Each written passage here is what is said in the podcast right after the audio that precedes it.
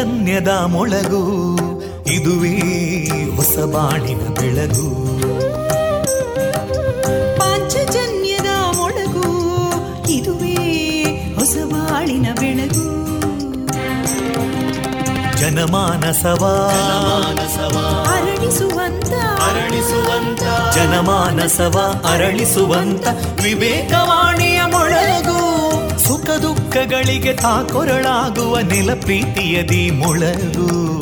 ಇದುವೇ ಹೊಸ ಬಾಣಿನ ಬೆಳಗು. ಇದುವೇ ಪಾಂಚಜನ್ಯದ ಮೊಳಗು. ಇದುವೇ ಪಾಂಚಜನ್ಯದ ಮೊಳಗು. ವಿವೇಕಾನಂದ ವಿದ್ಯಾವರ್ಧಕ ಸಂಘ ಪ್ರವರ್ತಿತ ರೇಡಿಯೋ ಪಾಂಚಜನ್ಯ. ಇದು ಜೀವ ಜೀವದ ಸ್ವರ ಸಂಚಾರ. ತೊಂಬತ್ತು ಬಿಂದು ಎಂಟು ಸ್ವರ ತರಾಂಗಗಳಲ್ಲಿ ಈ ಹೊತ್ತಿನ ಪ್ರಸಾರ ಕಾರ್ಯಕ್ರಮವನ್ನು ಆರಂಭಿಸುತ್ತಿದ್ದೇವೆ. ಆತ್ಮೀಯ ಶ್ರೋತೃ ಬಾಂಧವರಿಗೆ ರೇಡಿಯೋ ಪಾಂಚಜನ್ಯ ಸಮುದಾಯ ಬಾನುಲಿ ಕೇಂದ್ರ ಬಳಗದ ಪರವಾಗಿ ನಾನು ತೇಜಸ್ವಿನಿ ಮಾಡುವ ಪ್ರೀತಿಪೂರ್ವಕ ನಮಸ್ಕಾರಗಳು. ವಂದೇ ಮಾತರಂ. ವಂದೇ ಮಾತರಂ. सुजलां सुफलां मलयज शीतलां सस्यश्यामलां मातरं वन्दे मातरम्। शुभ्रजोत्स्ना पुलकितयामिनीं पुल्लकुसुमिता ध्रुमदळशोभिनीं सुहासिनीं सुमधुरभाषिणीं सुखदां वरदां मातरं वन्दे मातरम् कोटि कोटि कण्ठा कलकलनिनादकराले कोटि कोटि भुजैदृता करकलवाले अबलां केनो मायेतो बले बहुबलधारिणीं नमामि तारिणीं रिपुदलवारिणी मातरम् वन्दे मातरम् तुमि विद्या तुमि धर्मा तुमि हृदि तुमि मर्मा त्वं हि प्राणा शरीरे बाहुते तुमि मा शक्ति हृदये तुमि मा भक्ति तोमारयी प्रतिमागडी मन्दिरे मन्दिरे वन्दे मातरम्। त्वं हि दुर्गा दशप्रहरणधारिणीं कमलां कमलदलविहारिणीं वाणीं विद्यादायिनीं नमामि त्वां नमामि कमलाम् अमलामतुलां सुजलां सुफलां मातरं वन्दे मातरम् श्यामलां सरलां सुस्मितां भूषितां धरणीं भरणीं मातरं वन्दे मातरम् वन्दे मातरम्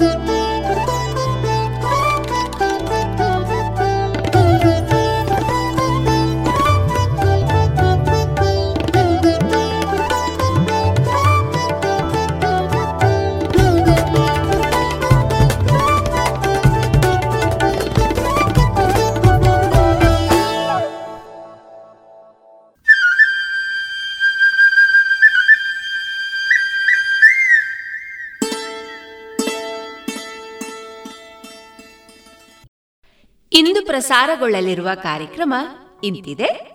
ಮೊದಲಿಗೆ ಭಕ್ತಿಗೀತೆಗಳು. ಶ್ರೀಯುತ ಕೃಷ್ಣರಾಜ ಕೆದಿಲಾಯ ಅವರ ರಚಿತ ಚಿಂತನ ವಾಚನ. ಇಂದು ಅಂತಾರಾಷ್ಟ್ರೀಯ ಡೆಂಗ್ಯೂ ದಿನದ ಅಂಗವಾಗಿ ಪುತ್ತೂರು ಸುಳ್ಯ ತಾಲೂಕಿನಲ್ಲಿ ಡೆಂಗ್ಯೂ ಜೊತೆ ಕೊರೋನಾ ಸೋಂಕಿನ ಭಯದ ಕುರಿತು ಜಿಲ್ಲಾ ಮಲೇರಿಯಾ ನಿಯಂತ್ರಣಾಧಿಕಾರಿಯಾದ ಡಾಕ್ಟರ್ ನವೀನ್ ಚಂದ್ರ ಕುಲಾಲ್ ಅವರೊಂದಿಗಿನ ವಿಶೇಷ ಮಾತುಕತೆ. ಕೊನೆಯಲ್ಲಿ ಯಕ್ಷಸಿಂಧೂರ ಪ್ರತಿಷ್ಠಾನ ವಿಟ್ಲ. ಈ ತಂಡದಿಂದ ಅತಿಕಾಯ ಮೋಕ್ಷ, ಯಕ್ಷಗಾನ ತಾಳಮದ್ದಳೆ ಪ್ರಸಾರವಾಗಲಿದೆ.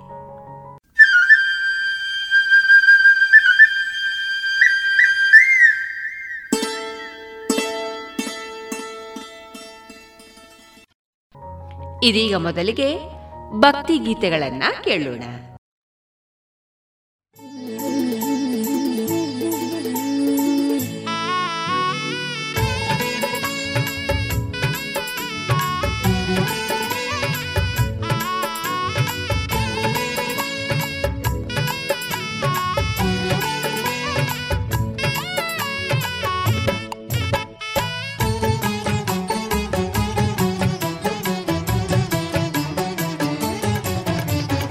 ಶಿವೆ ದೇವಿನ ಪಿರಿತಿದ ಗಣಪತಿ. ಭಕ್ತಿಡೆ ಸುಗಿತದ ಸಂದವ ಸೊಲ್ಮೆನೆ. ಪರಶಿವಿ ದೇವಿನ ಪಿರಿತಿದ ಗಣಪತಿ. ಭಕ್ತಿಡೆ ಸುಗಿತದ ಸಂದವ ಸೊಲ್ಮೆನೆ. ನಮೋ ನಮೋ. ನಮೋ ನಮೋ ನಮೋ ನಮಸ್ತೆ ವಿಘ್ನೇಶ ನಮೋ ನಮಸ್ತೆ ವಿಘ್ನೇಶ ಸಿರಿವರ ಕೊರು ಶ್ರೀ ಮಹಾಗಣೇಶ.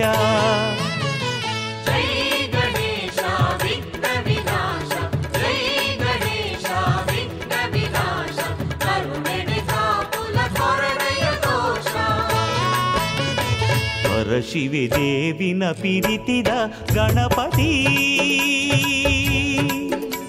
ಮಹಾಗಣಪತಿ.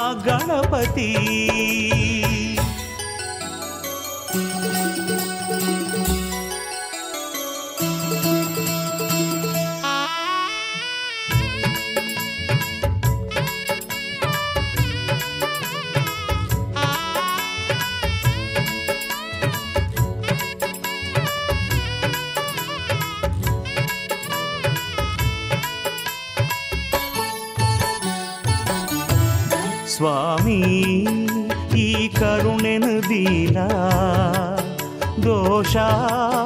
ಕುರೆ ಪಾಪನು ಕಳೆಲ. ಸ್ವಾಮಿ, ಈ ಕರುಣೆನು ದೀಲ ದೋಷ. ಕುರೆ ಪಾಪನು ಕಳೆಲ. ಮಾತಾ ತಡಿ ವಿಘ್ನನು ಕಳೆಲ.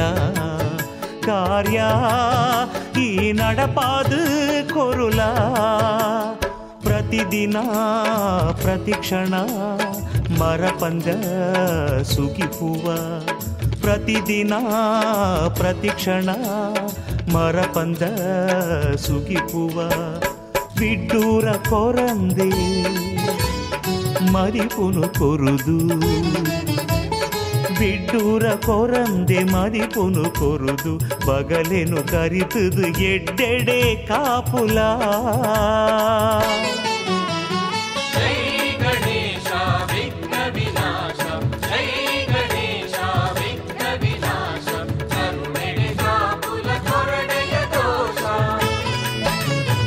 ಪರಶಿವೆ ದೇವಿನ ಪಿರಿತಿದ ಗಣಪತಿ. महागणपती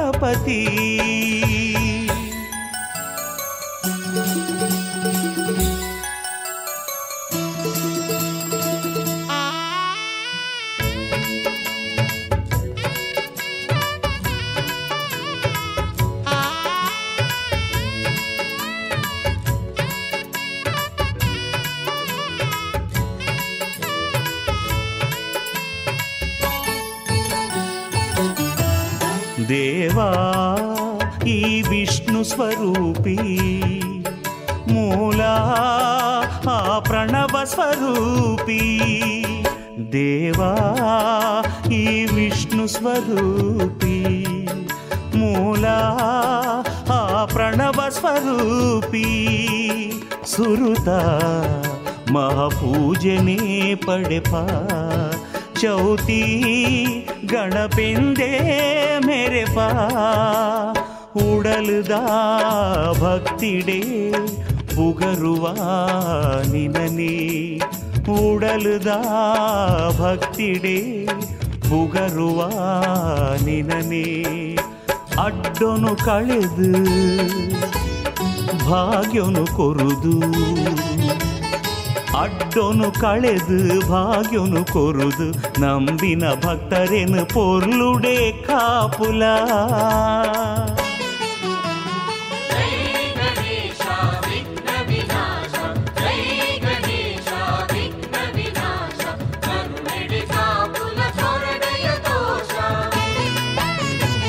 ಹರಶಿವಿ ದೇವಿನ ಪಿರಿತಿದ ಗಣಪತಿ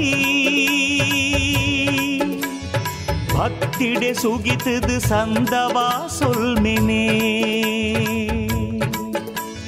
ಪರಶಿವಿ ದೇವಿನ ಪಿರಿತಿದ ಗಣಪತಿ ಭಕ್ತಿಡೆ ಸುಗಿತದು ಸಂದವಾ ಸೊಲ್ಮೆನೆ ನಮೋ ನಮೋ ನಮೋ ನಮೋ ನಮೋ ನಮಸ್ತೆ ವಿಘ್ನೇಶ.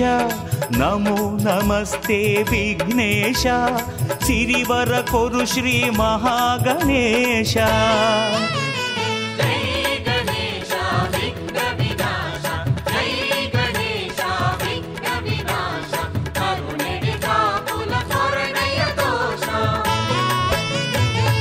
ಪರಶಿವಿ ದೇವಿನ ಪಿರಿತಿದ ಗಣಪತಿ. ಗಣಪತಿ.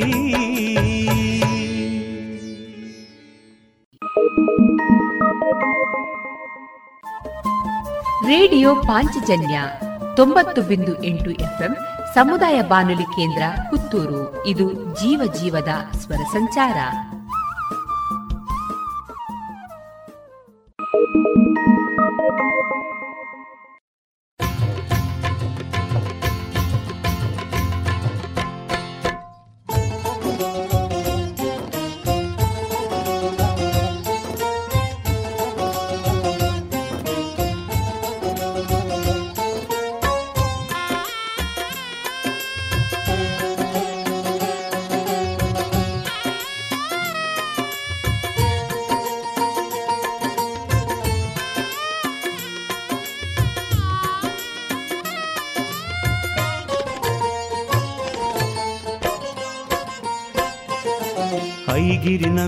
ನಂದಿನಿ ಭಗವತಿ ಶಾಂಭವಿ ಪರಶಿವಿ ಪಾರ್ವತಿ ಕಟೀಲ್ದ ಭ್ರಾಮರಿನ ನಾಮ ಸ್ಮರಣೆ ಮಲ್ತೊಂಡ ದಿನಲ ದಾಲ ಬಗಲೆ ಸೋಂಕಂದು ವರಲ ನಾಮ ಸ್ಮರಣೆ ಮಲ್ತೊಂಡ ದಿನಲ ದಾಲ ಬಗಲೆ ಸೋಂಕಂದು ಬರಲ ದೇವಿಯೇ ಕಟಿಲೇಶ್ವರಿ ದೇವಿಯೇ ಕಟಿಲೇಶ್ವರಿ ದೇವಿಯೇ ದೇವಿಯೇ ಕಟಿಲೇಶ್ವರಿ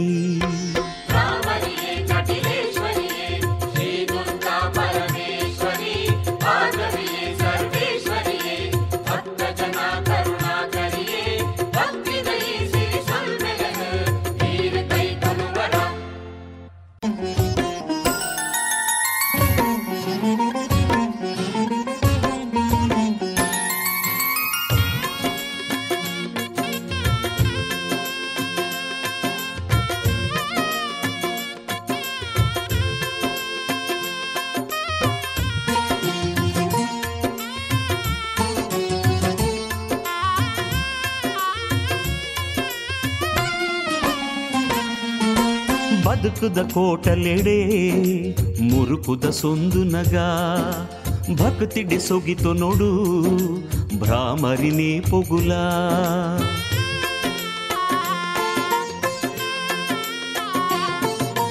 ಬದುಕುದ ಕೋಟಲೆಡೆ ಮುರುಕುದ ಸೊಂದು ನಗ ಭಕ್ತಿಡೆ ಸೊಗಿತು ನೋಡು ಭ್ರಾಮರಿನೇ ಪೊಗುಲ ಭ್ರಮರಾಂಬೆ ದೇವಿನ ಪಾದೊನೆ ನಂಬೋಡು ಭ್ರಮರಾಂಬೆ ದೇವಿನ ಪಾದೊನೆ ನಂಬೋಡು ನಮದಿನಲಾ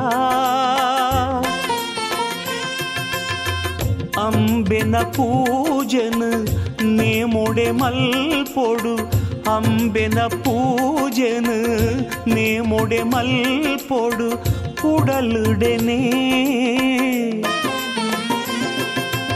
ಬೇನೆ ಬೇಸರ ಒರಿ ಪಂದೆ ಪನಿಲ ಆದಿಶಕ್ತಿ ಕಾಪೆರು ದಿನಲ ಬೇನೆ ಬೇಸರ ಒರಿ ಪಂದೆ ಪನಿಲ ಆದಿಶಕ್ತಿ ಕಾಪೆರು ದಿನಲ ದೇವಿಯೇ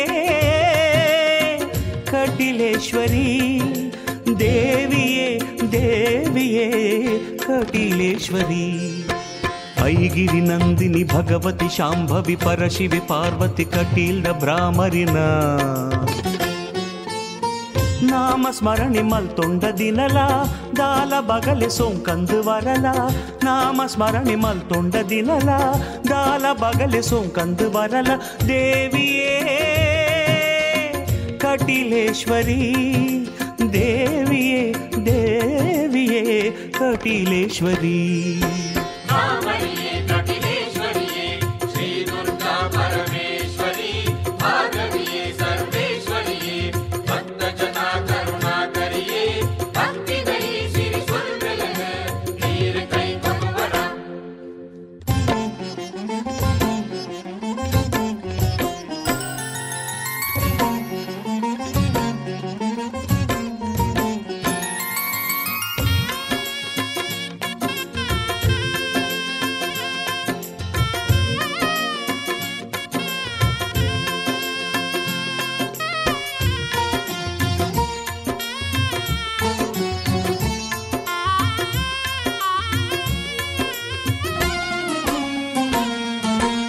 ಜನುಮೊಗು ಬನ್ನಾಗ ಕನದಿನದಾದೊಂಡ ತಿರನಮ ಪೋನಾಗ ಕೊನ ಎರೆದಾದೊಂಡ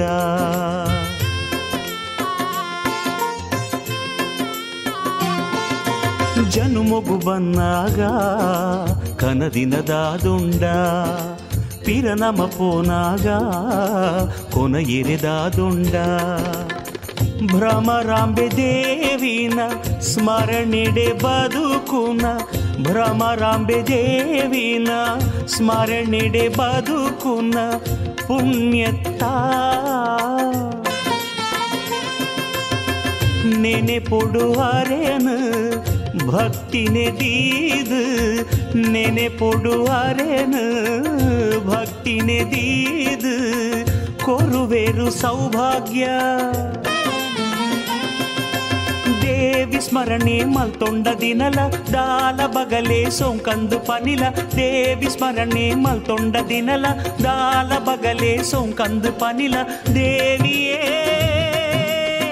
ಕಟೀಲೇಶ್ವರಿ ದೇವಿಯೇ ದೇವಿಯೇ ಕಟೀಲೇಶ್ವರಿ ಐಗಿರಿ ನಂದಿನಿ ಭಗವತಿ ಶಾಂಭವಿ ಪರಶಿವೆ ಪಾರ್ವತಿ ಕಟೀಲ್ದ ಭ್ರಾಮರಿನ ನಾಮ ಸ್ಮರಣೆ ಮಲ್ತೊಂಡ ದಿನಲ ದಾಲ ಬಗಲೆ ಸೋಂಕಂದು ವರಲ ನಾಮ ಸ್ಮರಣೆ ಮಲ್ತೊಂಡ ದಿನಲ ದಾಲ ಬಗಲೆ ಸೋಂಕಂದು ವರಲ ದೇವಿಯೇ ಕಟೀಲೇಶ್ವರಿ ದೇವಿಯೇ ಕಟೀಲೇಶ್ವರಿ ದೇವಿಯೇ ದೇವಿಯೇ ಕಟೀಲೇಶ್ವರಿ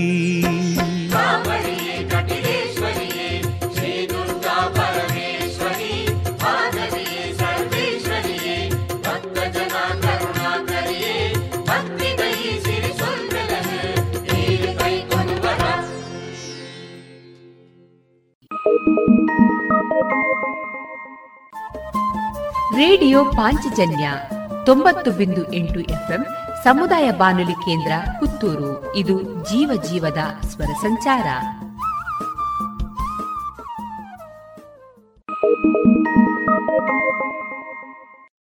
ಸ್ವಾಮಿಯೇ ಸುಬ್ರಹ್ಮಣ್ಯನ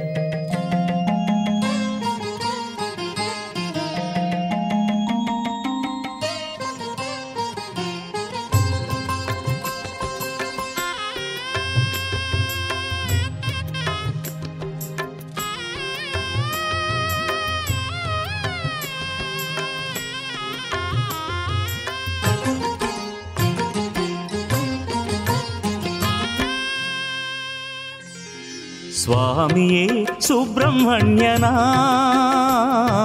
స్వామియే సుబ్రహ్మణ్యనా. కుక్కే క్షేత్రనే మైమెడు మెరెపునా.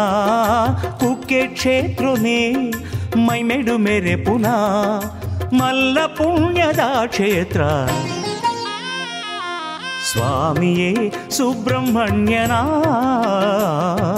స్వామియే సుబ్రహ్మణ్యనా.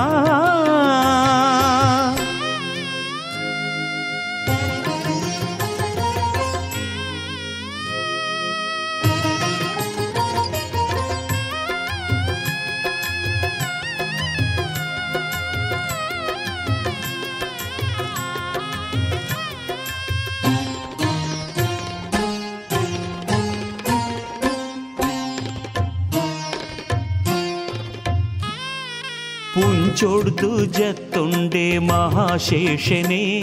ಕುಮಾರಸ್ವಾಮಿನ ಸಿರಿ ಕ್ಷೇತ್ರಗೆ.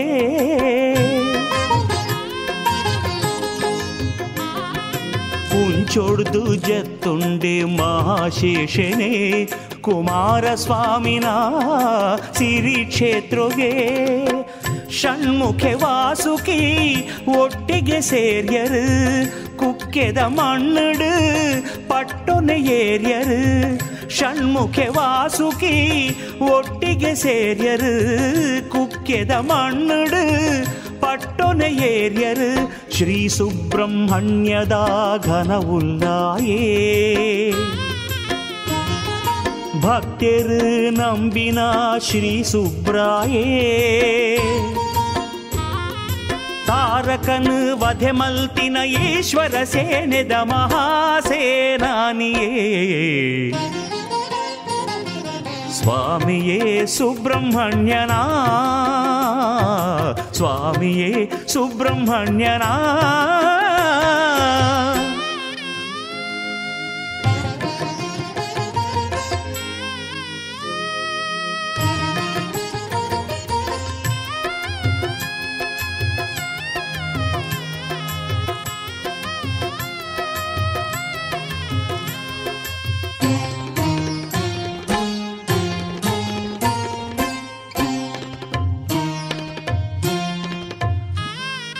నాగనా దోషును కరిపావునా? పార్వతీదేవిన ఈ బాలనే.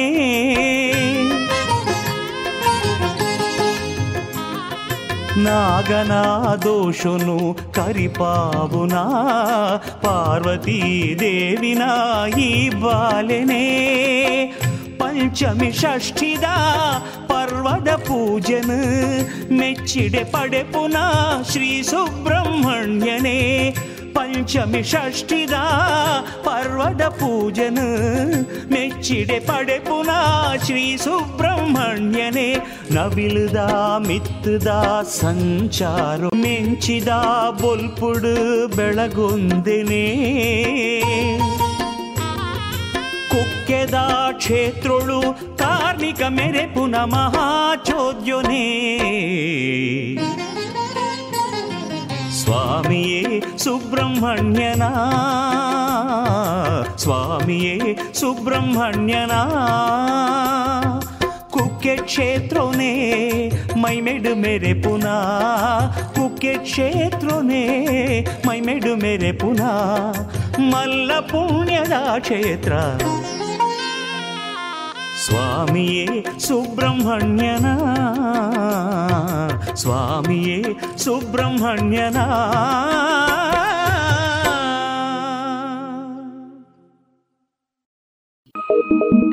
thank you ರೇಡಿಯೋ ಪಾಂಚಜನ್ಯ ತೊಂಬತ್ತು ಬಿಂದು ಎಂಟು ಎಫ್ಎಂ ಸಮುದಾಯ ಬಾನುಲಿ ಕೇಂದ್ರ ಪುತ್ತೂರು. ಇದು ಜೀವ ಜೀವದ ಸ್ವರ ಸಂಚಾರ.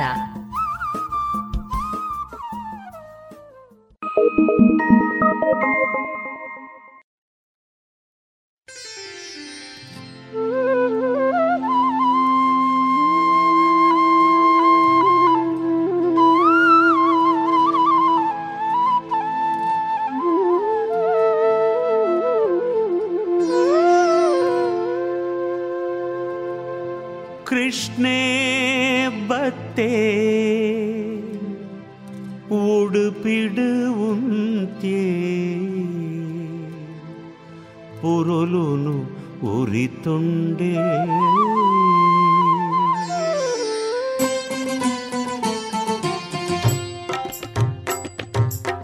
ಕೃಷ್ಣೇ ಬತ್ತೆ ಉಡುಪಿಡು ಉಂತ್ಯೆ ಕೃಷ್ಣೇ ಬತ್ತೆ ಉಡುಪಿಡು ಉಂತ್ಯೆ ಪುರುಲುನು ಉರಿತೊಂಡೆ ಕೃಷ್ಣೇ ಪುರುಲುನು ಉರಿತೊಂಡೆ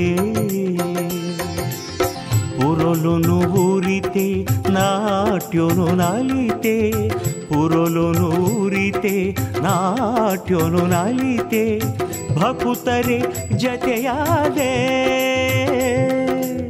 ಜತೆಯಾದೆ ಭಕುತೆರೆ ಜತೆಯಾದೆ ಈ ಶ್ಯಾಮೆ ದ್ವಾರಕ್ಕೆ ಮರತುಂಡಿ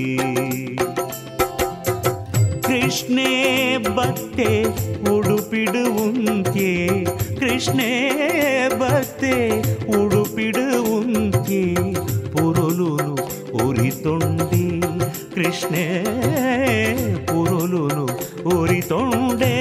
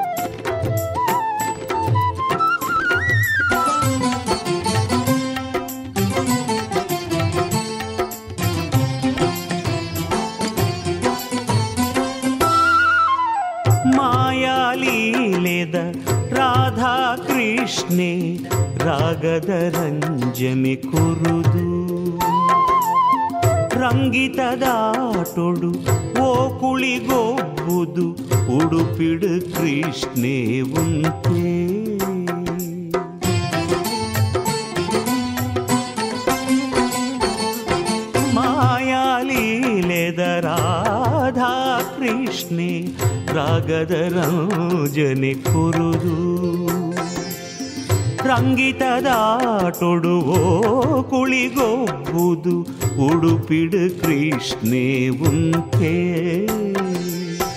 ಉಡುಪಿಡೆ ಉಂಕೆ, ಕನಕಗೆ ಒಲಿಯೇ. ಉಡುಪಿಡೆ ಉಂಕೆ, ಕನಕಗೆ ಒಲಿಯೇ. ಬಾಲಾಲೀಲೆನು ತೋಜಯ ಶ್ಯಾಮೆ.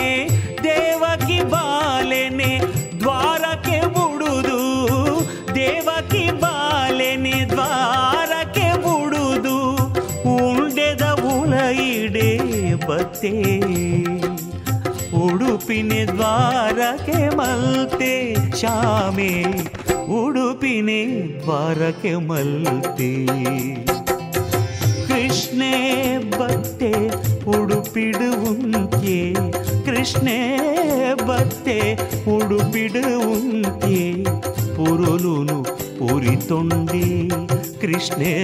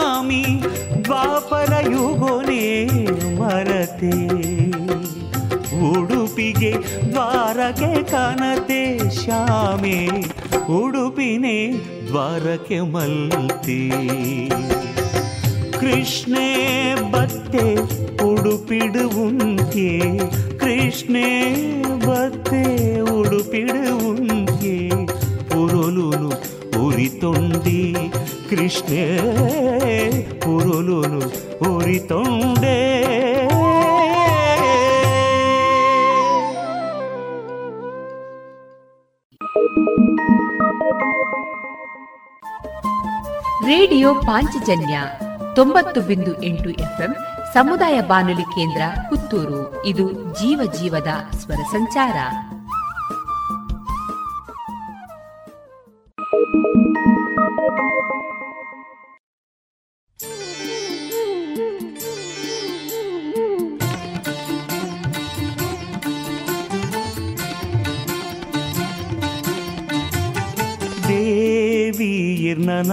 ನಾಮ ಸ್ಮರಣ ಭಕ್ತಿದೀದು ಮಲ್ಪುವೆಮ್ಮ ದೇವಿ ಇರ್ನ ನಾಮ ಸ್ಮರಣ ಭಕ್ತಿದೀದು ಮಲ್ಪುವೆಮ್ಮ ಕರುಣೆದೀದು ಕಾಪುಲೆಮ್ಮ ಕರುಣೆದೀದು ಕಾಪುಲೆಮ್ಮ ದೇವಿ ಭ್ರಾಮರಿ ದೇವಿ ಭ್ರಾಮರಿ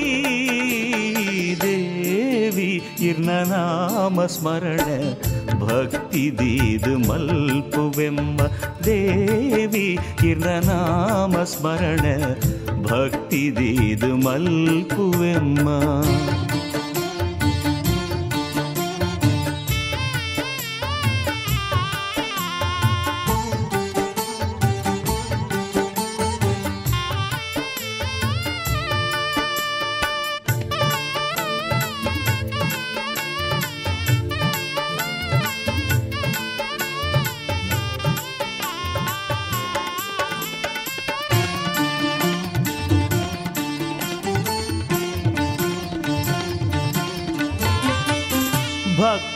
ಜನಕು ಅನ್ನಪೂರ್ಣೆ ನಂಬಿನಕ್ಲೆ ಕಾಮಧೇನು ಕಷ್ಟ ಕಳೆಪಿಯಾದಿಶಕ್ತಿ ಕಟಿಲ ಶಂಕರಿ.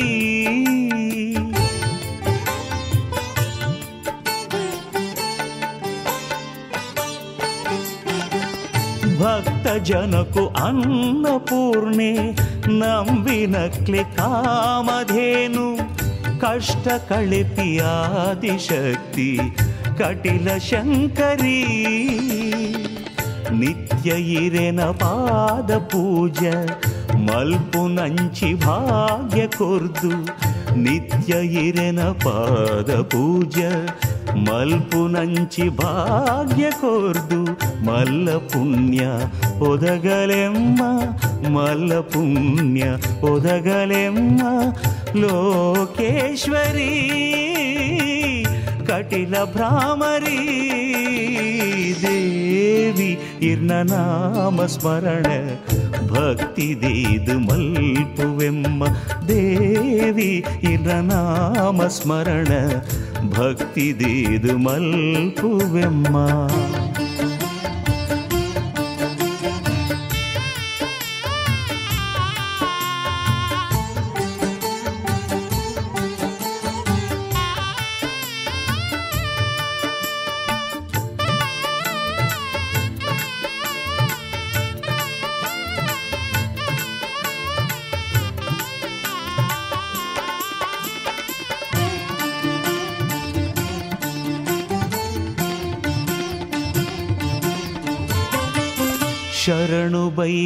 ಅಮ್ಮ ಇರುಗು ಇರೆನ ಪಾದಗತಿಯೇ ಪಂಡ್ದು ಮರಪಂದೆ ನೀ ಕಾಪುಲೆಮ್ಮ ಭಾಗೇಶ್ವರಿ ದುರ್ಗಾ ಪರಮೇಶ್ವರಿ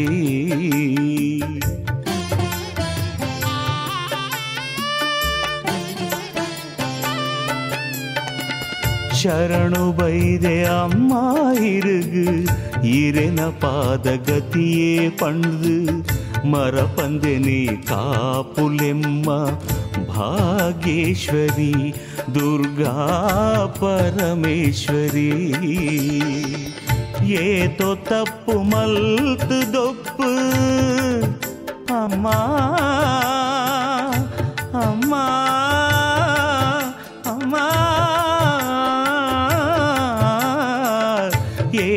ತಪ್ಪು ಮಲ್ತು ದೊಪ್ಪು ಈರುಹವೆನು ಮಾಪು ಕೊರ್ದು ಏತೋ ತಪ್ಪು ಮಲ್ತು ದೊಪ್ಪು ಈರುಹವೆನು ಮಾಪು ಕೊರ್ದು ಮೋಕೆಡೆನನು ತಾಂಗುಲೆಮ್ಮ ಮೋಕೆಡೆನನು ತಾಂಗುಲೆಮ್ಮ कटिलेश्वरी दुर्गा परमेश्वरी देवी न नामस्मरण ಸ್ಮರಣ ಭಕ್ತಿ ದೀದು ಮಲ್ಪುವೆಮ್ಮ ದೇವಿ ಇರ್ನ ನಾಮ ಸ್ಮರಣ ಭಕ್ತಿ ದೀದು ಮಲ್ಪುವೆಮ್ಮ ಕರುಣೆ ದೀದು ಕಾಪುಲೆಮ್ಮ ಕರುಣೆ ದೀದು ಕಾಪುಲೆಮ್ಮ ದೇವಿ ಭ್ರಾಮರಿ ದೇವಿ ಭ್ರಾಮರಿ ದೇವಿ ಇರ್ನ ನಾಮ ಸ್ಮರಣ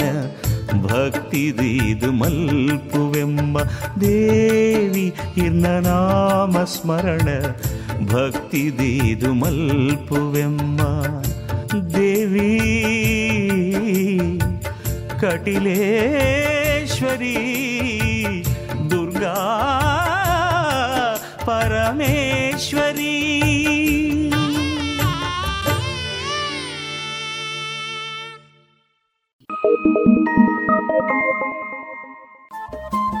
ರೇಡಿಯೋ ಪಾಂಚಜನ್ಯ ತೊಂಬತ್ತು ಬಿಂದು ಎಂಟು ಎಫ್ಎಂ ಸಮುದಾಯ ಬಾನುಲಿ ಕೇಂದ್ರ ಪುತ್ತೂರು. ಇದು ಜೀವ ಜೀವದ ಸ್ವರ ಸಂಚಾರ.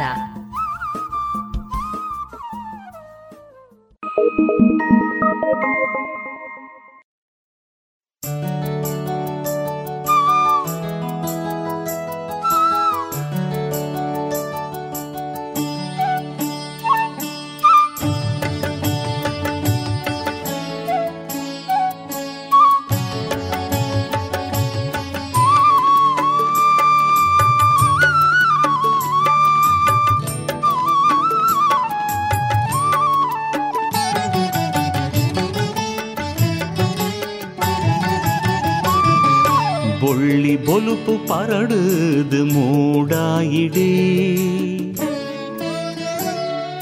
பக்கி புலிப்பு கேனோண்டு காடு குட்டடே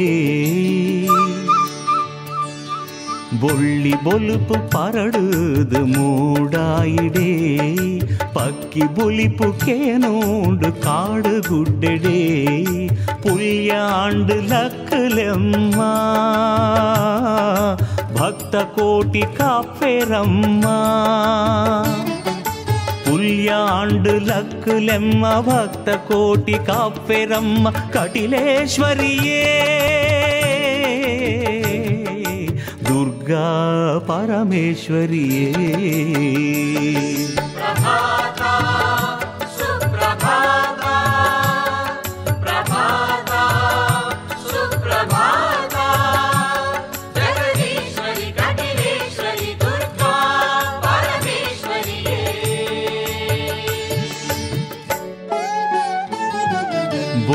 బొలుపు పరడుదు మూడాయిడే పక్కి బులిపు కేనూండు కాడు గుడ్డెడే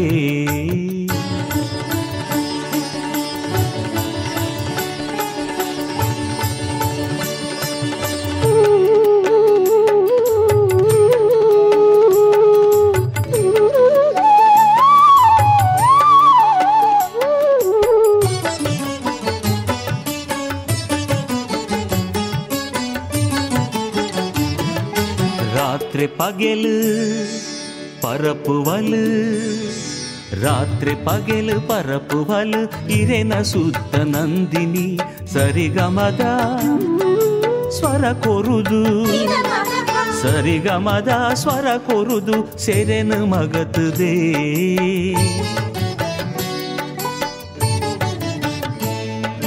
ರಾತ್ರಿ ಪಗೆಲು ಪರಪುವಲು ಇರೆನ ಸೂತ್ತ ನಂದಿನಿ, ಸರಿಗಮದ ಸ್ವರ ಕೊರುದು ಸೆರೆನು ಮಗತುದೇ. ಸನ್ನಿಧಿದ ಎದುರು ಉಂಟು ದಿನ ಭಕುತೆರು, ಸನ್ನಿಧಿದ ಎದುರು ಉಂಟು ದಿನ ಭಕುತೆರು, ಭ್ರಮರಾಂಬೆ ಇರೆನಾ. ಭ್ರಮರಾಂಬೆ ಇರೆನ ದರುಶೊನೆಗೆ ಕಾಪುವೆರು ಭ್ರಮರಾಂಬೆ ಇರೆನ ದರುಶೊನೆಗೆ ಕಾಪುವೆರು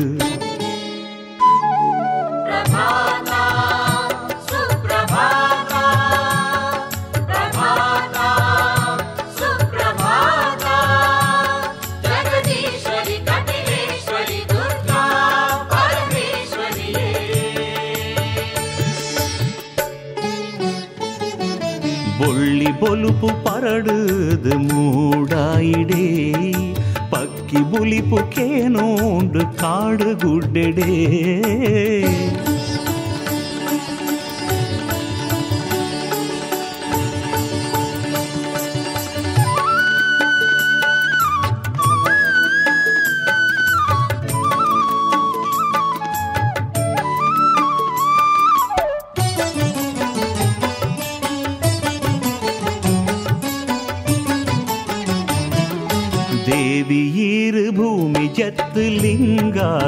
ಲಿಂಗಾದು ಉದಿಪೆರ ಏತು ಮೈಮೆ ಪಡೆತುಂಡಪ್ಪ ಮಣ್ಣು ಕಟಿಲದ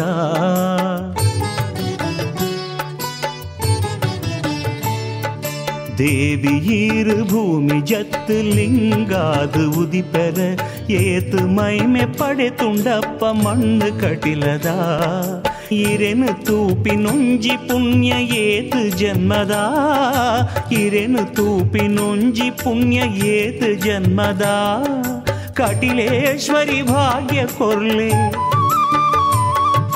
ಕಟಿಲೇಶ್ವರಿ ಭಾಗ್ಯ ಕೊರ್ಲೆ ಇರೆನು ನಿತ್ಯ ಸುಗಿ ಪುನಃ.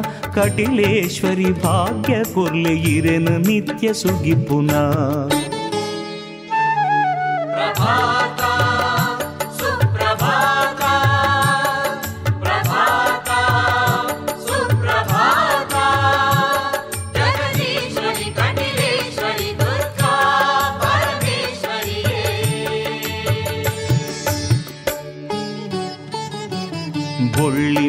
நெருப்பு பரடுது மூடாயிடே.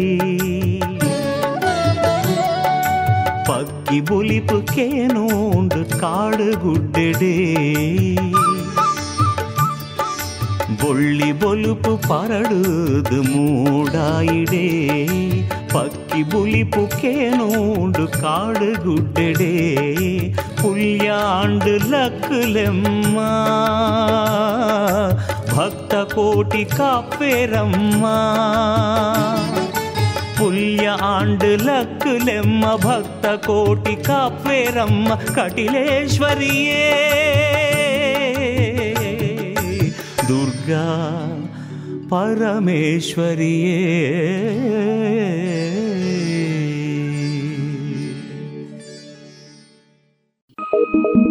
thank you ರೇಡಿಯೋ ಪಾಂಚಜನ್ಯ ತೊಂಬತ್ತು ಬಿಂದು ಎಂಟು ಎಫ್ಎಂ ಸಮುದಾಯ ಬಾನುಲಿ ಕೇಂದ್ರ ಪುತ್ತೂರು. ಇದು ಜೀವ ಜೀವದ ಸ್ವರ ಸಂಚಾರ.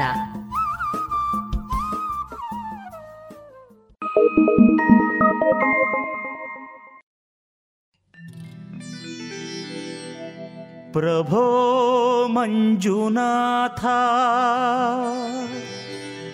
नमो अन्नदाता। श्रीधर्मस्थलत स्वामी।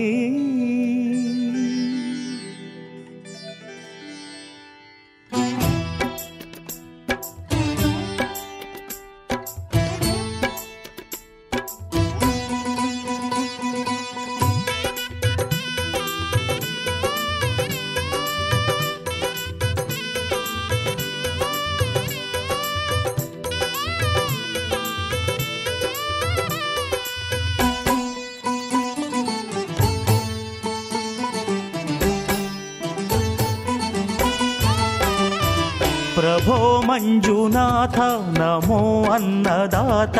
प्रभो मञ्जुनाथ नमो अन्नदात। श्रीधर्मस्थलत स्वामी श्रीधर्मस्थलत स्वामी। निन्न पुण्यपादा ಮುಕ್ತಿ ಕೊರ್ಪಿ ಪಾದ ನಿನ್ನ ಪುಣ್ಯ ಪಾದ ಮುಕ್ತಿ ಕೊರ್ಪಿ ಪಾದ ನಿನ್ನ ಪುಣ್ಯಕ್ಷೇತ್ರ ಅವ್ವೆ ಶ್ರೀ ಕೈಲಾಸ.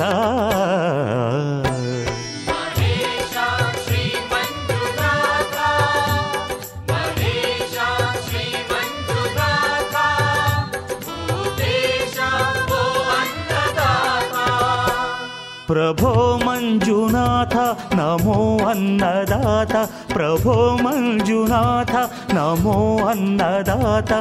श्रीधर्मस्थलत स्वामी श्रीधर्मस्थलत स्वामी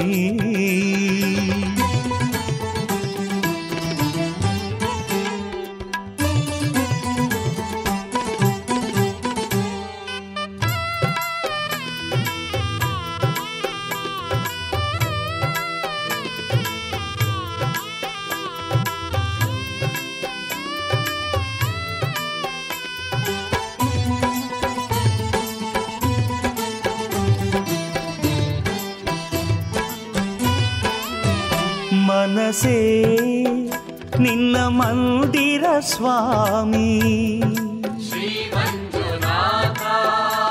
ಈ ಉಡಲೇ ನಿನ್ನ ಪೂಜೆದ ಗುಂಡ. ಮನಸೇ ನಿನ್ನ ಮಂದಿರ ಸ್ವಾಮಿ.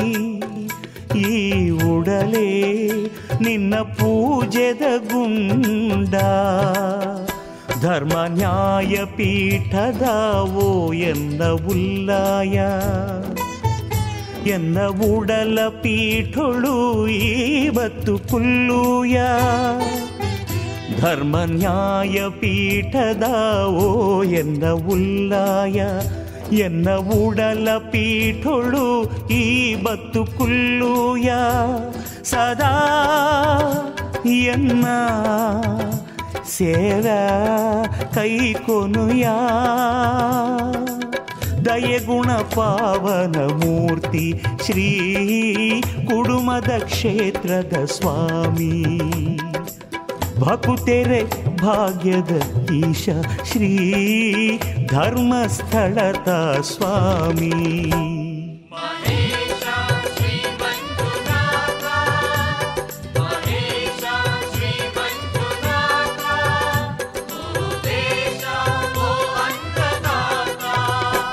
प्रभो मञ्जुनाथ नमो अन्नदात। प्रभो मञ्जुनाथ नमो अन्नदात। श्रीधर्मस्थळत स्वामी श्रीधर्मस्थळत स्वामी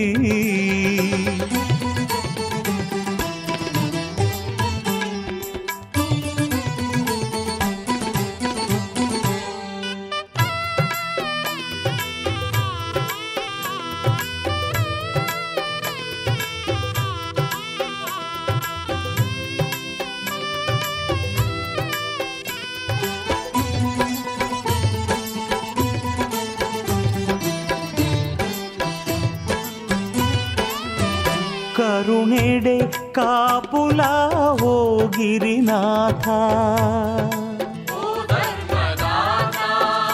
అభయోను కొరుల ఓ గౌరినాథ. కరుణెడే కాపుల ఓ గిరినాథ.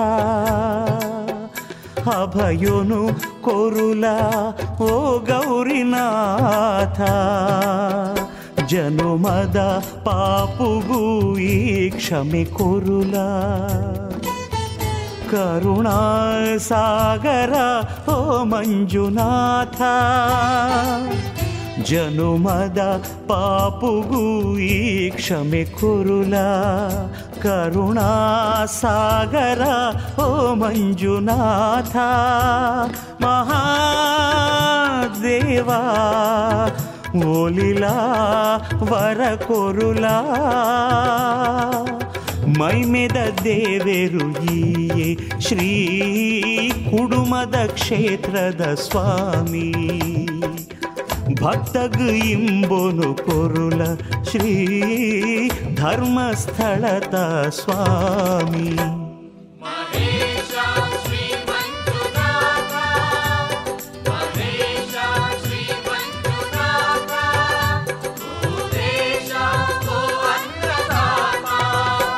प्रभो मञ्जुनाथ नमो अन्नदात। प्रभो मञ्जुनाथ नमो अन्नदात। श्रीधर्मस्थलत स्वामी श्रीधर्मस्थलत स्वामी। ನಿನ್ನ ಪುಣ್ಯಪಾದ, ಮುಕ್ತಿ ಕೊರ್ಪಿ ಪಾದ, ನಿನ್ನ ಪುಣ್ಯಪಾದ, ಮುಕ್ತಿ ಕೊರ್ಪಿ ಪಾದ, ನಿನ್ನ ಪುಣ್ಯಕ್ಷೇತ್ರ ಅವ್ವೆ ಶ್ರೀ ಕೈಲಾಸ.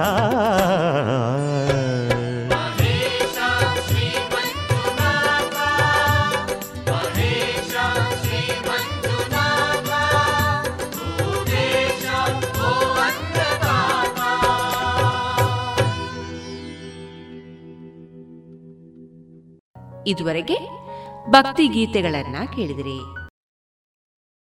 ಇದೀಗ ಶ್ರೀಯುತ ಕೃಷ್ಣರಾಜ ಕೆದಿಲಾಯ ಅವರ ರಚಿತ ಚಿಂತನವನ್ನ ವಾಚಿಸಲಿದ್ದಾರೆ ಚೈತ್ರ.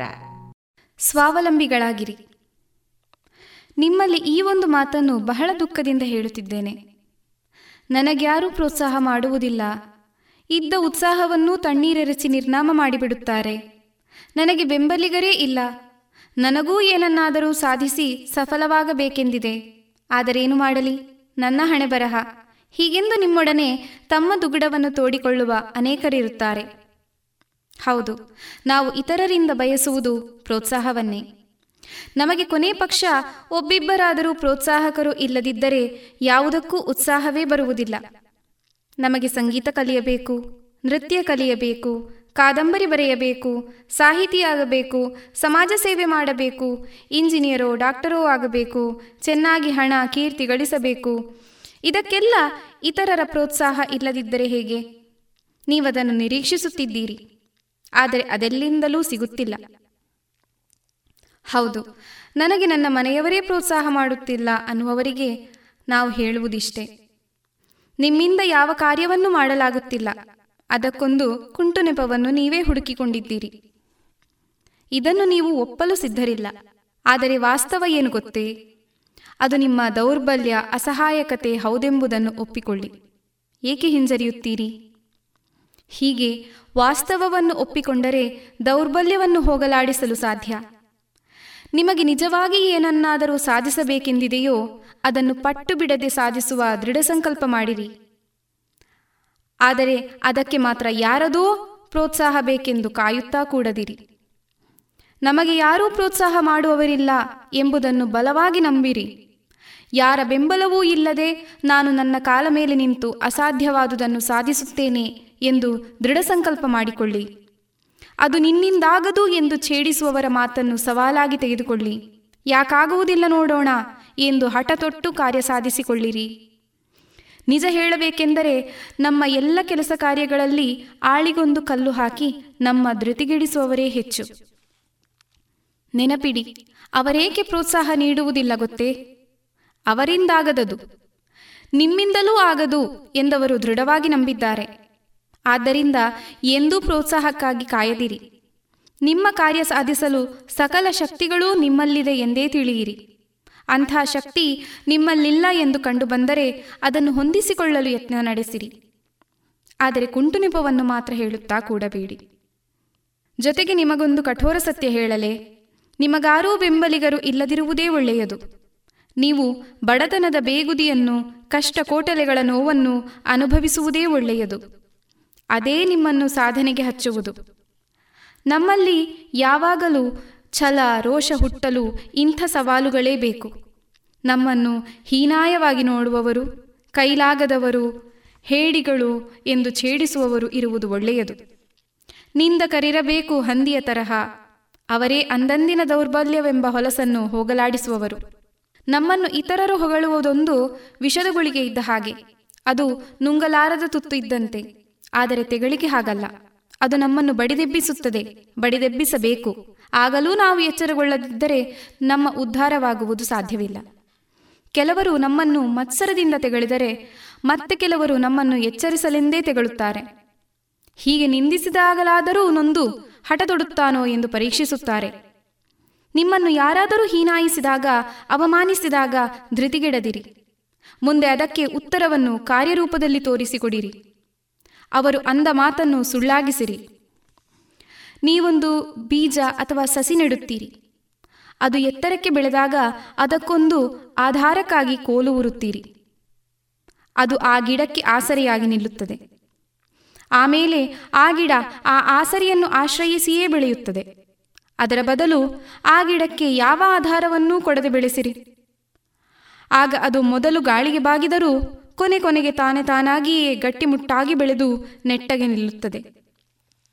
ಆಧಾರ ಇದ್ದಷ್ಟು ಸಮಯ ಆಧಾರವನ್ನೇ ಆಶ್ರಯಿಸುತ್ತದೆ.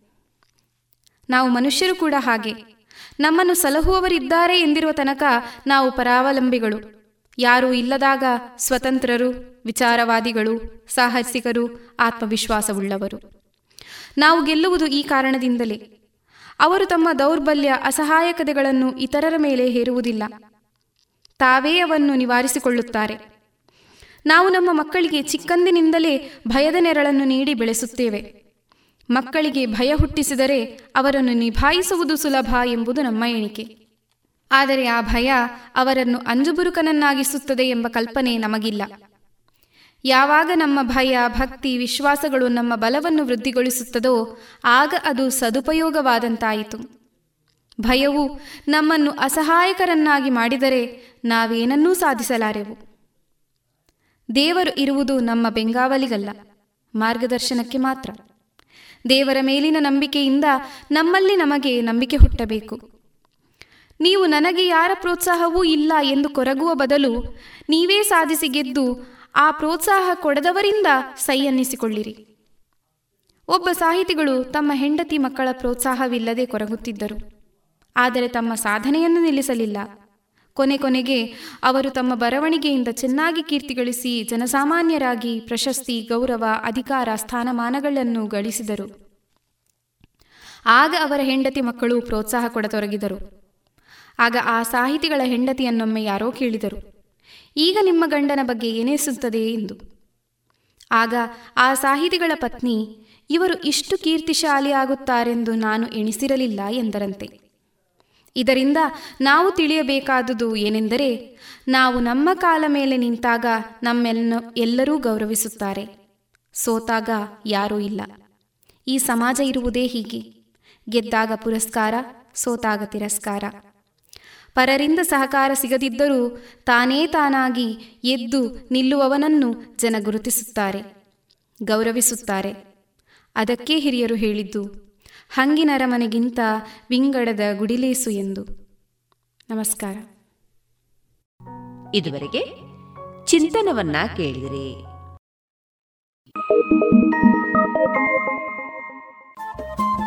ರೇಡಿಯೋ ಪಾಂಚಜನ್ಯ ತೊಂಬತ್ತು ಬಿಂದು ಎಂಟು ಎಫ್ಎಂ ಸಮುದಾಯ ಬಾನುಲಿ ಕೇಂದ್ರ ಪುತ್ತೂರು. ಇದು ಜೀವ ಜೀವದ ಸ್ವರ ಸಂಚಾರ.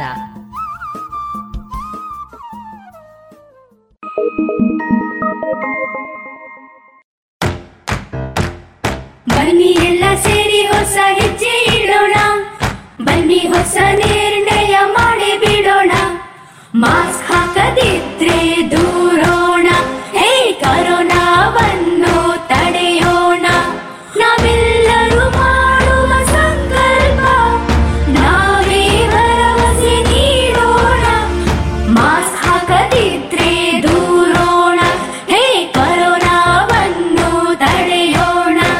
ಭಾರತ ಸರ್ಕಾರದ ಮೂಲಕ ಸಾರ್ವಜನಿಕ ಹಿತಾಸಕ್ತಿ ಮೇರೆಗೆ ಪ್ರಕಟಿಸಲಾಗಿದೆ.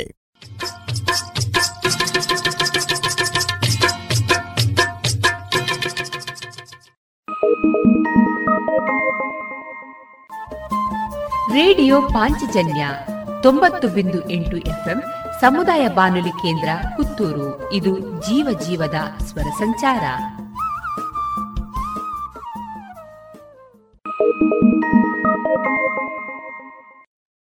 ಇಂದು ಅಂತಾರಾಷ್ಟ್ರೀಯ ಡೆಂಗ್ಯೂ ದಿನದ ಅಂಗವಾಗಿ ಪುತ್ತೂರು ಸುಳ್ಯ ತಾಲೂಕಿನಲ್ಲಿ ಡೆಂಗ್ಯೂ ಜೊತೆ ಕೊರೋನಾ ಸೋಂಕಿನ ಭಯದ ಕುರಿತು ಡಾಕ್ಟರ್ ನವೀನ್ ಚಂದ್ರಕುಲಾಲ್ ಅವರೊಂದಿಗಿನ ವಿಶೇಷ ಮಾತುಕತೆಯನ್ನ ಕೇಳೋಣ. ಮಾತುಕತೆಯ ಜೊತೆಗಿದ್ದಾರೆ ಡಾಕ್ಟರ್ ವಿಜಯ ಸರಸ್ವತಿ. ಆತ್ಮೀಯ ಶ್ರೋತೃ ಬಾಂಧವರೇ, ಇಂದಿನ ನಮ್ಮ ಈ ವಿಶೇಷ ಸಂವಾದ ಕಾರ್ಯಕ್ರಮದಲ್ಲಿ ನಮ್ಮೊಂದಿಗೆ ಲಭ್ಯರಿರುವಂತಹ ವಿಶೇಷವಾದಂತಹ ಅತಿಥಿಗಳು ಜಿಲ್ಲಾ ರೋಗವಾಹಕ ಆಶ್ರಿತ ರೋಗಗಳ ನಿಯಂತ್ರಣಾಧಿಕಾರಿ vector borne disease controlling officer ಅಥವಾ ಡೆಂಗ್ಯೂ ಮಲೇರಿಯಾ ನಿಯಂತ್ರಣ ಅಧಿಕಾರಿಗಳಾಗಿರುವಂತಹ ಡಾಕ್ಟರ್ ನವೀನ್ ಚಂದ್ರ ಕುಲಾಲ್ ಇವರನ್ನ ಈ ಕಾರ್ಯಕ್ರಮಕ್ಕೆ ಆತ್ಮೀಯವಾಗಿ ಸ್ವಾಗತಿಸ್ತಾ ಡಾಕ್ಟರ್ ನಮಸ್ಕಾರ. ನಮಸ್ಕಾರ ಮೇಡಮ್ ಡಾಕ್ಟ್ರೆ ಮೇ ಹದಿನಾರು ರಾಷ್ಟ್ರೀಯ ಡೆಂಗ್ಯೂ ದಿನವನ್ನಾಗಿ ಗುರುತಿಸಲ್ಪಟ್ಟಿದ್ದು ಈ ನಿಟ್ಟಿನಲ್ಲಿ ಡೆಂಗ್ಯೂವನ್ನ ನಿಯಂತ್ರಣವನ್ನ ಮಾಡ್ಲಿಕ್ಕೋಸ್ಕರ ಹಲವಾರು ಕಾರ್ಯಕ್ರಮಗಳನ್ನ ನಮ್ ಸರ್ಕಾರ ಆಯೋಜಿಸ್ತಾ ಇದೆ. ಈ ನಿಟ್ಟಿನಲ್ಲಿ ಡೆಂಗ್ಯೂ ನಿಯಂತ್ರಣದ ಬಗ್ಗೆ ಮಾಹಿತಿಯನ್ನ ನೀಡಬೇಕಾಗಿ ನಿಮ್ಮನ್ನ ಕೇಳ್ಕೊಳ್ತಾ ಈ ಕಾರ್ಯಕ್ರಮಕ್ಕೆ ಆತ್ಮೀಯವಾದಂತ ಸ್ವಾಗತ ಡಾಕ್ಟ್ರೆ. ನಮಸ್ಕಾರ ಮೇಡಮ್ ಡಾಕ್ಟ್ರಿ ಜಾಗತಿಕ ಮಟ್ಟದಲ್ಲಿ ಹಲವಾರು ಜ್ವರಗಳು, ಹಲವಾರು ಕಾಯಿಲೆಗಳು, ಮುಖ್ಯವಾಗಿ ಭಾರತದಲ್ಲಿ ಈಗಂತೂ ಕೊರೋನಾ ಇದು ನಮ್ಮನ್ನ ಕಾಡ್ತಾ ಇದೆ. ಅದ್ರ ಮಧ್ಯದಲ್ಲಿ ಡೆಂಗ್ಯೂ ಕೂಡ ಬಹಳಷ್ಟು ತೊಂದರೆಗಳನ್ನ ಉಂಟು ಮಾಡ್ತಾ ಇದೆ. ಈ ನಿಟ್ಟಿನಲ್ಲಿ ರಾಷ್ಟ್ರೀಯ ಡೆಂಗ್ಯೂ ನಿಯಂತ್ರಣ ದಿನವನ್ನಾಗಿ ಆಚರಿಸ್ತಾ ಇರುವಂತಹ ಸಂದರ್ಭದಲ್ಲಿ ಯಾವ ಮೂಲ ಆಶಯವನ್ನ ಇಟ್ಟುಕೊಂಡು, ಯಾವ ಉದ್ದೇಶವನ್ನ ಇಟ್ಟುಕೊಂಡು ಈ ದಿನವನ್ನ ಗುರುತಿಸಿದ್ದಾರೆ ಡಾಕ್ಟ್ರೆ? ಪ್ರತಿ ವರ್ಷ ಒಂದೊಂದು ಥೀಮ್ ಅಂತ ಇಟ್ಕೊಳ್ತಾರೆ. ಸರಿ. ಈ ವರ್ಷದ ಥೀಮ್ ತುಂಬಾನೇ ಅಗತ್ಯದ್ದು ಹಾಗೂ ಅತಿ ಪ್ರಾಕ್ಟಿಕಲ್ ಅಂತ ಹೇಳ್ತೇವೆ. ಅತ್ಯಂತ ನಮ್ಮ ಈ ಡೆಂಗು ರೋಗ ಹತ್ತಿರದ್ದು. ಡೆಂಗಿ ತಡೆಗಟ್ಟುವಿಕೆ ಮನೆಯಿಂದಲೇ ಪ್ರಾರಂಭ.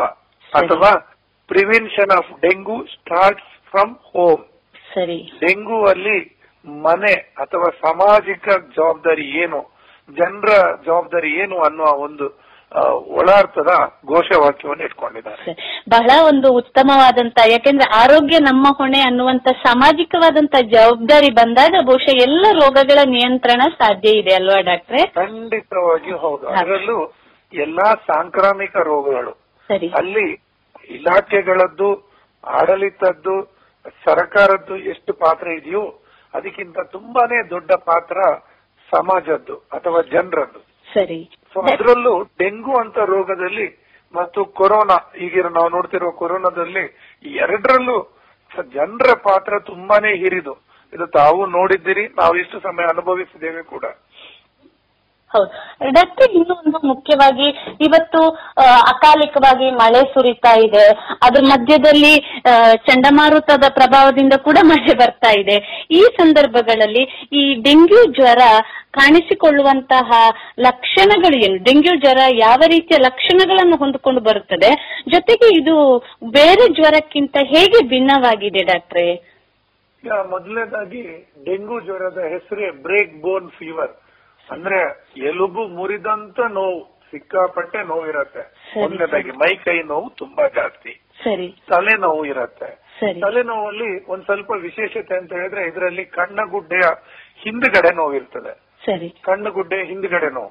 ಸರಿ ಸರಿ. ಮೂರನೇದು ಚರ್ಮದ ಮೇಲೆ ದದ್ದು ಬೀಳ್ತದೆ. ಆ, ಚರ್ಮ ಮೇಲೆ ದಪ್ಪ ದಪ್ಪ ದಪ್ಪ ದದ್ದು ಬೀಳ್ತದೆ. ಚಿಕ್ಕ ಚಿಕ್ಕ ಗುಳ್ಳೆ ಬೀಳ್ತದೆ. ಅವುಗಳೊಂದ್ ಸ್ವಲ್ಪ ತುರಿಕೆ ಕೂಡ ಹೊಂದಿರಬಹುದು? ತುಂಬಾನೇ ಜಾಸ್ತಿ ಆದವರಲ್ಲಿ ಒಂದ್ ಸ್ವಲ್ಪ ರಕ್ತಸ್ರಾವ ಕೂಡ ಕಣ್ಣಿಂದ ಮೂಗಿಂದ ಕಿವಿಯಿಂದ ಬರುವ. ಸಾಧ್ಯತೆಯೂ ಇರುತ್ತದೆ. ಸರಿ ಸರಿ. ಮುಖ್ಯವಾಗಿ ಹೇಳುದಿದ್ರೆ ತೀವ್ರ ತರದ ಮೈ ಕೈ ನೋವು ಕಣ್ಣ ಗುಡ್ಡೆಯ ಹಿಂದುಗಡೆ ನೋವು ಹಾಗೂ ಮೈ ಮೇಲೆ ಬೀಳುವಂತ ಈ ಸಣ್ಣಗೆ ಕಾಣುವ ಏನು ಒಂದು ಚರ್ಮದ ವೈಪರೀತ್ಯ ದದ್ದು ಅಂತ ಹೇಳ್ತೀವಿ. ಅಥವಾ ಮೈ ಮೇಲೆ ತುರಿಕೆ ರೀತಿ ಡಾಕ್ಟರ್ ಸಾಮಾನ್ಯವಾಗಿ ಈ ಡೆಂಗ್ಯೂ ಜ್ವರ ಯಾವ ವಯಸ್ಸಿನವರನ್ನ ಹೆಚ್ಚು ಕಾಡ್ತದೆ ಡಾಕ್ಟ್ರೆ? ಅದ್ರ ಬಗ್ಗೆ ಏನಾದ್ರೂ ವಿಶೇಷವಾಗಿ ಉಲ್ಲೇಖ ಮಾಡಬಹುದೇ ಖಂಡ್- ಖಂಡಿತವಾಗಿ ತುಂಬಾ ಒಳ್ಳೆಯ ಪ್ರಶ್ನೆ. ಈ ಡೆಂಗು ಜ್ವರ ಹೆಚ್ಚಾಗಿ ವಿಶೇಷವಾಗಿ ಕಾಡುವುದು ಈ ಕೆಲಸ ಮಾಡುವಂತ ಪ್ರೊಡಕ್ಟಿವ್ ಲೈಫ್ ಮಾಡ್ತಾರಲ್ಲ ಅವ್ರು ಯಾಕಂತ ಹೇಳಿದ್ರೆ ಸೊಳ್ಳೆ ಹಗಲಲ್ಲಿ. ಸರಿ ಹಗಲಲ್ಲಿ ಯಾರಿಗೆ ಕಚ್ಚುತ್ತದೆ ಅಂತ ಹೇಳಿದ್ರೆ ಯಾರು ಹೊರಗಡೆ ತೋಟಕ್ಕೆ ಕೆಲಸಕ್ಕೆ ಹೋಗ್ತಾರೆ. ಅಥವಾ ಮನೆಗಳಲ್ಲಿ ಕೆಲಸ ನಿರ್ವಹಿಸ್ತಾ ಇದ್ದಾರೆ. ಅಥವಾ ಕಚೇರಿಗಳಲ್ಲಿ ಕೆಲಸ ನಿರ್ವಹಿಸ್ತಾರೆ. ಇಂಥವರಲ್ಲಿ ಜಾಸ್ತಿ ಅಂದ್ರೆ ಮಧ್ಯ ವಯಸ್ಕರಿಂದ. ಈ ಟೀನೇಜ್ ಗ್ರೂಪ್ ಇವರಲ್ಲಿ ಜಾಸ್ತಿ ಕಂಡು ಬರ್ತದೆ ಹಾಗೂ ರೋಗ ಯಾರಿಗೂ ಬರಬಹುದು ಯಾರಿಗೆಲ್ಲ ಈಡಿಸ್ ಸೊಳ್ಳೆ ಕಚ್ತದೆ ರೋಗಾನುಯುಕ್ತ ಈಡಿಸ್ ಸೊಳ್ಳೆ ಕಚ್ತದೆ ಅವ್ರಿಗೆಲ್ಲರಿಗೂ ಈ ರೋಗ ಬರೋ ಸಾಧ್ಯತೆ ಇದೆ. ಅದು ಅಬಾಲ ವೃದ್ಧರಿಗೆ ಯಾರಿಗೂ ಬರ್ಬೋದು. ಸರಿ ಸರಿ. ಇನ್ನೂ ಒಂದು ಮುಖ್ಯವಾಗಿ ಡಾಕ್ಟ್ರೆ, ಈ ಸಂದರ್ಭದಲ್ಲಿ ಕೊರೋನಾ ಕಾರಣದಿಂದ ಲಾಕ್ಡೌನ್ ಸಂದರ್ಭದಲ್ಲಿ ಬಹಳಷ್ಟು ಜನ ಇವಾಗ ಮನೆಯಲ್ಲಿ ಇರುವಂತದ್ದು ಜಾಸ್ತಿ ಇದೆ. ಜೊತೆಗೆ ಹಳ್ಳಿಯಲ್ಲಿ ಚಟುವಟಿಕೆಗಳಲ್ಲಿ, ಕೃಷಿ ಚಟುವಟಿಕೆಗಳಲ್ಲಿ ತೊಡಗಿಸಿಕೊಳ್ಳುವಂತದ್ದು ಕೂಡ ಜಾಸ್ತಿ ಆಗುವಂತ ಸಾಧ್ಯತೆಗಳಿದೆ. ಆ ಸಂದರ್ಭದಲ್ಲಿ ಬಹಳ ಜಾಗರೂಕರಾಗಿರ್ಬೇಕಾಗ್ತದೆ ಅಲ್ವಾ ಡಾಕ್ಟ್ರೆ? ಹೌದು ಖಂಡಿತವಾಗಿ. ಯಾಕೆಂತ ಹೇಳಿದ್ರೆ ನೀವು ಹೇಳಿದ ಮಾತು ನೂರಕ್ಕೆ ನೂರು ಸತ್ಯ. ಈಗ ಎಲ್ರು ಮನೆಯಲ್ಲೇ ಇದ್ದಾರೆ. ಮನೆಯಲ್ಲಿ ಆಚೀಚೆ ಹೋಗ್ತಾ ಇರ್ತಾರೆ. ಮನೆಯಿಂದ ಮನೆಯಲ್ಲಿ ಈಗಾಗಲೇ ಸೊಳ್ಳೆ ಇಡೀ ಸೊಳ್ಳೆ ಇದ್ರೆ ಅಥವಾ ಮನೆಯ ಸುತ್ತಮುತ್ತಲು ಎಲ್ಲಿಯಾದ್ರೂ ಇಡಿ ಸೊಳ್ಳೆ ಉತ್ಪತ್ತಿ ಆಗುವಂತ ವ್ಯವಸ್ಥೆ ಇದ್ರೆ ಸೊಳ್ಳೆಗಳ ಸಂಖ್ಯೆ ಜಾಸ್ತಿ ಇರ್ತವೆ. ಆ ಸೊಳ್ಳೆ ಕಚ್ಚಿದ್ರೆ ಅದ್ರಲ್ಲಿ ಏನಾದ್ರೂ ಡೆಂಗು ರೋಗಾಣು ಆ ಸೊಳ್ಳೆಯಲ್ಲಿ ಇದ್ರೆ ಖಂಡಿತವಾಗಿ ಆ ವ್ಯಕ್ತಿಗೆ ಡೆಂಗು ರೋಗ ಬರಬಹುದು ಹಾಗೂ ಅವನಿಂದ ಮನೆಯಲ್ಲಿರುವನ್ನೆಲ್ಲ ಬಾಧಿಸಬಹುದು ಸರಿ ಅದೇ ರೀತಿ ನೀವು ಈಗ ಹೇಳಿದ್ರಿ ತೋಟಕ್ಕೆ ಕೆಲ್ಸಕ್ಕೆ ಹೋಗ್ತಾರೆ ಅಂತ. ಸೊ ತೋಟಗಳಲ್ಲಿ ಸಾಕಷ್ಟು ಕಡೆಯಲ್ಲಿ ನೀರು ನಿಂತು ಸೊಳ್ಳೆ ಉತ್ಪತ್ತಿ ಆಗತ್ತೆ. ಅಂದ್ರೆ ನಾವು ಈಗ ಆ ತೋಟವನ್ನು ಶುಚಿಯಾಗಿ ಇಟ್ಕೊಳ್ಳುವಂತ ಒಂದು ವ್ಯವಸ್ಥೆ ಮೊದಲಿಂದ ಏನ್ ನಡೆದುಕೊಂಡು ಬಂದಿದೆ ಅದು ಈಗ ತುಂಬಾನೇ ಕಮ್ಮಿ ಆಗಿದೆ. ಸೊ ಎಲ್ಲ ತೋಟಗಳಲ್ಲಿ ಅದು ರಬ್ಬರ್ ತೋಟ ಇರ್ಬೋದು ಅಡಿಕೆ ತೋಟ ಇರ್ಬೋದು ತೆಂಗಿನ ತೋಟನೇ ಇರ್ಬೋದು. ಎಲ್ಲಾ ಕಡೆಯಲ್ಲೂ ನೀರು ಸ್ವಚ್ಛ ನಿಂತು ಸ್ವಚ್ಛ ನಿಂತ ನೀರು ಇರುವ ಸಾಧ್ಯತೆ ತುಂಬಾ ಜಾಸ್ತಿ. ಜಾಸ್ತಿ ಇದೆ. ಹೌದು ಹೌದು. ಸ್ವಚ್ಛ ನಿಂತ ನೀರು ಎಲ್ಲಿ ಇರ್ತದೋ ಅಲ್ಲಿ ಸೊಳ್ಳೆ ಇರುವ ಸಾಧ್ಯತೆನೂ ಅಷ್ಟೇ ಇರ್ತದೆ. ಸರಿ. ಈ ನಿಟ್ಟಿನಲ್ಲಿ ಬಹಳ ಜಾಗರೂಕತಾಗಿರಬೇಕು ಅನ್ನುವಂಥದ್ದನ್ನು ನಾವೆಲ್ಲ ಅರಿತುಕೊಳ್ಬೇಕಾದಂತ ಅಗತ್ಯ ಇದೆ ಅಲ್ವಾ ಡಾಕ್ಟ್ರೆ? ಅದ್ರಲ್ಲಿ ಅದರಲ್ಲಿ ಮುಖ್ಯವಾಗಿ ಏನು ಅಂತ ಹೇಳಿದ್ರೆ ನೀವು ಹೇಳಿದ ಹಾಗೆ ಜಾಗರೂಕತರಾಗಿರುವುದಕ್ಕಿಂತಲೂ ಅದರ ಬಗ್ಗೆ ಮಾಹಿತಿ ಹೊಂದಿರಬೇಕು. ಈಗ ತಾವು ಇಷ್ಟೆಲ್ಲ ಪ್ರತಿ ಸಲ ತಮ್ಮ ರೇಡಿಯೋ ಮೂಲಕ ತಿಳಿಸ್ತಾ ಇದ್ದೀರಿ. ಸೊ ಜನ ಅದನ್ನು ಕೇಳುವುದು ಮಾತ್ರ ಅಲ್ಲ ಅದನ್ನು ಕಾರ್ಯರೂಪದಲ್ಲೂ ತರಬೇಕು. ಮನೆಯ ಹೊರಗಡೆ ಎಲ್ಲಿ ನೀರು ನಿಲ್ತಾ ನಿಲ್ಕೆ ಸಾಧ್ಯ ಉಂಟು ಅದನ್ನ ಅವರೇ ಯೋಚಿಸಿ ಅದಕ್ಕೆ ಬೇಕಾದ ವ್ಯವಸ್ಥೆ ಮಾಡಬೇಕು. ಹೌದು ಹೌದು. ನೀರು ನಿಲ್ಲುವಂತ ತಾವು ಕಳೆದ ಬಾರಿ ಉಲ್ಲೇಖ ಮಾಡಿದ ಹಾಗೆ ಅದು ತೆಂಗಿನ ಚಿಪ್ಪಿ ಇರಬಹುದು ಅಥವಾ ರಬ್ಬರಿನ ಹಾಲು ತೆಗೆಯುವಂತ ಚಿಪ್ಪಿ ಇರಬಹುದು ಅಥವಾ ಟಯರುಗಳಿರ್ಬೋದು ಎಲ್ಲೆಲ್ಲ ನೀರು ನಿಲ್ಲುವಂತ ಸಾಧ್ಯತೆಗಳಿದೆ ಅದನ್ನೆಲ್ಲ ಬಹುಶಃ ಜಾಗರೂಕತೆಯಿಂದ ನೋಡಿಕೊಂಡ್ರೆ ಎಲ್ಲೋ ಒಂದು ಕಡೆಯಲ್ಲಿ ಇದರ ತೀವ್ರತೆಯನ್ನ ಕಡಿಮೆ ಮಾಡಬಹುದು ಅಲ್ವಾ ಡಾಕ್ಟ್ರೆ? ಹೌದು. ಇನ್ನೊಂದು ಅಂತ ಹೇಳಿದ್ರೆ ಈ ಸಲ ನನಗೆ ಆಗ ನೀವು ಹೇಳುವಾಗ ಅದ್ರ ಬಗ್ಗೆ ಹೇಳಬೇಕು ಅಂತ ಇದ್ದೆ. ಈಗ ನೀವ್ ಹೇಳಿದ್ರಿ ಲಾಕ್ ಡೌನ್ ಆಗಿದೆ ಎಲ್ಲ ಮನೆಯಲ್ಲೇ ಇದ್ದಾರೆ. ಸೊ ಈ ಸಲ ನಾವು ಆಗ ಆಗ ಕೇಳಿದ್ರಿ ಯಾರಲ್ಲಿ ಜಾಸ್ತಿ ಬರ್ಬೋದು ಡೆಂಗು ಜ್ವರ ಅಂತ. ಆಗ ನಾನು ಹೇಳಿದೆ ಆ, ಮಧ್ಯವಯಸ್ಕರು ಅಥವಾ ಟೀನೇಜ್ ಗಿಂತ ಮೇಲೆ ಇರೋರು ಅಂದ್ರೆ ಅವರೆಲ್ಲ ಕೆಲ್ಸಕ್ಕೆ ಹೋಗ್ತಾರೆ ಬಟ್ ಈ ಸಲ ಹಾಗೆಲ್ಲ ಎಲ್ಲರೂ ಮನೆಯಲ್ಲೇ ಇದ್ದಾರೆ. ಸೊ ಎಲ್ಲರಿಗೂ ಡೆಂಗು ಬರೋ ಸಾಧ್ಯತೆ ಅದರಲ್ಲೂ ಮಕ್ಕಳು ಮನೆಯಲ್ಲೇ ಇದ್ದಾರೆ ಹಾಗೂ ಮನೆಯಲ್ಲೇ ಮನೆಯ ಒಳಗೆ ಇರುವುದಿಲ್ಲ ಅವರು. ತೋಟ ಆಚೆ ಈಚೆ ಹೊರಗಡೆ ಒಳಾಂಗಣ ಎಲ್ಲ ಕಡೆ ಆಟ ಆಡ್ತಾ ಇರ್ತಾರೆ ಸೊ ಅವರಿಗೆ ಕಚ್ಚಿ ಮತ್ತೆ ಅವರಲ್ಲಿ ಡೆಂಗು ರೋಗ ಬರುವ ಸಾಧ್ಯತೆಯು ತುಂಬಾನೇ ಜಾಸ್ತಿ ಬರ್ಬೋದು. ಆದ ಕಾರಣ ಜನ ಇದ್ರ ಬಗ್ಗೆ ಹೆಚ್ಚುವರಿಯಾಗಿ ಯೋಚಿಸುವ ಅಗತ್ಯ ಜಾಸ್ತಿ ಇದೆ. ಸರಿ. ಡಾಕ್ಟ್ರೆ, ಬಹಳ ಉಪಯುಕ್ತವಾದಂತ ಮಾಹಿತಿಯನ್ನ ನೀಡ್ತಾ ಇದ್ದೀರಿ. ಇನ್ನೂ ಒಂದು ಮುಖ್ಯವಾಗಿ ಈಗ ಯಾವುದೇ ಜ್ವರವನ್ನು ಕೂಡ ಸಾಮಾನ್ಯ ಜ್ವರ ಅನ್ನುವ ರೀತಿಯಲ್ಲಿ ಪರಿಗಣಿಸುವಂತ ಸಾಧ್ಯತೆ ಇದೆ. ಈಗ ಮುಖ್ಯವಾಗಿ ಈ ಡೆಂಗ್ಯೂ ಜ್ವರವನ್ನ ಮನೆಯಲ್ಲೇ ನಿಭಾವಣೆ ಮಾಡಬಹುದೇ? ಯಾಕೆಂದ್ರೆ ಅದು ತೀವ್ರವಾಯಿತು ಅನ್ನೋದು ಗೊತ್ತಾಗುವುದು ಹೇಗೆ ಮತ್ತು ಯಾವ ರೀತಿಯಲ್ಲಿ ಅದನ್ನ ಪತ್ತೆ ಹಚ್ಚಲಿಕ್ಕಾಗ್ತದೆ ಡಾಕ್ಟ್ರೆ? ಮನೆಯಲ್ಲೇ ನಿಭಾವಣೆ ಮಾಡುವಂತ ಸಾಧ್ಯತೆಗಳು ಇದೆಯೇ? ನೋಡಿ ಯಾವುದೇ ಸಾಂಕ್ರಾಮಿಕ ರೋಗ ಅದು ಕೊರೋನಾ ಇರ್ಲಿ ಕೋವಿಡ್ ಇರ್ಲಿ ಎಲ್ಲಾ ಸಾಂಕ್ರಾಮಿಕ ರೋಗಗಳ ಎಲ್ಲಾ ರೋಗಿಗಳನ್ನು ಆಸ್ಪತ್ರೆಯಲ್ಲಿ ದಾಖಲು ಮಾಡ್ಲಿಕ್ಕೆ ಸಾಧ್ಯವೇ ಇಲ್ಲ. ಯಾಕಂತ ಹೇಳಿದ್ರೆ ಒಂದು ಊರಲ್ಲಿ ಸಾಂಕ್ರಾಮಿಕ ರೋಗ ಬರುವಾಗ ಅದು ಒಂದಿಬ್ಬರಿಗಲ್ಲ. ಡೆಂಗು ಬಂದ್ರೆ ಒಂದಿಬ್ಬರಿಗಲ್ಲ. ಹತ್ತು ನೂರು ಜನರಿಗೆ ಬರ್ತದೆ. ಸೊ ನೂರು ಜನರನ್ನು ಆಸ್ಪತ್ರೆಯಲ್ಲಿ ಮಲಗಿಸೋದು ಖಂಡಿತ ಯಾವುದೇ ವ್ಯವಸ್ಥೆಗೂ ಸರಿಯಾದ ಮಾರ್ಗ ಅಲ್ಲ. ಆದ ಕಾರಣ ಯಾರಿಗೆ ತೊಂದರೆ ಇದೆ ಯಾರಿಗೆ ತೊಂದರೆ ಆಗಬಹುದು ಅವರು ಮಾತ್ರ ಆಸ್ಪತ್ರೆಯಲ್ಲಿ ದಾಖಲಾಗುವ ಅಗತ್ಯತೆ ಇರ್ತದೆ. ಅದಕ್ಕಿಂತಲೂ ಸುಲಭವಾಗಿ ಹೇಳುದಿದ್ರೆ ಯಾರನ್ನು ದಾಖಲಿಸಬೇಕು ಅನ್ನೋ ಬಗ್ಗೆ ಲಕ್ಷಣಗಳನ್ನು ತಿಳ್ಕೊಳಿಸ್ಬೇಕು ಸರಿ. ಮುಖ್ಯವಾಗಿ ಹೇಳುದಿದ್ರೆ ಯಾರಿಗೆ ಎದ್ದು ನಿಲ್ಲುವಾಗ ತಲೆ ಸುತ್ತು ಬರ್ತಾ ಇದೆ ಯಾರಿಗ ಯಾರ ಕೈ ಕಾಲುಗಳಲ್ಲಿ ತುಂಬಾನೇ ಬಾವು ಬರ್ತದೆ ಅಥವಾ ಯಾರಿಗೆ ಚರ್ಮದ ಅಡಿಯಲ್ಲಿ ರಕ್ತಸ್ರಾವ ಅಥವಾ ಮೂಗಿನಿಂದ ಕಣ್ಣಿನಿಂದ ಬಾಯಿಯಿಂದ ರಕ್ತಸ್ರಾವ ಆಗ್ತದೆ. ಅಂತದ್ದು ತೀವ್ರ ತರದ ಡೆಂಗುನ ಲಕ್ಷಣಗಳು. ಹಾಗೂ ಯಾರಿಗೆ ಎರಡನೇ ಸಲ ಡೆಂಗು ಬರ್ತದೆ ಅಥವಾ ಮೂರನೇ ಸಲ ಡೆಂಗು ಬರ್ತದೆ ಇವರೆಲ್ಲರೂ ಆಸ್ಪತ್ರೆಯಲ್ಲಿ ದಾಖಲಾಗುವ ಅವಶ್ಯಕತೆ ಇರ್ತಿರ್ತದೆ ಸರಿ. ಡಾಕ್ಟರ್ ಇನ್ನೂ ಒಂದು ಮುಖ್ಯವಾಗಿ ಈ ಡೆಂಗ್ಯೂ ಸಂದರ್ಭದಲ್ಲಿ ನಾವು ನೋಡಿದ್ದೇವೆ ರೋಗಿಗಳಿಗೆ ರಕ್ತದ ನೀಡುವಿಕೆ ಬೇಕಾಗ್ತದೆ ಜೊತೆಗೆ ಪ್ಲೇಟ್ಲೆಟ್ ನೀಡುವಂತ ಸಂದರ್ಭ ಕೂಡ ಬರ್ತದೆ. ಇದು ಏನು ಡಾಕ್ಟರ್? ಇದ್ರ ಬಗ್ಗೆ ಒಂದಿಷ್ಟು ಮಾಹಿತಿಯನ್ನ ನೀಡ್ತೀರಾ? ಈಗ ಪ್ಲೇಟ್ಲೆಟ್ ಅನ್ನೋದು ಥ್ರೋಂಬೋಸೈಟೋಪೀನಿಯಾ ಹೇಳ್ತೀವಿ. ಅಂದ್ರೆ ರಕ್ತದಲ್ಲಿ ಒಂದು ಅಂಶ ಕಮ್ಮಿ ಆಗೋಕೆ. ಸರಿ. ಇದೊಂದು ಒಂದು ಹಂತದಿಂದ ಜಾಸ್ತಿ ಕಮ್ಮಿ ಆದ್ರೆ ಮತ್ತೆ ರಕ್ತ ಲೀಕೇಜ್ ಸ್ಟಾರ್ಟ್ ಆಗ್ತದೆ. ಅಥವಾ ನಾನು ಆಗ ಹೇಳಿದೆ ನಿಮ್ಗೆ ರಕ್ತ ಸ್ರಾವ. ಬಾಯಿಯಿಂದ ಕಣ್ಣಿಂದ ಎಲ್ಲಾ ಕಡೆಯಿಂದ ಅಂದ್ರೆ ನವರಂಧ್ರದಿಂದ ಕೂಡ ಅದು ಹೋಗುವ ಸಾಧ್ಯತೆ ಇರ್ತದೆ ರಕ್ತ ಹೋಗುವ ಮಲದಲ್ಲೂ ಹೋಗ್ಬೋದು ಮೂತ್ರದಲ್ಲೂ ಹೋಗ್ಬೋದು. ಇದಕ್ಕೆ ಮುಖ್ಯ ಕಾರಣ ಪ್ಲೇಟ್ಲೆಟ್ ಕಮ್ಮಿ ಆಗುವಿಕೆ. ಪ್ಲೇಟ್ಲೆಟ್ ಎಷ್ಟಿದೆ ಅನ್ನೋದನ್ನು ಪರೀಕ್ಷೆ ಸಾಧಾರಣ ಒಂದು ಲ್ಯಾಬಿನಲ್ಲಿ ಸಾಧಾರಣ ರಕ್ತ ಪರೀಕ್ಷೆ ಲ್ಯಾಬ್ ನಮ್ಮ ಸರ್ಕಾರಿ ಆಸ್ಪತ್ರೆಯಲ್ಲಿರುವ ಎಲ್ಲಾ ಲ್ಯಾಬ್ ಅಲ್ಲೂ ನೋಡ್ತಾರೆ ನೀವು ಜ್ವರ ಬಂದ ಎರಡನೇ ದಿವಸ ಮೂರನೇ ದಿವಸ ಪರೀಕ್ಷೆ ಮಾಡ್ತಾ ಹೋದ್ರೆ ಕಮ್ಮಿ ಆಗೋಕೆ ಬಗ್ಗೆ ಗೊತ್ತಾಗ್ತದೆ. ಒಂದು ಹಂತದಿಂದ ಜಾಸ್ತಿ ಕಮ್ಮಿ ಆಗ್ತಾ ಇದೆ ಅಂತ ಹೇಳಿದ್ರೆ ಖಂಡಿತವಾಗಿಯೂ ನೀವು ಆ, ಆಸ್ಪತ್ರೆ ದಾಖಲಾಗಬೇಕು.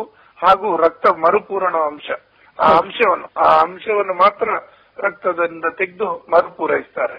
ಆ ರೀತಿ ಮಾಡೋದ್ರಿಂದ ಆತನ ಜೀವವನ್ನು ರಕ್ಷಿಸಬಹುದು. ಸರಿ. ಅಂತ ಹೇಳಿ ಪ್ರತಿಯೊಬ್ಬ ವ್ಯಕ್ತಿಗೆ ಡೆಂಗು ಬಂದವನಿಗೆ ಇದರ ಅವಶ್ಯಕತೆ ಸರಿ ಖಂಡಿತವಾಗಿ ಇಲ್ಲ. ಬಹಳ ಉತ್ತಮವಾದಂತ ಮಾಹಿತಿ ಡಾಕ್ಟ್ರೆ. ಯಾಕೆಂದ್ರೆ ಡೆಂಗ್ಯೂ ಬಂತು ಅನ್ನುವ ತಕ್ಷಣದಲ್ಲಿ ರಕ್ತದ ಅಗತ್ಯತೆ ಬರಬಹುದು ಎನ್ನುವಂತಹ ಭಯ ಕೂಡ ಇರುವಂತ ಸಾಧ್ಯತೆ ಇದೆ. ಆ ನಿಟ್ಟಿನಲ್ಲಿ ನಿಮ್ಮ ಈ ಮಾಹಿತಿಯು ಬಹಳ ಉಪಯುಕ್ತ ಅಂತ ನಾವು ಅಂದ್ಕೊಳ್ತೇವೆ ಡಾಕ್ಟ್ರೆ.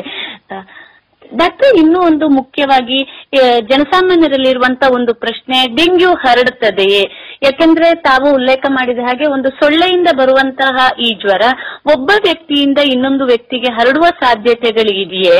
ಜೊತೆಗೆ ಈ ಹಾಲುಣಿಸುವ ತಾಯಿಯಂದಿರು ನಾವೇನು ಹೇಳ್ತೇವೆ ಬ್ರೆಸ್ಟ್ ಫೀಡಿಂಗ್ ಮದರ್ಸ್ ಇದಾರಲ್ಲ, ಅವರಿಂದ ಮಗುವಿಗೆ ಹರಡುವಂತ ಸಾಧ್ಯತೆಗಳು ಇದೆಯಾ ಡಾಕ್ಟ್ರೆ? ಮೊದಲನೇದಾಗಿ ಡೆಂಗು ಹೇಗೆ ಹರಡುತ್ತದೆ ಅನ್ನೋದನ್ನು ನಾವು ಅರಿತುಕೊಳ್ಬೇಕು ಸರಿ. ಡೆಂಗು ಹರಡುವುದು ತುಂಬಾನೇ ಸಿಂಪಲ್ ಆಗಿ ಒಂದು ಬರೀ ಸೊಳ್ಳೆಯಿಂದ ಹೌದು. ಒಂದು ಸೊಳ್ಳೆ ಒಬ್ಬ ರೋಗಯುಕ್ತ ವ್ಯಕ್ತಿಗೆ ಕಚ್ಚಿ ಮತ್ತೆ ಇನ್ನೊಬ್ಬ ಸುದೃಢ ವ್ಯಕ್ತಿ ಆರೋಗ್ಯವಂತ ವ್ಯಕ್ತಿ ಕಚ್ಚಿದ್ರೆ ಈ ರೋಗಿಯ ದೇಹದಲ್ಲಿರುವ ರೋಗಾಣು ಏನಿದೆ ಅದನ್ನು ಈ ಸೊಳ್ಳೆ ಹೀರಿಕೊಂಡು ತನ್ನ ದೇಹದಲ್ಲಿ ಅದನ್ನು ಬೆಳೆಸ್ಕೊಂಡು ಇನ್ನೊಬ್ಬನಿಗೆ ನೀಡುತ್ತದೆ ಸರಿ. ಸೊ ಇಂಥ ಒಂದು ವ್ಯವಸ್ಥೆ ಇರುವುದರಿಂದ ಡೆಂಗು ಒಬ್ರಿಂದ ಒಬ್ಬರಿಗೆ ಹರಡಬೇಕಾದ್ರೆ ಸೊಳ್ಳೆಯ ಮೂಲಕ ಹರಡಬೇಕು. ಹೌದು. ಸೊ ಇದು ಅತಿ ಮುಖ್ಯವಾದ ವಿಷಯ. ಸರಿ. ಸೊಳ್ಳೆ ನಿಮ್ಮ ಮನೆಯಲ್ಲಿ ಒಬ್ಬ ರೋಗಿಗೆ ಡೆಂಗು ಬಂದಿದೆ ಅಂತ ಆದ್ರೆ ನೀವು ಮೊದಲಿಗೆ ನೋಡ್ಬೇಕಾದ್ದು ಅಲ್ಲಿ ಸೊಳ್ಳೆ ಇದೆಯಾ ಅಂತ. ಸರಿ. ಸೊಳ್ಳೆ ಇದ್ರೆ ಆತನಿಂದ ಇನ್ನೊಬ್ಬರಿಗೆ ಹರಡ್ತದೆ. ಸೊಳ್ಳೆ ಇಲ್ಲದಿದ್ರೆ ಸುಮ್ಮನೆ ಹಾಗೆ ಮಾತಾಡಿದ್ರೆ ಅವನ ಜೊತೆ ಅಥವಾ ಅವನ ಸೇವೆ ಮಾಡಿದ್ರೆ ಅವನಿಗೆ ಹಾಲು ಕೊಟ್ರೆ ಅವನಿಗೆ ತಿಂಡಿ ಕೊಟ್ರೆ ಅಥವಾ ಬೇರೆ ಏನಾದ್ರೂ ಅವನ ಜೊತೆ ಊಟ ಮಾಡಿದ್ರೆ ಖಂಡಿತ ಬರೋದಿಲ್ಲ ಅಥವಾ ತಾಯಿ ಮಗುವಿಗೆ ಹಾಲು ಕೊಟ್ರೆ ತಾಯಿಗೆ ಡೆಂಗು ರೋಗ ಇದೆ ಚಿಕ್ಕ ಮಗುವಿಗೆ ಹಾಲು ಕೊಡಬಹುದು ಖಂಡಿತ ಕೊಡಬಹುದು ಹಾಗೂ ಕೊಡಲೇಬೇಕು. ತಾಯಿಯ ದೇಹದಿಂದ ಮಗುವಿಗೆ ಹರಡುವ ಸಾಧ್ಯತೆ ತೀರಾ ತೀರಾ ಕಮ್ಮಿ. ಅದಕ್ಕಿಂತಲೂ ಜಾಸ್ತಿ ಅಗತ್ಯ ಆ ಮಗುವಿಗೆ ತಾಯಿಯ ಹಾಲಿದ್ದಿರತ್ತೆ ತಾಯಿ ಹಾಲನ್ನು ಕೊಡಲೇಬೇಕು. ಸರಿ ಸರಿ ಸರಿ. ಹರಡಬೇಕಾದ್ರೆ ನಿಮ್ಮಲ್ಲಿ ಈಡಿ ಸೊಳ್ಳೆ ಬೇಕು. ಈಡಿ ಸೊಳ್ಳೆ ಇಲ್ಲದಾಗೆ ನೋಡಿದ್ರೆ ಸರಿ. ನಿಮ್ಮಲ್ಲಿರುವ ಏನು ರೋಗಿಯಿಂದ ಇನ್ನೊಬ್ಬ ಆರೋಗ್ಯವಂತನಿಗೆ ಖಂಡಿತವಾಗಿ ಒಟ್ಟಾರೆಯಾಗಿ ಹೇಳುವುದಾದ್ರೆ ಸೊಳ್ಳೆಯೇ ಇಲ್ಲಿ ಪ್ರಮುಖ ಪಾತ್ರವನ್ನು ವಹಿಸ್ತದೆ ಅಲ್ವಾ ಡಾಕ್ಟ್ರೆ? ಅದುವೇ ವಾಹಕ. ಸೊಳ್ಳೆಯ ಮೂಲಕ ಮಾತ್ರ ಅದು ಹರಡಬಹುದಷ್ಟೇ ಹೊರತು ಬೇರೆ ಯಾವುದೇ ರೀತಿಯಲ್ಲಿ ಹರಡುವಂತ ಸಾಧ್ಯತೆಗಳು ಇಲ್ಲ ಅಲ್ವಾ ಡಾಕ್ಟ್ರೆ? ಇಲ್ಲ ಇಲ್ಲ. ಖಂಡಿತವಾಗಿಲ್ಲ. ಅದಕ್ಕೆ ನೀವು ಒಂದು ಕೆಲವೊಂದು ಚಿಕ್ಕ ಪುಟ್ಟ ಒಂದು ಮುನ್ನೆಚ್ಚರಿಕೆ ಕ್ರಮ ತಗೊಳ್ಬಹುದು ಮೊದಲನೇದಾಗಿ ಯಾರಿಗೆಲ್ಲ ಡೆಂಗು ರೋಗ ಬರ್ತದೆ ಅವನನ್ನು ಕಡ್ಡಾಯವಾಗಿ ಸೊಳ್ಳೆ ಪರದೆ ಮೇಲೆ ಹಗಲು ರಾತ್ರಿ ಮಲಗಿಸಬೇಕು. ಸರಿ. ಒಂದನೇದು. ಎರಡನೇದು ನಿಮ್ಮ ಮನೆಯಲ್ಲಿ ಎಲ್ಲಾ ನೀರಿನ ಸಂಗ್ರಹಗಳನ್ನು ನೋಡಿ ಅದನ್ನು ಮುಚ್ಚಿಡಬೇಕು ವಾರಕ್ಕೊಮ್ಮೆ ಶುಚಿಗೊಳಿಸಬೇಕು. ಸರಿ. ಮೂರನೇದಾಗಿ ಸೊಳ್ಳೆ ನಿರೋಧಕ ಧೂಪಗಳು ಅದು ಬೇವಿನ ಸೊಪ್ಪು ಆಗ್ತದೆ ಕೈ ಬೇವಿನ ಸೊಪ್ಪು ಹಾಕಿದ್ರು ಆಗತ್ತೆ ಅಥವಾ ಬೇರೆ ಯಾವುದೇ ಧೂಪ ಹಾಕಿ ಓಡಿಸಿದ್ರು ಆಗತ್ತೆ. ಮನೆಯಲ್ಲಿ ಮೂರ್ನಾಲ್ಕು ಸಲ ಧೂಪ ಹಾಕಿ ಸೊಳ್ಳೆಯನ್ನು ಓಡಿಸಬಹುದು ಅಥವಾ ತುಂಬಾ ರೋಗಿ ಇರುವ ಸಮಯದಲ್ಲಿ ಸೊಳ್ಳೆ ಬತ್ತಿಯನ್ನು ಹಚ್ಚುದ್ರಲ್ಲೂ ತಪ್ಪಿಲ್ಲ. ಒಂದು ಸಲಕ್ಕೆ ಅದನ್ನು ಓಡಿಸ್ಲಿಕ್ಕೆ. ಆದ್ರೆ ಮುಚ್ಚಿ ಇಡೀ ಕೊಟ್ಟ ಕಿಟಕಿ ಬಾಗಿಲನ್ನು ಮುಚ್ಚಿ ಸೊಳ್ಳೆ ಬತ್ತಿಯನ್ನು ಇಡುದು ಅಷ್ಟೊಂದು ಒಳ್ಳೇದಲ್ಲ. ಆನಂತರ ದೇಹ ಮುಚ್ಚುವಂತ ಬಟ್ಟೆ ಧರಿಸಬಹುದು ಮನೆಯ ಬಾಗಿಲಿಗೆ ಮನೆ ಕಿಟಕಿಗಳಿಗೆ ಸೊಳ್ಳೆಯ ಪರದೆ ಅಂತ ಜಾಲರಿಯನ್ನು ಹಾಕಬಹುದು ಮನೆಯಲ್ಲಿ ಎಲ್ಲೆಲ್ಲಿ ನೀರು ನಿಲ್ಲುವ ಸಾಧ್ಯತೆ ನಾವು ಸಾಕಷ್ಟು ಜನ ಈ ವಾಸ್ತು ಅಂತ ಹೇಳಿ ಬಿದಿರು ತಂದು ಅದ್ರಲ್ಲೂ ನೀರಲ್ಲಿ ಇಟ್ಟು ಬೆಳೆಸ್ತೀವಿ ಅದರಲ್ಲಿ ಬರ್ಬೋದು. ಕೆಲವೊಂದಷ್ಟು ಮನೆಯೊಳಗೆ ಅಲಂಕಾರಿಕ ಗಿಡ ಇರ್ತದೆ ಅದರಲ್ಲಿ ಇರ್ಬೋದು. ನಮ್ಮ ಮನೆಯಲ್ಲಿ ನಾವು ತಂಪಿಗೋಸ್ಕರ ಇಟ್ಟ ರೆಫ್ರಿಜರೇಟರ್ ಇರ್ಬೋದು ಏರ್ ಕೂಲರ್ ಇರ್ಬೋದು ಅದರಡೆಯಲ್ಲಿ ಒಂದು ಟ್ರೀ ಇರುತ್ತೆ ಅದ್ರಲ್ಲೂ ಇರ್ಬೋದು. ಇವೆಲ್ಲದರ ಬಗ್ಗೆ ಒಂದ್ ಸ್ವಲ್ಪ. ಕಾಮನ್ ಸೆನ್ಸ್ ಅಂತ ಹೇಳಿ ಸಾಮಾನ್ಯ ಜ್ಞಾನ ಉಪಯೋಗಿಸಿ ನಾವು ನೋಡಿದ್ರೆ ಖಂಡಿತವಾಗಿಯೂ ನಾವು ಈ ಸೊಳ್ಳೆ ಒಬ್ಬ ನಿಗೆ ಖರ್ಚು, ಇನ್ನೊಬ್ಬನಿಗೆ ಕಚ್ಚದಂತೆ ನೋಡಬಹುದು ನೋಡಿಕೊಳ್ಬಹುದು ಬಹಳ ಉಪಯುಕ್ತವಾದಂತ ಮಾಹಿತಿಯನ್ನ ನೀಡಿದಿರಿ ಡಾಕ್ಟ್ರೆ. ಇನ್ನೂ ಒಂದು ಡಾಕ್ಟ್ರೆ, ಮುಖ್ಯವಾಗಿ ಈಗ ಈ ಡೆಂಗ್ಯೂ ಬಂದಂತ ಸಂದರ್ಭಗಳಲ್ಲಿ ಲಕ್ಷಣಗಳನ್ನ ತಾವು ಉಲ್ಲೇಖ ಮಾಡಿದ್ರಿ. ಆದ್ರೆ ಮುಖ್ಯವಾಗಿ ದೇಹದ ಅಂಗಗಳನ್ನ ನಾವು ಗಮನದಲ್ಲಿ ಇಟ್ಕೊಂಡು ಕೇಳುವುದಾದ್ರೆ, ಯಾವುದಾದರೂ ನಿರ್ದಿಷ್ಟವಾದ ಅಂಗಕ್ಕೆ ಇದು ಹೆಚ್ಚು ತೊಂದರೆಯನ್ನ ಉಂಟು ಮಾಡುವಂತ ಸಾಧ್ಯತೆಗಳೇನಾರು ಇದೆಯಾ ಡಾಕ್ಟ್ರೆ? ಯಾಕೆಂದ್ರೆ ಈಗ ನಾವು ಕೋವಿಡ್ ಸಂದರ್ಭದಲ್ಲಿ ನೋಡ್ತಾ ಇದ್ದೇವೆ, ಶ್ವಾಸಕೋಶಕ್ಕೆ ತೊಂದರೆಯನ್ನು ಮಾಡ್ತಾ ಇದೆ ಅನ್ನುವಂಥದ್ದನ್ನ. ಈ ನಿಟ್ಟಿನಲ್ಲಿ ಇದು ಯಾವುದಾದರೂ ಅಂಗಕ್ಕೆ ನಿರ್ದಿಷ್ಟವಾದಂತ ಅಂಗಕ್ಕೆ ತೊಂದರೆಯನ್ನು ಉಂಟು ಮಾಡುತ್ತದೆ ಡಾಕ್ಟ್ರೆ? ಈಗ ನೋಡಿ ಕೋವಿಡ್ ಅಲ್ಲಿ ಹೆಚ್ಚಾಗಿ ಶ್ವಾಸಕೋಶವನ್ನು ಬಾಧಿಸ್ತದಂತ ಅಂದ್ರೆ ಡೆಂಗು ಅಲ್ಲಿ ಎಲ್ಲಾ ಅಂಗಾಂಗಗಳನ್ನು ಅವು ಬಾಧಿಸ್ತವೆ. ಅದರಿಂದ ಹೆಚ್ಚಾಗಿ ಬಹು ಅಂಗಾಂಗ ವೈಫಲ್ಯ ಹೊಂದಿ ಡೆಂಗು ಅಲ್ಲಿ ಮರಣ ಹೊಂದುವ ಸಾಧ್ಯತೆ ಜಾಸ್ತಿ. ಸರಿ ಸರಿ. ಎಲ್ಲಾ ಅಂಗಾಂಗಗಳನ್ನು ಅದು ಬಾಧಿಸ್ತದೆ. ಸರಿ ಸರಿ. ಹಾಗಾಗಿ ಒಟ್ಟಾರೆಯಾಗಿ ಬಹಳ ಜಾಗರೂಕತೆಯಾಗಿರಬೇಕು. ಎಲ್ಲೋ ಒಂದು ನಿಟ್ಟಿನಲ್ಲಿ ನೋಡುವುದಾದ್ರೆ ಕೊರೋನಾದಕ್ಕಿಂತಲೂ ಹೆಚ್ಚು ತೀವ್ರತರವಾದಂತಹ ಸಮಸ್ಯೆಯನ್ನ ಉಂಟು ಮಾಡುವಂತಹ ಸಾಧ್ಯತೆ ಡೆಂಗ್ಯೂವಿನಲ್ಲಿ ಇದೆ ಅಲ್ವಾ ಡಾಕ್ಟ್ರೆ? ಖಂಡಿತವಾಗಿಯೂ ಹೌದು. ನೀವು ಹೇಳಿದ ಮಾತು ಖಂಡಿತವಾಗಿ ಸತ್ಯ. ಯಾಕೆಂತ ಹೇಳಿದ್ರೆ ಇವತ್ತು ನಮಗೆ ಕೊರೋನಾಕ್ಕೆ ವ್ಯಾಕ್ಸಿನ್ ಇದೆ. ಹೌದು. ಕೊರೋನಾಕ್ಕೆ ಒಂದಷ್ಟು ಔಷಧಿಗಳು ಕೂಡ ಇವೆ. ಸರಿ ಡಾಕ್ಸಿಸೈಕ್ಲ್ ಅಂತ ಕೊಡ್ತೀವಿ ಐವರ್ಮೆಕ್ಟಿನ್ ಅಂತ ಕೊಡ್ತೀವಿ ರೆಮಿಡಿಸಿವಿರ್ ಅಂತ ಕೊಡ್ತೀವಿ ಇನ್ನೂ ಏನೋ ಮದ್ದುಗಳು ಬಂದಿವೆ. ಹೌದು ಆದ್ರೆ ಹೌದು ಇಂದಿಗೂ ನಮಗೆ ಕೊರೋನಾ ಕೊರೋನಾಕ್ಕೆ ಯಾವ ರೀತಿ ಮದ್ದು ಬಂದಿದೆ ಆ ರೀತಿ ಡೆಂಗುಗೆ ಇನ್ನು ಕೂಡ ಯಾವುದೇ ರೀತಿಯ ಔಷಧಿ ಇರುವುದಿಲ್ಲ. ಅಥವಾ ವ್ಯಾಕ್ಸಿನ್ ಕೂಡ ಇರುವುದಿಲ್ಲ. ಇದಕ್ಕಿರುವ ವ್ಯಾಕ್ಸಿನ್ ಸೊಳ್ಳೆಯ ನಿರ್ಮೂಲನವೇ ಸರಿ. ಸೊಳ್ಳೆ ಮುಕ್ತ ಸೊಳ್ಳೆಯ ನಿರ್ಮೂಲನ ಸೊಳ್ಳೆ ಮುಕ್ತ ಪ್ರದೇಶವನ್ನ ಮಾಡಿದಾಗ ಬಹುಶಃ ಡೆಂಗ್ಯೂ ಕೂಡ ಮುಕ್ತವಾಗಬಹುದು ಅಂತ ನಾವು ಹೇಳ್ಬೋದಾ ಏನೋ ಅಲ್ವಾ ಡಾಕ್ಟ್ರೆ? ಅದರಲ್ಲೂ ನೋಡಿ ಎಲ್ಲಾ ಸೊಳ್ಳೆಯನ್ನು ಓಡಿಸುವ ಅಗತ್ಯ ಇಲ್ಲ. ನೀವು ಸ್ವಚ್ಛ ನಿಂತ ನೀರಲ್ಲಿ ಮೊಟ್ಟೆ ಇಡುವ ಎರಡು ಜಾತಿಯ ಸೊಳ್ಳೆ ಇರ್ತದೆ. ಒಂದು ಅನಾಫಿಲಿಸ್ ಒಂದು ಈ ಇಡಿಸ್ ಈ ಎರಡು ಇರದಂತೆ ನೋಡಿಕೊಂಡ್ರೆ ಖಂಡಿತವಾಗಿ. ನೂರಲ್ಲಿ ತೊಂಬತ್ತು ಶೇಕಡ ರೋಗಗಳನ್ನು ಸರಿ. ಯಾಕೆಂದ್ರೆ ಬಹಳ ಉಪಯುಕ್ತವಾದಂತ ಮಾಹಿತಿ ಡಾಕ್ಟ್ರೆ. ಸಾಮಾನ್ಯ ಜನರ ಮನಸ್ಸಿನಲ್ಲಿ ಒಂದು ಆಲೋಚನೆ ಇದೆ. ಸೊಳ್ಳೆ ಇರಬಹುದು ಅಥವಾ ಯಾವುದೇ ಕೀಟಗಳು ಹಾಳಾದ ನೀರಿನಲ್ಲಿ ಉತ್ಪತ್ತಿ ಆಗ್ತದೆ ಅನ್ನುವಂಥದ್ದು. ಅಂದ್ರೆ ಕೊಳಚೆ ನೀರಿನಲ್ಲಿ. ಬಟ್ ಇಲ್ಲಿ ನಾವು ನೋಡ್ಬೇಕಾಗಿರುವುದು ಸ್ವಚ್ಛ ನೀರಿನಲ್ಲಿ ಕೂಡ ಈ ಸೊಳ್ಳೆ ಉತ್ಪಾದನೆ ಆಗ್ತದೆ ಅನ್ನುವಂಥದ್ದನ್ನ. ಅಲ್ವಾ ಡಾಕ್ಟ್ರೆ?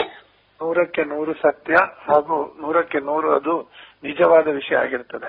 ಯಾಕಂತ ಹೇಳಿದ್ರೆ ಇದು ಪ್ರಾಕ್ಟಿಕಲ್ ನಮ್ಮ ಜನರ ಮನಸ್ಸಲ್ಲಿ ಇನ್ನೂ ಅದು ಬೇರೂರಿ ಹೋಗಿದೆ. ಎಲ್ಲಿ ಗಲೀಜು ನೀರಿದೆ ಅಲ್ಲಿ ಸೊಳ್ಳೆ ಆಗ್ತದೆ. ಈ ಪೊದೆಗಳಿರ್ತವೆ ಅಲ್ಲಿ ಸೊಳ್ಳೆ ಆಗ್ತದೆ. ಪೊದೆಗಳಿಂದ ಸೊಳ್ಳೆ ಆಗಲ್ಲ. ಪೊದೆಗಳಲ್ಲಿ ಸೊಳ್ಳೆಗಳು ರೆಸ್ಟ್ ತಗೊಳ್ತವೆ. ಸರಿ ಸರಿ. ಸೊಳ್ಳೆ ಉತ್ಪತ್ತಿ ಆಗುದು ಸ್ವಚ್ಛ ನಿಂತ ನೀರಿನಲ್ಲಿ ಅನ್ನುವ ಒಂದು ನಿಜವಾದ ವಿಷಯವನ್ನು ನಾವು ಅರಿತುಕೊಂಡ್ರೆ ಇದರ ನಿರ್ಮೂಲನ ತುಂಬಾನೇ ಸುಲಭ ಹಾಗೂ ಡೆಂಗು ರೋಗನ ರೋಗವನ್ನು ತಡೆಗಟ್ಟುವುದು ಅಷ್ಟೇ ಸುಲಭ. ಸರಿ. ಡಾಕ್ಟರ್, ಇನ್ನೂ ಒಂದು ಮುಖ್ಯವಾಗಿ ಈಗ ಸಾಂಕ್ರಾಮಿಕವಾಗಿ ಒಂದ್ ಕಡೆಯಲ್ಲಿ ಡೆಂಗ್ಯೂ ಬಾಧಿಸ್ತಾ ಇದೆ, ಬಾಧಿಸ್ಲಿಕ್ಕೆ ಪ್ರಾರಂಭವಾಗಿದೆ. ಜೊತೆಗೆ ಕೋವಿಡ್ ಅನ್ನುವಂಥದ್ದು ಬಹಳ ತೊಂದರೆಯನ್ನ ಕೂಡ ಉಂಟು ಮಾಡ್ತಾ ಇದೆ. ಇದೆರಡರ ಮಧ್ಯದಲ್ಲಿ ನಾವು ನೋಡ್ತಾ ಇದ್ದೇವೆ, ಈಗ ಕೆಲವೊಂದು ರೋಗಿಗಳಲ್ಲಿ, ಮುಖ್ಯವಾಗಿ ಸುಳ್ಯ ಮತ್ತು ಸುಳ್ಯ, ಕಡಬ, ಪುತ್ತೂರು ಈ ಆಸುಪಾಸಿನ ಜನರಲ್ಲಿ ಕೋವಿಡ್ ಮತ್ತು ಡೆಂಗ್ಯೂ ಜೊತೆಯಾಗಿ ಕಾಣಿಸಿಕೊಳ್ಳುವಂತಹ ಸಾಧ್ಯತೆ. ಒಂದ್ ವೇಳೆ ಈ ತರದ ಸಾಧ್ಯತೆಗಳಿದ್ದಲ್ಲಿ ಇದರ ನಿಭಾವಣೆ ಹೇಗೆ ಡಾಕ್ಟ್ರೆ? ಖಂಡಿತವಾಗಿ ಅಂತ ಎಲ್ಲಾ ರೋಗಿಗಳು ಆಸ್ಪತ್ರೆಯಲ್ಲಿ ದಾಖಲಾಗಲೇಬೇಕಾಗತ್ತೆ. ಈಗ ಯಾವ ರೀತಿ ನಾವು ಡೆಂಗು ಬಗ್ಗೆ ಹೇಳಿದೆವು ಎಲ್ಲರೂ ದಾಖಲಾಗುವ ಅಗತ್ಯ ಇಲ್ಲ. ಅದೇ ರೀತಿ ಕೊರೋನಾದಲ್ಲೂ ಎಲ್ಲರೂ ದಾಖಲಾಗುವ ಅಗತ್ಯ ಇಲ್ಲ. ಆದರೆ ಒಬ್ಬ ರೋಗಿಗೆ ಡೆಂಗು ಕೊರೋನಾ ಎರಡೂ ಬಾಧಿತ ಆದ್ರೆ ನೂರಕ್ಕೆ ನೂರು ದಾಖಲೆ ಆಗ್ಲೇಬೇಕಾಗ್ತದೆ. ಅವನನ್ನು ಆಸ್ಪತ್ರೆಯಲ್ಲಿ ದಾಖಲಿಸಿ ಅವನ ಚಿಕಿತ್ಸೆ ಹಾಗೂ ಅವನನ್ನು ಕೂಲಂಕುಷವಾಗಿ ನೋಡ್ತಾ ಇರಬೇಕಾಗ್ತದೆ. ಸೊ ಬುದ್ಧಿವಂತಿಕೆ ಏನು ಅಂತ ಹೇಳಿದ್ರೆ ಸೊಳ್ಳೆ ನಮ್ಮ ಮನೆಯ ಸುತ್ತಮುತ್ತಲು ಹುಟ್ಟದಂತೆ ನೋಡುವುದು. ಆಗ ಡೆಂಗು ಬಾರದಿರ್ತದೆ. ಕೊರೋನಾ ಬಾರದ ಹಾಗೆ ಮಾಸ್ಕ್ ಧರಿಸುವುದು ಸರಿ ಸರಿ. ಯಾಕೆಂದ್ರೆ ಎಲ್ಲೋ ಒಂದು ಸಂದರ್ಭದಲ್ಲಿ ಗೊತ್ತಿದ್ದೋ ಗೊತ್ತಿಲ್ಲದೆಯೋ ಸ್ವಂತ ಔಷಧಿಗಳನ್ನ ಮಾಡಿಕೊಳ್ಳುವ ಪ್ರಯತ್ನದಲ್ಲಿ ಇದನ್ನ ಮೂಲವಾಗಿ ಪತ್ತೆ ಹಚ್ಚದೆ ರೋಗಿ ತೀವ್ರತರವಾದಂತಹ ಸಮಸ್ಯೆಯನ್ನ ಎದುರಿಸುವಂತ ಸಾಧ್ಯತೆಗಳು ಕೂಡ ಇದೆ ಅಲ್ವಾ ಡಾಕ್ಟ್ರೆ? ಹಾಗಾಗಿ ವೈದ್ಯರನ್ನ ಆದಷ್ಟು ಬೇಗ ಸಂದರ್ಶಿಸುವಂತದ್ದು, ವೈದ್ಯರ ಮುಖೇನ ಮಾಹಿತಿಯನ್ನ ಪಡ್ಕೊಳ್ಳೋದು ಬಹಳ ಉತ್ತಮ ಅಲ್ವಾ ಡಾಕ್ಟ್ರೆ? ಖಂಡಿತವಾಗಿಯೂ ಹೌದು. ವೈದ್ಯರನ್ನು ಮುಖತಃ ಭೇಟಿಯಾಗಲಿ ಸಾಧ್ಯವಿಲ್ಲದಿದ್ರೂ ಆ, ದೂರವಾಣಿಯ ಮೂಲಕ ಅಥವಾ ಅವರ ಸಂಬಂಧಪಟ್ಟ ಆಶಾ ಅಥವಾ ಎನ್ ಎಂ ಮೂಲಕ ಆ ವಿಷಯವನ್ನು ತಿಳಿದು ಅವರಿಗೆ ವಿಷಯವನ್ನು ರವಾನಿಸಿ ಆ ಮೂಲಕ ಆದ್ರೂ ಸಲಹೆಯನ್ನು ಪಡೆಯುವುದು ಅತಿ ಅಗತ್ಯ. ಡಾಕ್ಟರ್ ಹಿಂಗೆ ನಾವು ಆಹಾರ ಪದ್ಧತಿಗೆ ಬಂದಾಗ ಈ ಡೆಂಗ್ಯೂ ಬಂದಾಗ ರೋಗಿಯ ಆಹಾರ ಪದ್ಧತಿ ಹೇಗಿರಬೇಕು? ಈಗ ಮುಖ್ಯವಾಗಿ ನಾವು ಕೇಳಿ ಬರ್ತಾ ಇದ್ದೇವೆ ಪಪ್ಪಾಯಿ ಹಣ್ಣು ಅಥವಾ ಕಿವಿ ಹಣ್ಣು ಅನ್ನ ಹೆಚ್ಚು ತಗೊಳ್ಬೇಕು ಅನ್ನುವಂಥದ್ದು. ಇದ್ರ ಬಗ್ಗೆ ತಾವು ಏನ್ ಹೇಳ ಬಯಸ್ತೀರಿ ಡಾಕ್ಟ್ರೆ? ನೋಡಿ ಯಾವುದೇ ಹಣ್ಣು ಹಂಪಲು ಸಾಕಷ್ಟು ವೈಟಮಿನ್ಗಳನ್ನು ನೀಡ್ತವೆ. ಅದು ಕಿವಿ ಹಣ್ಣು ಇರ್ಬೋದು ಪಪ್ಪಾಯಿ ಹಣ್ಣು ಇರ್ಬೋದು ಪೇರಳೆ ಹಣ್ಣು ಇರ್ಬೋದು ಅಥವಾ ನಮ್ಮಲ್ಲೇ ಸಿಗುವಂತ ಕಿವಿ ಹಣ್ಣಿಗಿಂತಲೂ ತಾವು ಹೇಳಿದ ಪೇರಳೆ ಹಣ್ಣು ಪಪ್ಪಾಯಿ ಹಣ್ಣು ತುಂಬಾನೇ ಒಳ್ಳೇದು. ಯಾಕಂತ ಹೇಳಿದ್ರೆ ನಮ್ಮಲ್ಲೇ ಇರ್ತದೆ ನಮ್ಮಲ್ಲೇ ಬೆಳಿತೀವಿ ನಾವು. ಎಲ್ಲಾ ಹಣ್ಣುಗಳಲ್ಲಿ ವಿಟಮಿನ್ಸ್ಗಳು ಜಾಸ್ತಿ ಇರ್ತವೆ ಸೊ ಅವುಗಳನ್ನು ತಿನ್ಬಹುದು ಆದ್ರೆ ಅದು ಬಿಟ್ಟು ಅವೈಜ್ಞಾನಿಕವಾದ ಕೆಲವೊಂದಷ್ಟು ಎಲೆಗಳ ರಸ ಕುಡಿದು ಮತ್ತೆ ವಾಂತಿ ಶುರುವಾಗಿ ಅಥವಾ ಮತ್ತೆ ಹೊಟ್ಟೆ ಉರಿ ಶುರುವಾಗಿ ಮತ್ತೆ ಅನಗತ್ಯವಾಗಿ ಆಸ್ಪತ್ರೆಗೆ ದಾಖಲಾಗದೆ ಇರುವುದು ಅತಿ ಒಳ್ಳೇದು. ಸರಿ ಸರಿ. ಯಾಕೆಂದ್ರೆ ಸಾತ್ವಿಕವಾದಂತ ಆಹಾರ ಪದ್ಧತಿ ಬಹುಶಃ ಯಾವತ್ತೂ ಕೂಡ ಆರೋಗ್ಯಕರವಾದಂತದ್ದು ಅಲ್ವಾ ಡಾಕ್ಟ್ರೆ? ಅದರಲ್ಲೂ ರೋಗ ಇರುವ ಸಮಯದಲ್ಲಿ ಅತಿ ಅಗತ್ಯ ಹೌದು ಹೌದು ಹೌದು. ಡಾಕ್ಟ್ರೆ ಇನ್ನೂ ಒಂದು ಮುಖ್ಯವಾಗಿ ತಾವು ಆಗ ಮಾತಾಡ್ತಾ ಹೇಳಿದ್ವು ವೈದ್ಯರ ಭೇಟಿ ಅಗತ್ಯ. ಕೆಲವೊಂದು ಸಂದರ್ಭದಲ್ಲಿ ಸಾಮಾನ್ಯ ಜ್ವರ ಅನ್ನುವ ರೀತಿಯಲ್ಲಿ ಔಷಧಿಯನ್ನ ತೆಗೆದುಕೊಳ್ಳುವಂತ ಸಾಧ್ಯತೆಗಳು ಇದೆ. ಇದಕ್ಕೆ ಯಾವ ರೀತಿಯ ಔಷಧಿಯನ್ನ ಪಡೆದುಕೊಳ್ಬೇಕು ಡಾಕ್ಟ್ರೆ? ಡೆಂಗ್ಯೂ ಸಾಮಾನ್ಯ ಡೆಂಗ್ಯೂ ಆದಾಗ ಯಾವ ರೀತಿಯ ಔಷಧಿಯನ್ನ ತೆಗೆದುಕೊಳ್ಬಹುದು ನೋಡಿ ಮೊದಲನೇದಾಗಿ ಡೆಂಗುಗೆ ಯಾವುದೇ ಔಷಧಿ ಔಷಧಿ ಅಗತ್ಯ ಇರುವುದಿಲ್ಲ. ಸರಿ. ಅದಕ್ಕೆ ನಿರ್ದಿಷ್ಟವಾದ ಔಷಧಿಯೇ ಇಲ್ಲ. ಕೇವಲ ಮಾಂಸಖಂಡದ ನೋವು ಮೈಕೈ ನೋವು ಜ್ವರಕ್ಕೆ ಸಂಬಂಧಿಸಿದ ಪ್ಯಾರಾಸಿಟಾಲ್ ಮಾತ್ರೆ ಪ್ಯಾರಾಸಿಟಮಾಲ್ ಮಾತ್ರೆಯನ್ನು ಮಾತ್ರ ತಗೋಬಹುದು ಅದರ ಎಷ್ಟು ಆ ವಯಸ್ಸಿಗೆ ಅನುಗುಣವಾಗಿ ತೂಕಕ್ಕೆ ಅನುಗುಣವಾಗಿ ಅದರ ಎಂ ಜಿ ಅನ್ನು ತಗೊಳ್ಬೇಕು. ಅಂದ್ರೆ ಈಗ ದೊಡ್ಡವರಿಗೆ ತೌಸಂಡ್ ಮಿಲಿಗ್ರಾಮ್ ವರೆಗೆ ತಗೊಂಡ್ರೆ ನಡು ವಯಸ್ಸು ಚಿಕ್ಕ ವಯಸ್ಸಿನವರಿಗೆ ಅರವತ್ತು ಮಿಲಿಗ್ರಾಮ್ ಕೂಡ ತಗೊಳ್ಳಿಕ್ಕೆ ಹೇಳ್ಬೋದು ಅಥವಾ ನೂರ ಇಪ್ಪತ್ತು ಹೇಳ್ಬೋದು. ಅವರ ವಯಸ್ಸಿಗೆ ಮತ್ತು ತೂಕಕ್ಕೆ ಅನುಗುಣವಾಗಿ ಡೋಸೇಜ್ ಅನ್ನು ಅವಲಂಬಿಸಿರ್ತದೆ. ಅದನ್ನು ಹೊರತುಪಡಿಸಿದ್ರೆ ಸಾತ್ವಿಕವಾದ ಆಹಾರ ಸಾಕಷ್ಟು ನೀರಿನ ಅಂಶ. ನೀರಿನ ಅಂಶ ತುಂಬಾನೇ ಅಗತ್ಯ. ಹೈಡ್ರೇಟಿಂಗ್ ಯುವರ್ ಸೆಲ್ಫ್ ಅಂತ ಹೇಳ್ತೀವಿ. ಅಂದ್ರೆ ಸಾಕಷ್ಟು ನೀರು ನಿರ್ಜಲೀಕರಣ ಆಗದ ರೀತಿಯಲ್ಲಿ ನೋಡಿಕೊಳ್ಳುವುದು ಅತಿ ಅಗತ್ಯ. ಹಾಗೂ ಸರಿಯಾದ ವಿಶ್ರಾಂತಿ. ನೋಡಿ ಈಗ ನಾವು ಎಲ್ಲಾ ರೋಗಕ್ಕೆ ಅದರಲ್ಲೂ ಎಲ್ಲ ಈ ವೈರಸ್ ರೋಗಕ್ಕೆ ವಿಶ್ರಾಂತಿ ಅತಿ ಅಗತ್ಯ. ನಾವೆಲ್ಲೋ ನಮ್ಮ ಈ ಹೊಸ ಜಗತ್ತಿನಲ್ಲಿ ಅಂದ್ರೆ ಇಂದಿನ ಆಧುನಿಕ ಜಗತ್ತಲ್ಲಿ ಆ ಪದವನ್ನೇ ಮರೆತು ಬಿಟ್ಟಿದ್ದೇವೆ. ನಮ್ಗೆಲ್ಲರಿಗೂ ಪಟ್ ಪಟ್ ಅಂತ ಆಗ್ಬೇಕು. ಸಂಜೆನೆ ಎದ್ಕೊಂಡು ಓಡಾಡಬೇಕು. ಇಲ್ಲ ನೀವು ಡೆಂಗು ಜ್ವರ ಬಂದ್ರೆ ಒಂದು ವಾರ ಆದ್ರೂ ವಿಶ್ರಾಂತಿ ಪಡೀಲೇಬೇಕು ಅದೇ ರೀತಿ ಕೊರೋನಾ ಬಂದ್ರು ವಾರ ವಿಶ್ರಾಂತಿ ಪಡೀಲೇಬೇಕು ಸರಿ ಡಾಕ್ಟ್ರಿ ಇನ್ನೂ ಒಂದು ಮುಖ್ಯವಾಗಿ ತಾವು ಡೆಂಗ್ಯೂ ನಿಯಂತ್ರಣಾಧಿಕಾರಿಯಾಗಿ ಕೂಡ ಕೆಲಸ ನಿರ್ವಹಿಸ್ತಾ ಇದ್ದೀರಿ. ಈ ನಿಟ್ಟಿನಲ್ಲಿ ನಾವು ಭಾರತದಾದ್ಯಂತ ನೋಡುವುದಾದ್ರೆ ರಾಷ್ಟ್ರೀಯ ಮಟ್ಟದಲ್ಲಿ ನೋಡುವುದಾದ್ರೆ ಅಥವಾ ಜಾಗತಿಕ ಮಟ್ಟದಲ್ಲಿ ನೋಡುವುದಾದ್ರೂ ಕೂಡ ಈ ಡೆಂಗ್ಯೂವಿನಲ್ಲಿ ಸಾವಿನ ತೀವ್ರತೆ ಅಥವಾ ಪ್ರಮಾಣ ಈ ಸರಾಸರಿ ಎಷ್ಟು ಇದೆ ಡಾಕ್ಟ್ರೆ? ಖಂಡಿತವಾಗಿಯೂ ಕೊರೋನಾಕ್ಕೆ ಹೋಲಿಸಿದ್ರೆ ಜಾಸ್ತಿನೇ ಇದೆ. ಇದರಲ್ಲಿ ಸುಮಾರು ನಾಲ್ಕರಿಂದ ಐದು ಪರ್ಸೆಂಟಿನಷ್ಟು ಡೆಂಗು ರೋಗದಿಂದ ಸಾವನ್ನಪ್ಪುವ ಸಾಧ್ಯತೆ ಇದೆ. ನೀವು ಆ ರೀತಿ ನೋಡಿದ್ರೆ ಮಾರಣಾಂತಿಕವಾಗಿ ನೋಡುದಾದ್ರೆ ಡೆಂಗು ಕೊರೋನಾಕ್ಕಿಂತಲೂ ಜಾಸ್ತಿ ತೊಂದರೆಯನ್ನುಂಟು ಮಾಡಬಹುದು. ಸರಿ ಸರಿ. ಆದ ಕಾರಣ ಡೆಂಗು ಬಗ್ಗೆ ಜಾಗೃತಿ ಹಾಗೂ ಮಾಹಿತಿ ಪಡೆಯುವುದು ಅತಿ ಅಗತ್ಯ. ಸರಿ. ಬಹಳ ಉತ್ತಮವಾದಂತ ಮಾಹಿತಿ ಡಾಕ್ಟ್ರೆ. ಇನ್ನೂ ಒಂದು ಮುಖ್ಯವಾಗಿ ಈಗ ನಾವು ನೋಡ್ತಾ ಇದ್ದಾಗೆ ಪುತ್ತೂರು, ಸುಳ್ಯ, ಕಡಬ ಈ ಆಸುಪಾಸಿನಲ್ಲಿ ಅದರಲ್ಲೂ ಮುಖ್ಯವಾಗಿ ಸ್ವಲ್ಪ ಗುಡ್ಡಗಾಡು ಪ್ರದೇಶದಲ್ಲಿ ಡೆಂಗ್ಯೂ ಹೆಚ್ಚು ಕಾಣಿಸಿಕೊಳ್ತಾ ಇದೆ ಡಾಕ್ಟ್ರೆ. ಡಾಕ್ಟ್ರೆ, ಇದಕ್ಕೆ ಮುಖ್ಯವಾದ ಕಾರಣ ಏನು? ಅಥವಾ ಇದನ್ನ ಯಾವ ರೀತಿ ಈ ಆಸುಪಾಸಿನ ಜನರು ಯಾವ ರೀತಿ ಇದನ್ನ ಎದುರಿಸಲಿಕ್ಕೆ ಸಿದ್ಧರಾಗಬಹುದು? ಇದ್ರ ಬಗ್ಗೆ ಮಾಹಿತಿಯನ್ನ ನೀಡಬಹುದೇ ಅಲ್ಲ ಈಗ ಮೊದಲನೇದಾಗಿ ಅದಕ್ಕೊಂದು ಕಾರಣ. ಯಾಕಂದ್ರೆ ಈ ಎಲ್ಲ ನೀವು ಹೇಳಿದ ಜಾಗದಲ್ಲಿ ತೋಟಗಳ ಸಂಖ್ಯೆ ಜಾಸ್ತಿ ಇರ್ತದೆ. ತೋಟಗಳಿದ್ದಲ್ಲಿ ನೀವು ಆಗ್ಲೇ ಹೇಳಿದ್ರಿ ರಬ್ಬರ್ ತೋಟದಲ್ಲಿ ಚಿಪ್ಪಲ್ಲಿ ತೆಂಗಿನ ತೋಟದಲ್ಲಿ ಅದರ ಹಾಳೆಗಳಲ್ಲಿ ಮತ್ತು ಅಡಿಕೆ ತೋಟಗಳ ಅದರ ಹಾಳೆಗಳಲ್ಲಿ ಕಡೆದ ತೆಂಗುಗಳಲ್ಲಿ ಇಟ್ಟಂತ ಸ್ಪ್ರಿಂಕ್ಲರ್ನ ನಿಂತ ನೀರುಗಳಲ್ಲಿ ಅಥವಾ ಬೇರೆ ಸಾಕಷ್ಟು ಸ್ವಚ್ಛ ನಿಂತು ನಾವು ಅಗತ್ಯಕ್ಕಿಂತ ಜಾಸ್ತಿ ನೀರನ್ನು ಹಾಯಿಸ್ತಾ ಇರ್ತೇವೆ ತೋಟಕ್ಕೆ.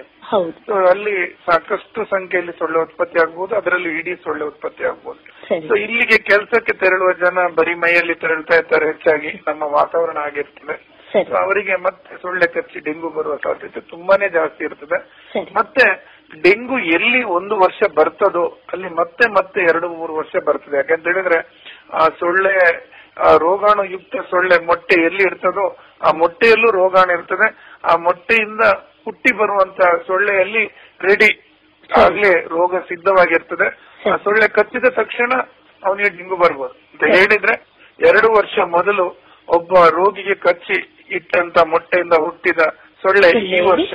ಸರಿ ಸರಿ. ಈ ವರ್ಷ ಎರಡು ವರ್ಷದ ನಂತರ ಕೂಡ ರೋಗ ಬರ್ಬೋದು. ಸರಿ ಸರಿ.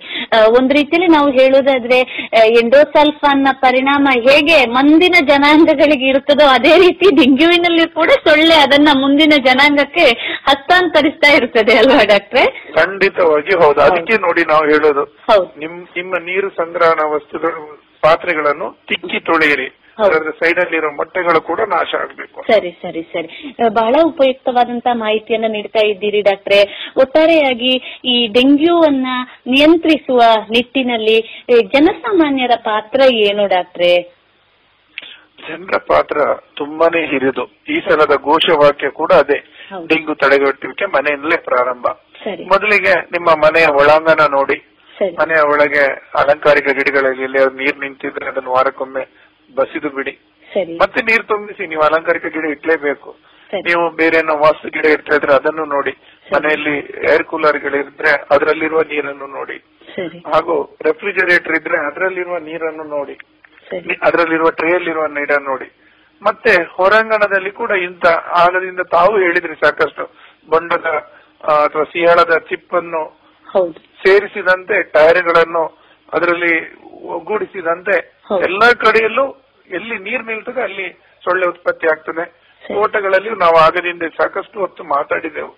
ಈ ಎಲ್ಲಾ ವಿಷಯದ ಬಗ್ಗೆ ಜನರು ಒಂದಷ್ಟು ಗಮನ ಹರಿಸಿ ಎಲ್ಲಿ ನೀರನ್ನು ಬಸೀಲಿಕ್ಕೆ ಸಾಧ್ಯ ಇರೋದಿಲ್ಲೋ ದೊಡ್ಡ ಗಾತ್ರದ ನೀರಿದ್ರೆ ಅದರಲ್ಲಿ ಗಪ್ಪಿ ಮೀನನ್ನು ಸಾಕುವ ಮೂಲಕ ಡೆಂಗು ಅನ್ನು ಹೊಡೆದೋಡಿಸಬಹುದು ಅಂತ ಹೇಳಲಿಕ್ಕೆ ನಾನು ಇಷ್ಟಪಡ್ತೇನೆ. ಡಾಕ್ಟ್ರೆ, ಇಷ್ಟು ಹೊತ್ತು ಬಹಳಷ್ಟು ಮಾಹಿತಿಯನ್ನ ನಮ್ಮ ರೇಡಿಯೋ ಪಾಂಚಜನ್ಯದ ಶೋತೃ ಬಾಂಧವರಿಗೆ ನೀಡಿದಿರಿ ಒಟ್ಟಾರೆಯಾಗಿ ಹೇಳುವುದಾದ್ರೆ, ಇಂದು ಮೇ ಹದಿನಾರು ರಾಷ್ಟ್ರೀಯ ಡೆಂಗ್ಯೂ ನಿಯಂತ್ರಣ ದಿನವನ್ನಾಗಿ ನಾವು ಆಚರಿಸ್ತಾ ಇದ್ದೇವೆ. ರಾಷ್ಟ್ರೀಯ ಮಟ್ಟದಲ್ಲಿ ನೀಡ್ತಾ ಇರುವಂತಹ ಈ ಮಾಹಿತಿಯನ್ನ ನಾವೆಲ್ಲರೂ ಅರಿತುಕೊಂಡು ನಮ್ಮ ಆರೋಗ್ಯ ನಮ್ಮ ಹೊಣೆ ಅನ್ನುವ ರೀತಿಯಲ್ಲಿ ಜವಾಬ್ದಾರಿಯಿಂದ ವರ್ತಿಸಿದ್ರೆ ಬಹುಶಃ ಮುಂದೆ ಬರಬಹುದಾದಂತಹ ಎಲ್ಲ ಸಮಸ್ಯೆಗಳನ್ನ ತಡೆಗಟ್ಟಬಹುದು ಈ ನಿಟ್ಟಿನಲ್ಲಿ ಬಹಳ ಉಪಯುಕ್ತವಾದಂತಹ ಮಾಹಿತಿಯನ್ನು ನೀಡಿದ ತಮಗೆ ರೇಡಿಯೋ ಪಾಂಚಜನ್ಯದ ಪರವಾಗಿ ತುಂಬ ಹೃದಯದ ಧನ್ಯವಾದಗಳು ಸರ್. ಥ್ಯಾಂಕ್ ಯು ಇದುವರೆಗೆ ಅಂತಾರಾಷ್ಟ್ರೀಯ ಡೆಂಗ್ಯೂ ದಿನದ ಅಂಗವಾಗಿ ಡೆಂಗ್ಯೂ ಜೊತೆ ಕೊರೋನಾ ಸೋಂಕಿನ ಭಯದ ಕುರಿತು ಡಾಕ್ಟರ್ ನವೀನ್ ಚಂದ್ರಕುಲಾಲ್ ಅವರೊಂದಿಗಿನ ವಿಶೇಷ ಮಾತುಕತೆಯನ್ನ ಕೇಳಿದಿರಿ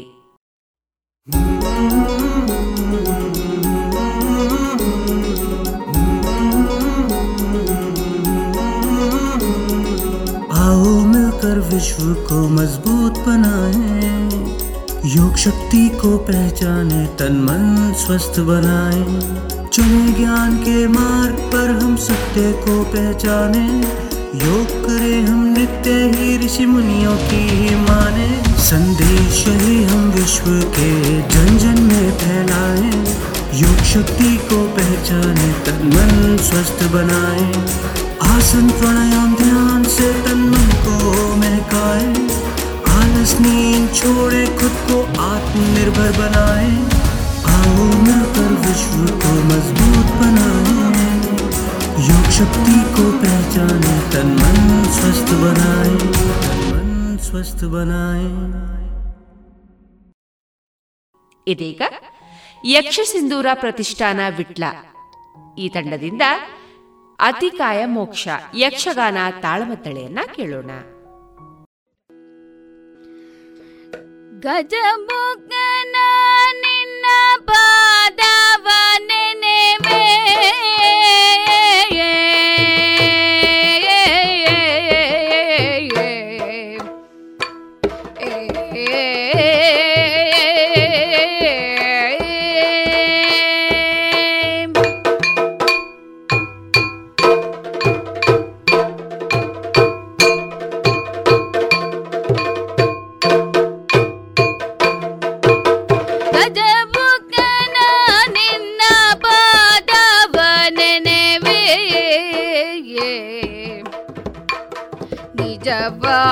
ಕರುಣಿಸೋ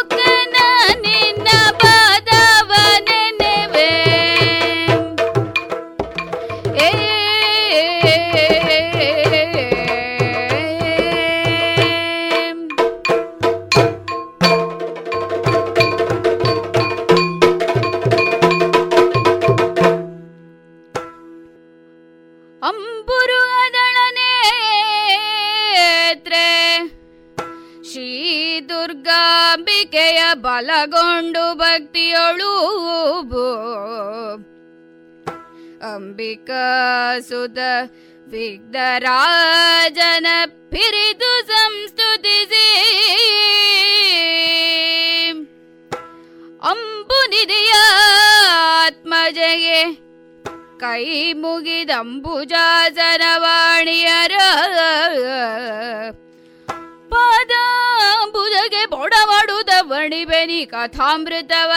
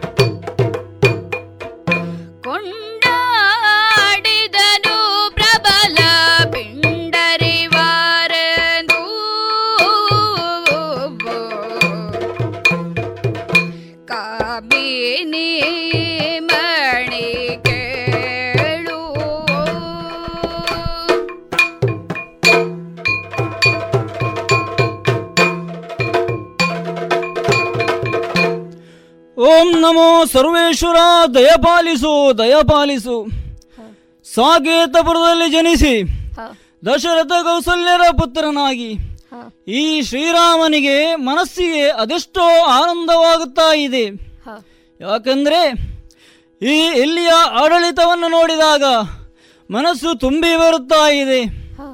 ನನ್ನ ತೀರ್ಥರೂಪರಾದಂತಹ ದಶರಥ ಮಹಾಪ್ರಭುಗಳು ಸಾಕೇತ ಸರ್ವಾಡಳಿತವನ್ನು ನೋಡಿಕೊಂಡು ಬಂದಲ್ಲಿಗೆ ನನಗೆ ಮನದಾಳದಲ್ಲಿ ಸಂತೃಪ್ತಿ ಇದೆ. ಆದರೇನು? ಪಿತೃವಾಕ್ಯದಂತೆ ತೀರ್ಥರೂಪರ ಮಾತಿನಂತೆ ಅವರ ಮಾತಿಗೆ ಒಡಂಬಟ್ಟು ಅವರು ಹೇಳಿದ ನಡೆಯನ್ನೇ ನಾನು ನಡೆಯಬೇಕಾಗಿ ಬಂದೀತಲ್ಲ? ಹ್ಮ್. ಸಾಕೇತದ ಸಕಲ ಪುರಜನರೂ ಕೂಡ ನಮ್ಮೆಲ್ಲ ಮಾತನ್ನು ಕೂಡ ವೇದವಾಕ್ಯವೆಂದು ನಂಬಿ ನಡೆಯುವವರು ಅದೇ ರೀತಿಯಾಗಿ ಶ್ರೀರಾಮಚಂದ್ರನು ಕೂಡ ಇದೇ ರೀತಿಯಾಗಿ ನಡೆಯುತ್ತಾನೆ ಎಂಬುದಾಗಿ ಪುರಜನರಿಗೂ ವೇದ್ಯವಾಗಬೇಕಲ್ವೇ? ಅಪ್ಪನ ಮಾತಿನಂತೆ ಕಡುಬಿದ್ದು ವನಾಂತರಕ್ಕೆ ತೆರಳಬೇಕು ಎಂಬ ಮಾತನ್ನು ಕೇಳಿದಾಗ ಒಮ್ಮೆ ಮನಸ್ಸಿನಲ್ಲೇನೋ ಖೇದವಾಯಿತು. ಆದರೇನು ಮಾಡೋಣ? ಪಿತೃವಾಕ್ಯವೇ ಮುಖ್ಯ ಎಂಬುದಲ್ಲಿ ಮನದಾಳದಲ್ಲಿ ಚಿಂತಿಸಂತಹ ನಾನು. ಅದಕ್ಕೊಡಂಬಟ್ಟು ಅದಕ್ಕೆ ಬೇಕಾದ ಸಕಲ ಸಿದ್ಧತೆಗಳನ್ನು ಮಾಡಿಕೊಂಡೆ. ಹ್ಮ್. ಆದರೇನು ಮಾಡೋಣ?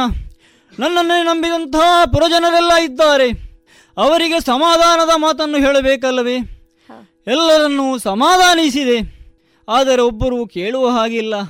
ಮತ್ತು ಮತ್ತು ಸಮಾಧಾನಿಸುತ್ತಾ ನನ್ನ ನಡೆಯನ್ನೇ ಮುಂದುವರಿಸುವಂತಹ ಸಮಯದಲ್ಲಿ ನನ್ನ ನಡೆಯನ್ನೇ ಅನುಸರಿಸಿದಂತಹ ನನ್ನ ಸತಿಯಾದಂತಹ ಸೀತೆಯು ಕೂಡ ನನ್ನೊತ್ತಿಗೆ ಬರುವಳಾದಳು. ಅದೇ ರೀತಿಯಲ್ಲಿ ಅನುಜ ಲಕ್ಷ್ಮಣನೂ ಕೂಡ ನನ್ನ ಸಹವರ್ತಿಯಾಗಿ ಬಂದ. ಎಲ್ಲರನ್ನೂ ಕೂಡಿಕೊಂಡು ವನಾಂತರಕ್ಕೆ ತೆರಳೋಣ ಎಂದು ನಿಶ್ಚಯಿಸಿದೆ. ಬರಬರುತ್ತಾ ದಾರಿಯಲ್ಲೇ ಪುರಜನರು ಬರುತ್ತಾ ಇದ್ದಾರೆ. ಅವರೆಲ್ಲರೂ ಬರುವ ದೂರದಿಂದಲೇ ನನ್ನನ್ನು ಅನುವರ್ತಿಸ್ತಾ ಬರ್ತಾ ಇದ್ದಾರೆ. ಎಲ್ಲರಿಗೂ ಸಮಾಧಾನ ಮಾತನ್ನು ಹೇಳಿದೆ. ಕಣ್ಣೀರ ಕೋಡಿಯನ್ನು ಹರಿಸುತ್ತಾ ಅವರನ್ನು ಬೀಳ್ಕೊಟ್ಟದಾಯಿತು. ವನಾಂತರಕ್ಕೆ ತೆರಳಿ ತೆರಳಿ ಮುಂದೆ ಬರುತ್ತಾ ಪಂಚವಟಿ ಪ್ರದೇಶಕ್ಕೆ ಬಂದೆವು.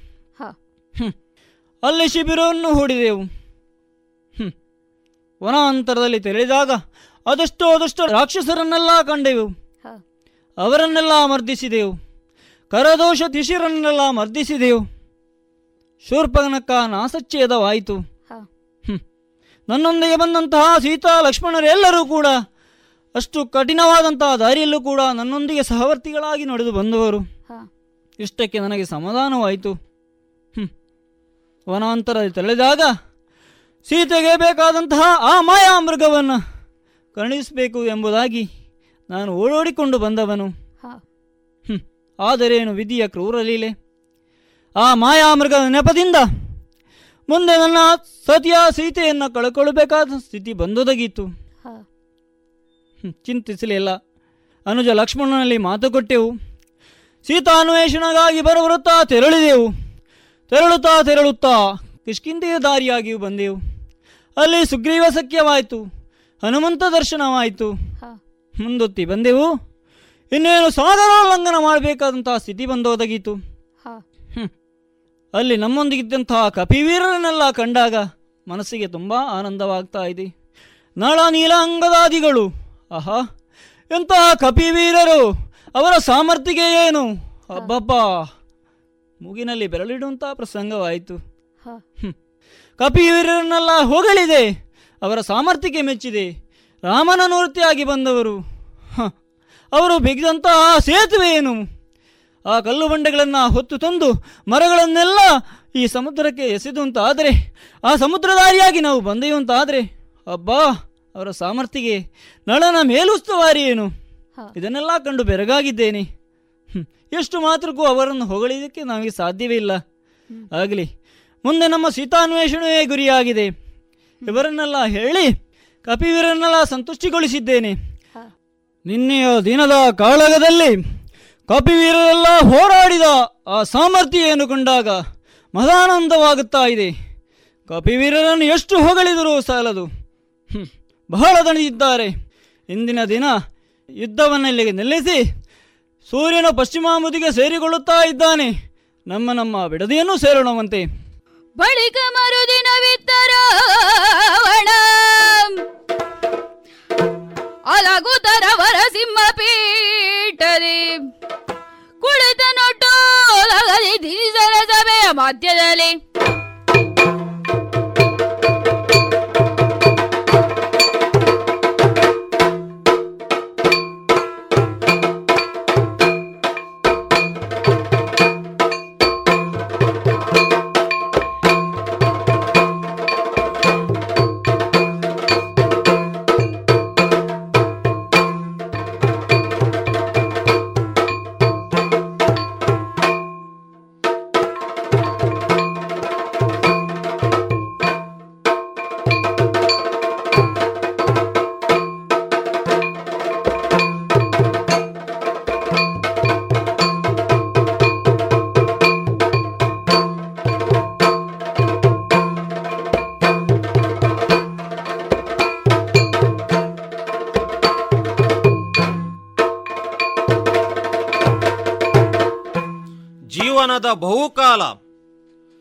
ರಾಜ್ಯವನ್ನು ವಿಸ್ತರಿಸುವಂತಹ ಉದ್ದೇಶದಿಂದ ಹೋರಾಟದಲ್ಲೇ ತೊಡಗಿದವರು ನಾವುಗಳು. ಜೀವನದ ಪ್ರಾರಂಭ ಅಂತ ಹೇಳಿದರೆ ಸೊನ್ನೆಯಿಂದ ಪ್ರಾರಂಭವಾದುದು. ಆದರೆ ಇವತ್ತು ಕೆಳಗೆ ಇಳಿಯಲಾರದಷ್ಟು ಈ ರಾವಣ ಮೇಲೆ ಏರಿದ್ದಾನೆ ಎಂಬುದು ಸತ್ಯವಾದಂತಹ ವಿಚಾರವೇ. ವಿರೋಧಿಗಳು ಎಂಬವರು ನಮಗಿಲ್ಲ. ಹಾಗಿದ್ರೆ ಅಲ್ಲಿಯವರೆಗೆ ತಲುಪಿದಂತಹ ಅನಂತರ ಇನ್ನಾದರೂ ನಾವುಗಳು ಸುಖದಿಂದ ಇರಬಹುದು ಎಂಬಂತಹ ಲೆಕ್ಕಾಚಾರ ಮಾಡ್ತಾ ಇರುವಾಗ ಕಾಲದ ದೋಷವೋ ಅಲ್ಲ ಯಾರದ್ದಾದರೂ ಕರ್ಮದೋಷವೋ ಗೊತ್ತಿಲ್ಲ. ಅನಿರೀಕ್ಷಿತವಾಗಿ ಅಯೋಧ್ಯೆಯ ಅರಸು ಮಕ್ಕಳಾದಂತಹ ರಾಮಲಕ್ಷ್ಮಣರನ್ನು ಅನಿವಾರ್ಯವಾಗಿ ಎದುರು ಹಾಕಿಕೊಳ್ಳಬೇಕಾದಂತಹ ಪ್ರಸಂಗ ಒದಗಿ ಬಂತು.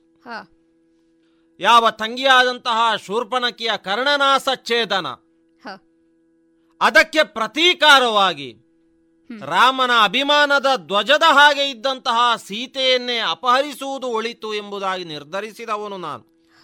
ಯಾವ ರೀತಿಯಲ್ಲಿ ನಮಗೆ ತಿಳಿಯದ ಹಾಗೆ ರಾಮನಿಂದಾಗಿ ನಮಗೆ ಅವಮಾನವಾಯಿತು.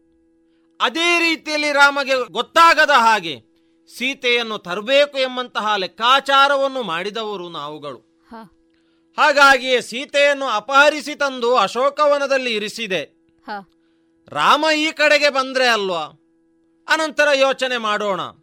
ನಮ್ಮದ್ದಾದಂತಹ ನೆಲದಲ್ಲಿ ನಮ್ಮದ್ದಾದಂತಹ ಪ್ರಭುತ್ವ ಇರುವಲ್ಲಿ ನಮ್ಮ ಬಲ ಹೆಚ್ಚಿರ್ತದೆ ಎಂಬುದು ಸಹಜವಾದಂತಹ ವಿಚಾರವೇ. ಆದರೆ ನಾನು ನಿರೀಕ್ಷಿಸಿದ ಹಾಗೆ ಆಗಲಿಲ್ಲ ಎಂಬುದು ಸತ್ಯವಾದಂತಹ ವಿಚಾರವೇ ಅಲ್ವಾ?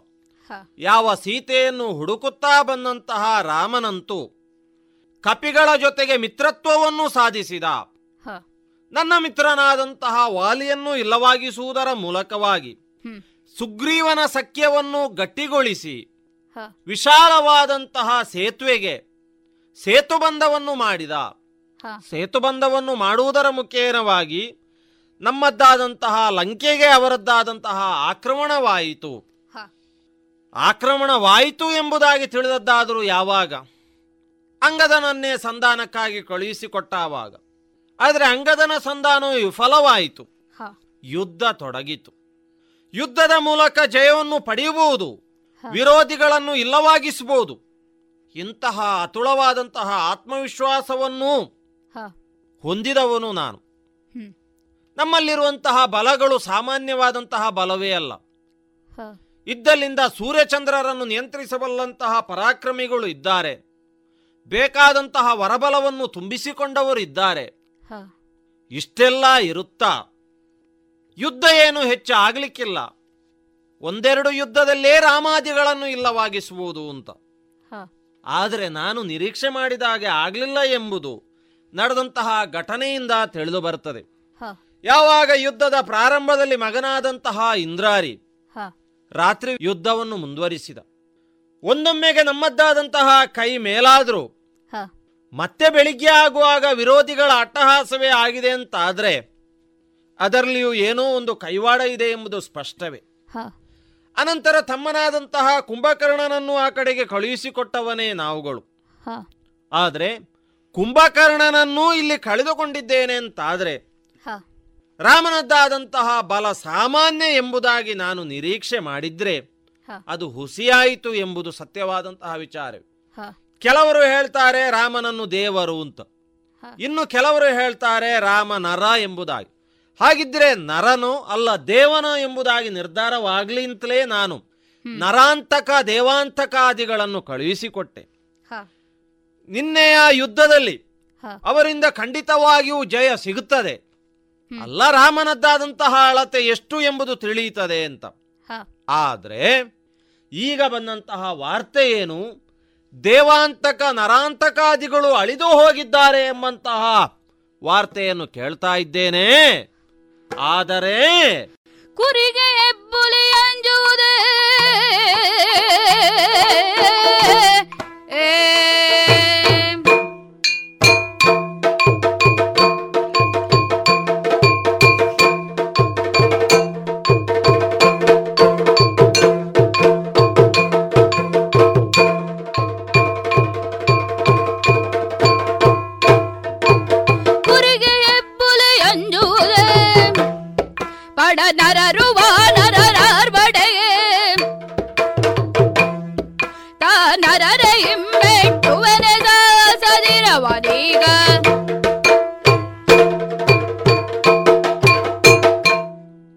ಪಕ್ಷದವರು ಎಷ್ಟೇ ನಾಶ ಹೊಂದಿದ್ರು ಅಳುಕುವಂತಹ ಸ್ವಭಾವ ಈ ರಾವಣನಲ್ಲಿಲ್ಲ. ಯಾಕೆ? ಕೈಲಾಸದ ಅಡಿಯಲ್ಲೇ ಸಿಕ್ಕಿ ಹೋಗಿದ್ದರೂ ವೀರೋಚಿತವಾಗಿ ಮೃಡನನ್ನು ಮೆಚ್ಚಿಸುವುದರ ಮೂಲಕವಾಗಿ ಆತನ ಅನುಗ್ರಹಕ್ಕೆ ಪಾತ್ರನಾದವನು ನಾನು. ನನ್ನ ತಾಯಿಯ ಆಸೆ ಆಕಾಂಕ್ಷೆಯನ್ನು ಈಡೇರಿಸಿದವನು ನಾನು. ಹಾಗಿದ್ರೆ ಸೋಲೆ ಗೆಲುವಿನ ಮೂಲ ಎಂಬುದನ್ನು ಲೆಕ್ಕಾಚಾರಕ್ಕೆ ತೆಗೆದುಕೊಂಡವನು. ಇವತ್ತು ನರಾಂತಕ ದೇವಾಂತಕಾದಿಗಳು ಅಳಿದಿರಬಹುದು. ನಮ್ಮದಾದಂತಹ ಸೇನೆ ತಲೆ ತಗ್ಗಿಸಿರಬಹುದು. ಆದರೂ ನಾವು ಏರಿದಂತಹ ಎತ್ತರವನ್ನು ಲೆಕ್ಕ ಮಾಡಿದೆವು ಅಂತಾದ್ರೆ. ನಾವು ಹೆಬ್ಬುಲಿಯಾಗೇ ಇದ್ದೇವೆ. ರಾಮಾದಿಗಳು ಕುರಿ ಎಂಬುದು ಸ್ಪಷ್ಟವೇ ಹಾಗಾಗಿ ಇವತ್ತು ತುಂಬಿದಂತಹ ಈ ಸಭೆಯಲ್ಲಿ ನಾನು ಘಂಟಾಘೋಷವಾಗಿ ಹೇಳ್ತಾ ಇದ್ದೇನೆ ಕುರಿಗೆ ಹೆಬ್ಬುಲಿ ಅಂಜುವುದೇ ಎಂಬುದಾಗಿ. ಅಂಜುವಂತಹ ಪ್ರಶ್ನೆ ಇದೆಯೋ ಖಂಡಿತವಾಗಿಯೂ ಇಲ್ಲ. ಹಾಗಾಗಿ ರಾಮ ಇರಬಹುದು ಲಕ್ಷ್ಮಣ ಇರಬಹುದು ಅಲ್ಲ ಸುಗ್ರೀವಾದಿಗಳು ಇರಬಹುದು ನಮಗೆ ಲೆಕ್ಕವೇ ಅಲ್ಲ. ಯಾಕೆ? ನನ್ನ ತಮ್ಮನಾದಂತಹ ವಿಭೀಷಣನೇ ಈ ಸಭೆಯಲ್ಲಿ ಉಂಟಾದಂತಹ ಭಿನ್ನ ಮತದಿಂದ ವಿರೋಧಿ ಪಾಳಯವನ್ನು ಸೇರಿದ್ದಾನೆ. ತಿಳಿದಂತಹ ವಿಚಾರವೇ. ಮಾತ್ರವಲ್ಲ ರಾಮ ಅಲ್ಲಿ ಮಾತನ್ನೂ ಕೊಟ್ಟಿದ್ದಾನೆ ಅಂತೆ. ಮುಂದಿನ ಲಂಕಾಧಿಪತ್ಯವನ್ನು ನಿನಗೆ ಒದಗಿಸ್ತೇನೆ ಎಂಬುದಾಗಿ. ರಾಮನದ್ದಾದಂತಹ ಮಾತು ಈಡೇರುವುದಕ್ಕೆ ನಾವು ಬಿಟ್ಟೆವು? ಖಂಡಿತವಾಗಿಯೂ ಇಲ್ಲ. ಹೇಗೆ? ಇಂದು ರಾಮನ. ಇಂದು ರಾಮನ ರಣದಿ ಗಡದೆ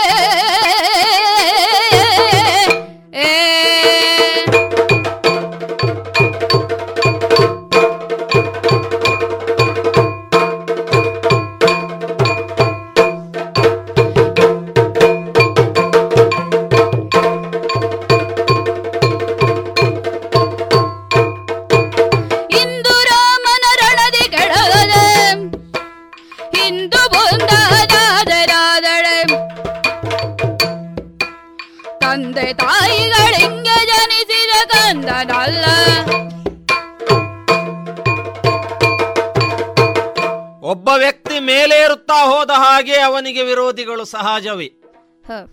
ಅದು ಲೋಕದಲ್ಲಿ ಇರುವಂತದ್ದೇ ಹಾಗಂತ ವಿರೋಧಿಗಳನ್ನು ಬಗ್ಗು ಬಡಿಯುತ್ತಾ ಬಗ್ಗು ಬಡೀತಾ ನಾವು ಮೇಲೇರುವಂತದ್ದು ಇರುವಂತದ್ದು ಇಷ್ಟು ಮೇಲೇರಿದಂತಹ ನನಗೆ ರಾಮ ಏನು ಲೆಕ್ಕ?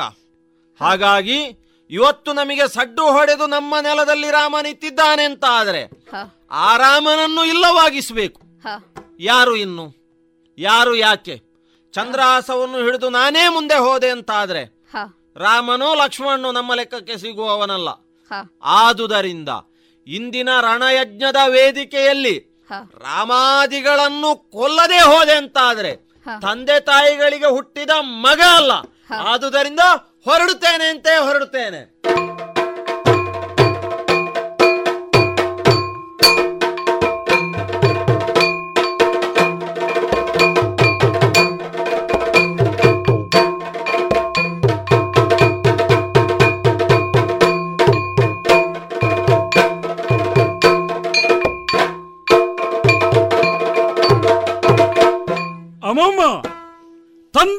ನಿರ್ಧಾರವೇ? ಆಶ್ಚರ್ಯ ತರುವಂತಹದು. ಎಂದು ಇಂದು ರಾಮನ ರಣದಿ ಕೆಡಹದೆ. ಹಿಂದು ಮುಂದಾನಾದೆನಾದಡೆ ತಂದೆ ತಾಯಿಗಳಿಂಗೆ ಜನಿಸಿದ ಕಂದನಲ್ಲ. ಅಮಮ!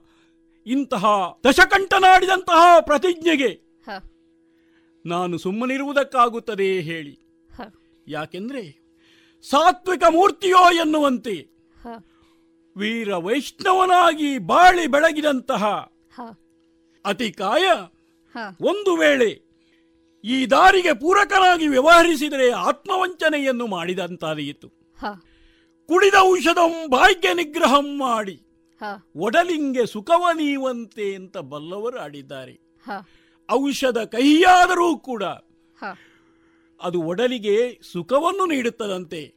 ನಾನಾಡುವಂತಹ ಮಾತುಗಳು ರಾವಣನೆದಿರಿಗೆ ಆಡುವಂತಹದು ಒಂದು ವೇಳೆ ಕಹಿಯಾದರೂ ಮುಂದಿನ ಭವಿತವ್ಯದಲ್ಲಿ ಅದು ಸುಖವನ್ನು ನೀಡುತ್ತದೆ ಎನ್ನುವ ಅಂಬೋಣದೊಂದಿಗೆ ಅವರ ಪ್ರೀತಿಯ ಸುಪುತ್ರ ಧಾನ್ಯ ಧಾನ್ಯಮಾಲಿನಿಯ ಸುಕುಮಾರ ಈ ಅತಿಕಾಯ ಇವತ್ತು ತಪ್ಪು ದಾರಿಯಲ್ಲಿರುವಂತಹ ತಂದೆಯನ್ನು ಸರಿದಾರಿಗೆ ತರುವ ಪ್ರಾಮಾಣಿಕವಾದಂತಹ ಪ್ರಯತ್ನವನ್ನೂ ಮಾಡಬೇಕಾಗ್ತದೆ. ಹಾಗೆಂದು ರಾವಣನಾದರೂ ಎಂತಹವನು? ರಾವಣ ರಾವಣೋ ಲೋಕರಾವಣ! ಪ್ರಪಂಚದಾದ್ಯಂತ ಇವತ್ತು ಪ್ರಖ್ಯಾತಿಯನ್ನು ಹೊಂದಿದವರಲ್ವೇ?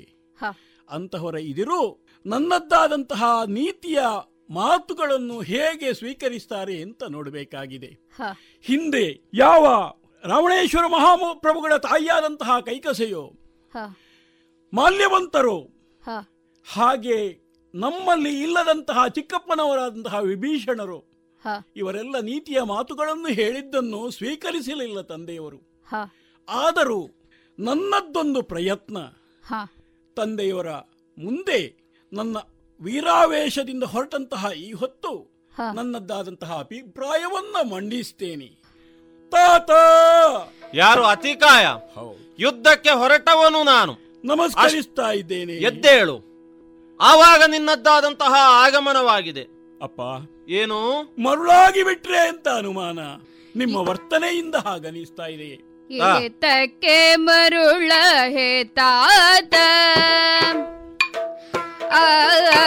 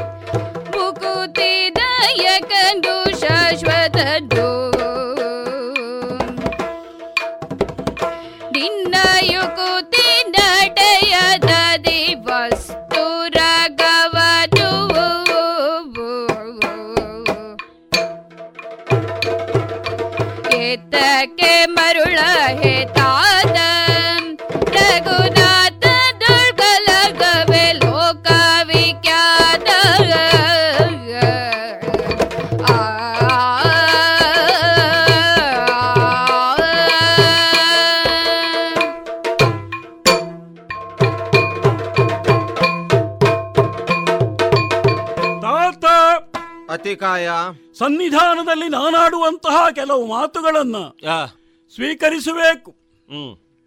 ತಾವು ವೀರಾವೇಶದಿಂದ ಹೊರಟು ನಿಂತಿದ್ದೀರೋ? ಆಯುಧ ಪಾಣಿಯಾಗಿ. ಆದ್ರೆ ಮರುಳಾಗಿ ಬಿಟ್ಟಿರೋ ಎನ್ನುವಂತಹ ಅನುಮಾನ ಉಂಟಾಗುತ್ತಾ ಇದೆ. ಯಾಕೆಂದ್ರೆ ನೀವು ಯಾರ ವಿರೋಧವನ್ನು ಕಟ್ಟಿಕೊಂಡಿದ್ದೀರೋ? ಯಕ್ಕಶ್ಚಿತ್ತು ಅಂತ ಯಾವ ನರರಾದಂತಹ ರಾಮಲಕ್ಷ್ಮಣರನ್ನು ಅನ್ನುತ್ತೀರೋ? ಕಪಿ ಸಮೂಹವನ್ನೆಲ್ಲ ತಾಸಾರ ದೃಷ್ಟಿಯಿಂದ ಕಾಣುತ್ತೀರೋ ಆ, ಅವರೆಲ್ಲ ನೀವನಿಸಿದಂತೆ ಅಲ್ಲ. ಪ್ರಭುವೆ. ರಘುವಂಶವನ್ನು ಬಾಳಿ ಬೆಳಗಿಸಬಲ್ಲಂತಹ ಯೋಗ್ಯತೆಯುಳ್ಳಂತಹ ರಘುನಾಥ ದಶರಥ ಸುಪುತ್ರ ಶ್ರೀರಾಮ ಅವನನುಜನಾದಂತಹ ಲಕ್ಷ್ಮಣ ಇವರೆಲ್ಲರೂ ಕೂಡ ಶ್ರೇಷ್ಠರೇ ಸರಿ. ಮಹಾವಿಷ್ಣುವಿನ ಅವತಾರಿ ಸ್ವರೂಪವೇ ಆದಂತಹ ಶ್ರೀರಾಮಚಂದ್ರ ಘನ ಕಾರ್ಯಗಳನ್ನು ಮಾಡಿ ಬೆಳಗಿದವನು ಪ್ರಪಂಚದಲ್ಲಿ. ಅಂತಹವನೊಂದಿಗೆ ಕಲಹವನ್ನು ಮಾಡ್ತೇನೆ ಅಂತ ಲೋಕ ವಿಖ್ಯಾತಿಯನ್ನು ಹೊಂದಿದಂತಹ ನೀವು ಹೋಗುವುದು. ಎಷ್ಟರ ಮಟ್ಟಿಗೆ ಸರಿ ಹೇಳಿ. ಆ. ರಾಮನಾದರೂ ಸಕಲ ಲೋಕಗಳಲ್ಲಿಯೂ ನಾಯಕನೆನಿಸಿಕೊಂಡವನು. ಎಲ್ಲರನ್ನು ರಕ್ಷಿಸುವಂತಹ ದೈವವೇ ಆತನಾಗಿದ್ದಾನೆ. ಮುಕುತಿಯನ್ನು ಬಯಸುವವರಿಗೆ ಮುಕುತಿಯನ್ನೇ ನೀಡಬಲ್ಲಂತಹ ಮುಕುತಿದಾಯಕನು ಶಾಶ್ವತನು. ಅಂತಹ ಯೋಗ್ಯತಾವಂತನಂತಹ ರಾಮನೆದುರು ನಿನ್ನ ಯುಕುತಿ ನಡೆದೀತೇ ಹೇಳು. ವಿಶಾಲವಾದಂತಹ ಅಂಬರಕ್ಕೆ ನೀವೇ ಕೈಯಲ್ಲಿ ಕೈದುವನ್ನು ಹಿಡಿದಿದ್ದೀರಿ. ಇರಿದೇ ಬಿಡುತ್ತೇನೆ ಅಂತ ಹೊರಟ್ರೆ ಹೇಗಾಗಬಹುದು? ಮೇರುಗಿರಿಯೊಂದಿದ್ದರೆ ಅದಕ್ಕೆ ಇರುವೆ ಕಚ್ಚಿದ್ರೆ ಎಷ್ಟೆಷ್ಟೋ ಇರುವೆ ಕಚ್ಚಿದ್ರು ಮೇರುಗಿರಿಗೆ ಏನಾದೀತು ಹೇಳಿ. ಹಾಗಿದ್ರೆ ಅಂತಹ ಮೇರುಗಿರಿಯೋಪಾದಿಯಲ್ಲಿ ಅಂಬರದೋಪಾದಿಯಲ್ಲಿ ಶ್ರೇಷ್ಠತೆಯನ್ನು ಹೊಂದಿದಂತಹ ಆ ಶ್ರೀರಾಮನ ಯೋಗ್ಯತೆ ಏನು? ಅಂತಹ ಯೋಗ್ಯತಾವಂತನೆದುರು ನಾನು ಯುದ್ಧವನ್ನು ಮಾಡ್ತೇನೆ ಅಂತ ಚಂದ್ರಹಾಸವನ್ನು ಹಿಡಿದಿದ್ದೀರಾ? ಹಾಗಿದ್ರೆ ಈ ಹಿಂದಿನ ನಮಗೆ ಮತ್ತು ನೀವು ಅನ್ನುವಂತಹ ಯಕ್ಕಶ್ಚಿತ್ ಎನ್ನುವಂತಹ ಮಾನವರಿಗೋ ಮರ್ಕಟರಿಗೋ ನಡೆದಂತಹ ಯುದ್ಧಗಳಲ್ಲಿ ಆದಂತಹ ವಿಚಾರಗಳನ್ನು ಆತ್ಮವಿಮರ್ಶೆ ಮಾಡಿದ್ರೆ ಇದಕ್ಕೆ ಸರಿಯಾದಂತಹ ಉತ್ತರ ದೊರೆತೀತು ಅಂತ ನಾನು ಭಾವಿಸ್ತೇನೆ. ಅತಿಕಾಯ ಯಾವ ನರಾಂತಕ ದೇವಾಂತಕಾದಿಗಳು ಅಳಿದು ಹೋದರು ಎಂಬುದಾಗಿ ಚಾರಕರು ಬಂದು ಹೇಳಿದವಾಗ ಸಿಟ್ಟುಗೊಂಡಂತಹ ನಾನೇ ರಾಮನನ್ನು ಎದುರಿಸುವುದಕ್ಕಾಗಿ ಆಯುಧಪಾಣಿಯಾಗಿ ಮಣಿಮಯ ರಥವನ್ನು ಏರಿ ಯುದ್ಧ ಮಾಡುವುದಕ್ಕಾಗಿ ಆ. ಕಡೆಗೆ ಹೊರಟವನು ನಾನು. ಅಂತ ಹೊತ್ತಿಗೆ ನಿನ್ನದ್ದಾದಂತಹ ಆಗಮನವಾಯಿತು. ಸನ್ನಿಧಾನದಲ್ಲಿ ನಾಲ್ಕು ಮಾತನ್ನಾಡುವುದಕ್ಕೆ ಇದೆ ಎಂಬುದಾಗಿ ಹೇಳ್ತಾ ಹೇಳ್ತಾ ರಾಮನನ್ನು ನೀನು ವೈಭವೀಕರಿಸುವುದಕ್ಕೆ ಹೊರಟಿದ್ದಿ ಎಂಬುದು ಸ್ಪಷ್ಟವಾದಂತಹ ವಿಚಾರ ಏತಕ್ಕೆ ಮರುಳಾದೆ ತಾತ ಅಂತ ನೀನು ಹೇಳ್ತಾ ಇದ್ದಿ. ಈ ಮರುಳು ಎಂಬುದು ಇದರಲ್ಲಿ ಬೇರೆ ಬೇರೆ ಇದೆ. ಈಗ ಸೀತೆಯನ್ನು ಅಪಹರಿಸುವಲ್ಲಿ ತೊಡಗಿದಂತಹ ಘಟನೆ. ಈಗ ಅಪಹರಣವೇ ತಪ್ಪು ಅಂತ ಆಗುತ್ತಿದ್ರೆ ನಿನ್ನ ಹಾಗೆ ಅದೆಷ್ಟೋ ಮಂದಿ ಇಲ್ಲಿ ಹುಟ್ಟುವುದಕ್ಕೂ ಸಾಧ್ಯ ಇರ್ತಿರ್ಲಿಲ್ಲ. ಆಲೋಚನೆ ಮಾಡು ಏನು ಎಂಬುದಾಗಿ. ಹಾಗಂತ ಈಗ ರಾಮನದ್ದಾದಂತಹ ವ್ಯಕ್ತಿತ್ವವನ್ನು ನೀನು ಹೇಳ್ತಾ ಹೇಳ್ತಾ ಯಾವುದೋ ಎಲ್ಲ ಉದಾಹರಣೆಯನ್ನು ಕೊಡ್ತಾ ಇದ್ದಿ. ಅಂಥದ್ದು ಇದ್ರೆ ಅಲ್ವಾ ರಾಮನಲ್ಲಿ? ಅದನ್ನು ನಾವು ಯೋಚನೆಯನ್ನು ಮಾಡಬೇಕು. ಯಾವಾಗ ಒಂದು ಕಪಿ ಸೀತೆಯನ್ನು ಹುಡುಕುತ್ತಾ ಈ ಕಡೆಗೆ ಬಂದಾವಾಗ ಇಡೀ ಸ್ವರ್ಣ ಲಂಕೆಯನ್ನೇ ಸುಟ್ಟಿದೆ ಎಂಬುದು ಸತ್ಯವಾದಂತಹ ವಿಚಾರವೇ. ಆದರೆ ವಿಭೀಷಣನ ಮನೆಯನ್ನು ಬಿಟ್ಟಿದೆ ಅಂತೆ. ಹಾಗೆ ವಿಭೀಷಣನ ಮನೆಯನ್ನು ಬಿಟ್ಟಂತಹ ಆ ಕಪಿ ಮುಂದೆ ಏನು ಮಾಡಿದೆ ಎಂಬುದು ತಿಳಿದಂತಹ ವಿಚಾರವೇ. ಹಾಗಂತಹ ಇದೇ ಸಭೆಯಲ್ಲಿ ವಿಭೀಷಣ ಅದೇ ರೀತಿಯ ಮಾತನ್ನಾಡಿದ್ದಾನೆ. ಏನು? ಆ ಕಪಿಗೋ ರಾಮನಿಗೋ ಪೂರಕವಾದಂತಹ ವಿಚಾರವನ್ನೇ. ಈಗ ನೀನು ಹೇಳಿದಂತಹ ದಾರಿಯಲ್ಲಿ ಅದೇ ಮಾತು ಇತ್ತು ವಿಭೀಷಣನದ್ದು. ನೀತಿ. ಅಲ್ವಾ? ಪರಿಣಾಮವಾಗಿ ವಿಭೀಷಣ ಏನಾದ ಅಂತ ಯೋಚನೆಯನ್ನು ಮಾಡು. ಹಾಗಿದ್ರೆ ವಿಭೀಷಣದ್ದಾದಂತಹ ನೀತಿಯ ಹಾಗೆ ನೀನು ಹೇಳ್ತಾ ಇದ್ದಿ ಅಂತಾದ್ರೆ ವಿಭೀಷಣನ ಮನೆಗೆ ನೀನು ಮೊದಲು ಹೋಗಿದ್ದೀಯ ಅಂತ ಕೇಳಬೇಕಾಗುತ್ತದೆ ಅಲ್ಲ ವಿಭೀಷಣ ನಿನ್ನ ಮನೆಗೆ ಬಂದಿದ್ದಾನಂತ ಕೇಳಬೇಕಾಗುತ್ತದೆ ಈಗ ಈ ನೀತಿ ಎಂಬುದಾಗಿ ಇದು ಇವತ್ತು ನಿನ್ನೆಯದ್ದಲ್ಲ ಅಲ್ವಾ? ನೀನು ಏನಿದ್ದರೂ ನನ್ನ ಮಗ ನನ್ನ ತಮ್ಮನೂ ಹೇಳಿದ್ದಾನೆ. ಅದನ್ನು ಕೇಳಲಿಲ್ಲ. ಯಾಕೆ? ಮಾವನಾದಂತಹ ಮಾರೀಚನಲ್ಲಿಯೇ ಸೀತೆಯನ್ನು ಅಪಹರಿಸುವಂತಹ ವಿಚಾರ ಪ್ರಸ್ತಾಪ ಮಾಡಿದವಾಗ ಮಾರೀಚ ಮಾವ ಹೇಳಿದಂತಹ ಮಾತೇನು? ಅದು ತಿಳಿದಂತಹ ವಿಚಾರವೇ. ಈಗ ಮತ್ತೊಬ್ಬರ ಮಾತನ್ನು ಕೇಳ್ತಿದ್ರೆ ಮಾರೀಚನ ಮಾತಿಗೆ ಬೆಲೆಯನ್ನು ಕೊಡಬಹುದು ಅಲ್ಲ ಯಾವ ವಿಭೀಷಣ ಹಾಗೂ ನಮ್ಮೊಳಗೆ ವಾದ ವಿವಾದಗಳು ಉಂಟಾದವಾಗ ತಾಯಿಯೇ ಬಂದು ಹೇಳಿದಂತಹ ಮಾತು. ಅದನ್ನೂ ಒಪ್ಪಲಿಲ್ಲ ಪತ್ನಿಯಾದಂತಹ ಮಂಡೋದರಿ ಹೇಳಿದಂತಹ ಮಾತು. ಅದೂ ನನಗೆ ಸರಿ ಕಾಣಲಿಲ್ಲ. ಹಾಗಿರುತ್ತಾ ಈಗ ನೀನು ಹೇಳ್ತಾ ಇದ್ದಿ ಅಂತ ಆದ್ರೆ ಈಗ ನಾವು ತೊಡಗಿಯಾಗಿದೆ. ಅಲ್ವಾ. ಎಲ್ಲಿಂದ? ಜನಸ್ಥಾನದಿಂದಲೇ ಪ್ರಾರಂಭವಾಗಿದೆ. ಆಗಿದೆ. ಅಲ್ವಾ. ಈಗ ನೀನು ಏನು ಅಂತ ಹೇಳುದಾಗಿ ಆ ಜನಸ್ಥಾನದಲ್ಲಿ ಕಡುಗಳಿಗಳಾದಂತಹ ವೀರರು ಹೇಗಿದ್ರು ಎಷ್ಟಿದ್ರು ಅವರೀಗ ಇದ್ದಾರೇ ಹೇಳು. ಕಡುಗಲಿ ಕರನಲ್ಲಿ ಪೋದ ಆ ಆ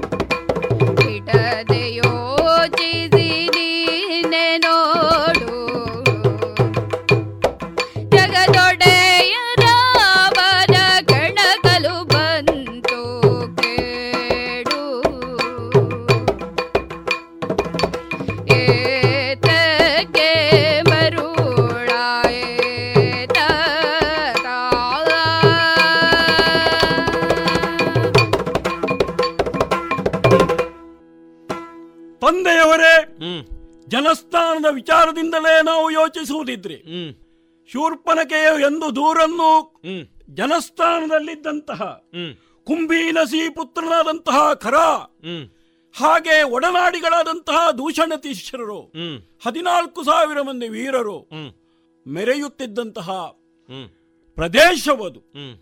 ಅಲ್ಲಿ ತಂಗಿಯ ದೂರಿಗಾಗಿಯೋ ಎನ್ನುವಂತೆ ಖರ ದೂಷಣ ತ್ರಿಶಿರಾದಿಗಳು ಹದಿನಾಲ್ಕು ಸಾವಿರ ಮಂದಿ ವೀರರೊಂದಿಗೆ ರಾಮನೊಂದಿಗೆ ಹೋರಾಟವನ್ನೇ ನಡೆಸಿದರೂ ಕೂಡ ನಿತ್ತ ನಿಲುವಿನಲ್ಲಿ ಆತನು ಹಿಡಿದಂತಹ ಕೋದಂಡದ ಮೂಲಕ ಅಸ್ತ್ರಗಳನ್ನು ಪುಂಖಾನುಪುಂಖವಾಗಿ ಬಿಡುವುದರ ಮೂಲಕ ಅಂತಹ ನಮ್ಮ ಬಂಧುಗಳನ್ನೆಲ್ಲರನ್ನೂ ಕೂಡ ಯುದ್ಧದಲ್ಲಿ ಹನನಗೊಳಿಸಿದ್ದಾರೆ ಎಂಬಾಗ ಆ. ರಾಮನ ಸಾಮರ್ಥ್ಯವೇನು ಅಂತ ಇನ್ನೊಮ್ಮೆ ವಿವೇಚಿಸಬೇಕಾದಂತಹ ಅಗತ್ಯವಿದೆ ಅಂತ ನಾನು ಹೇಳೋದು.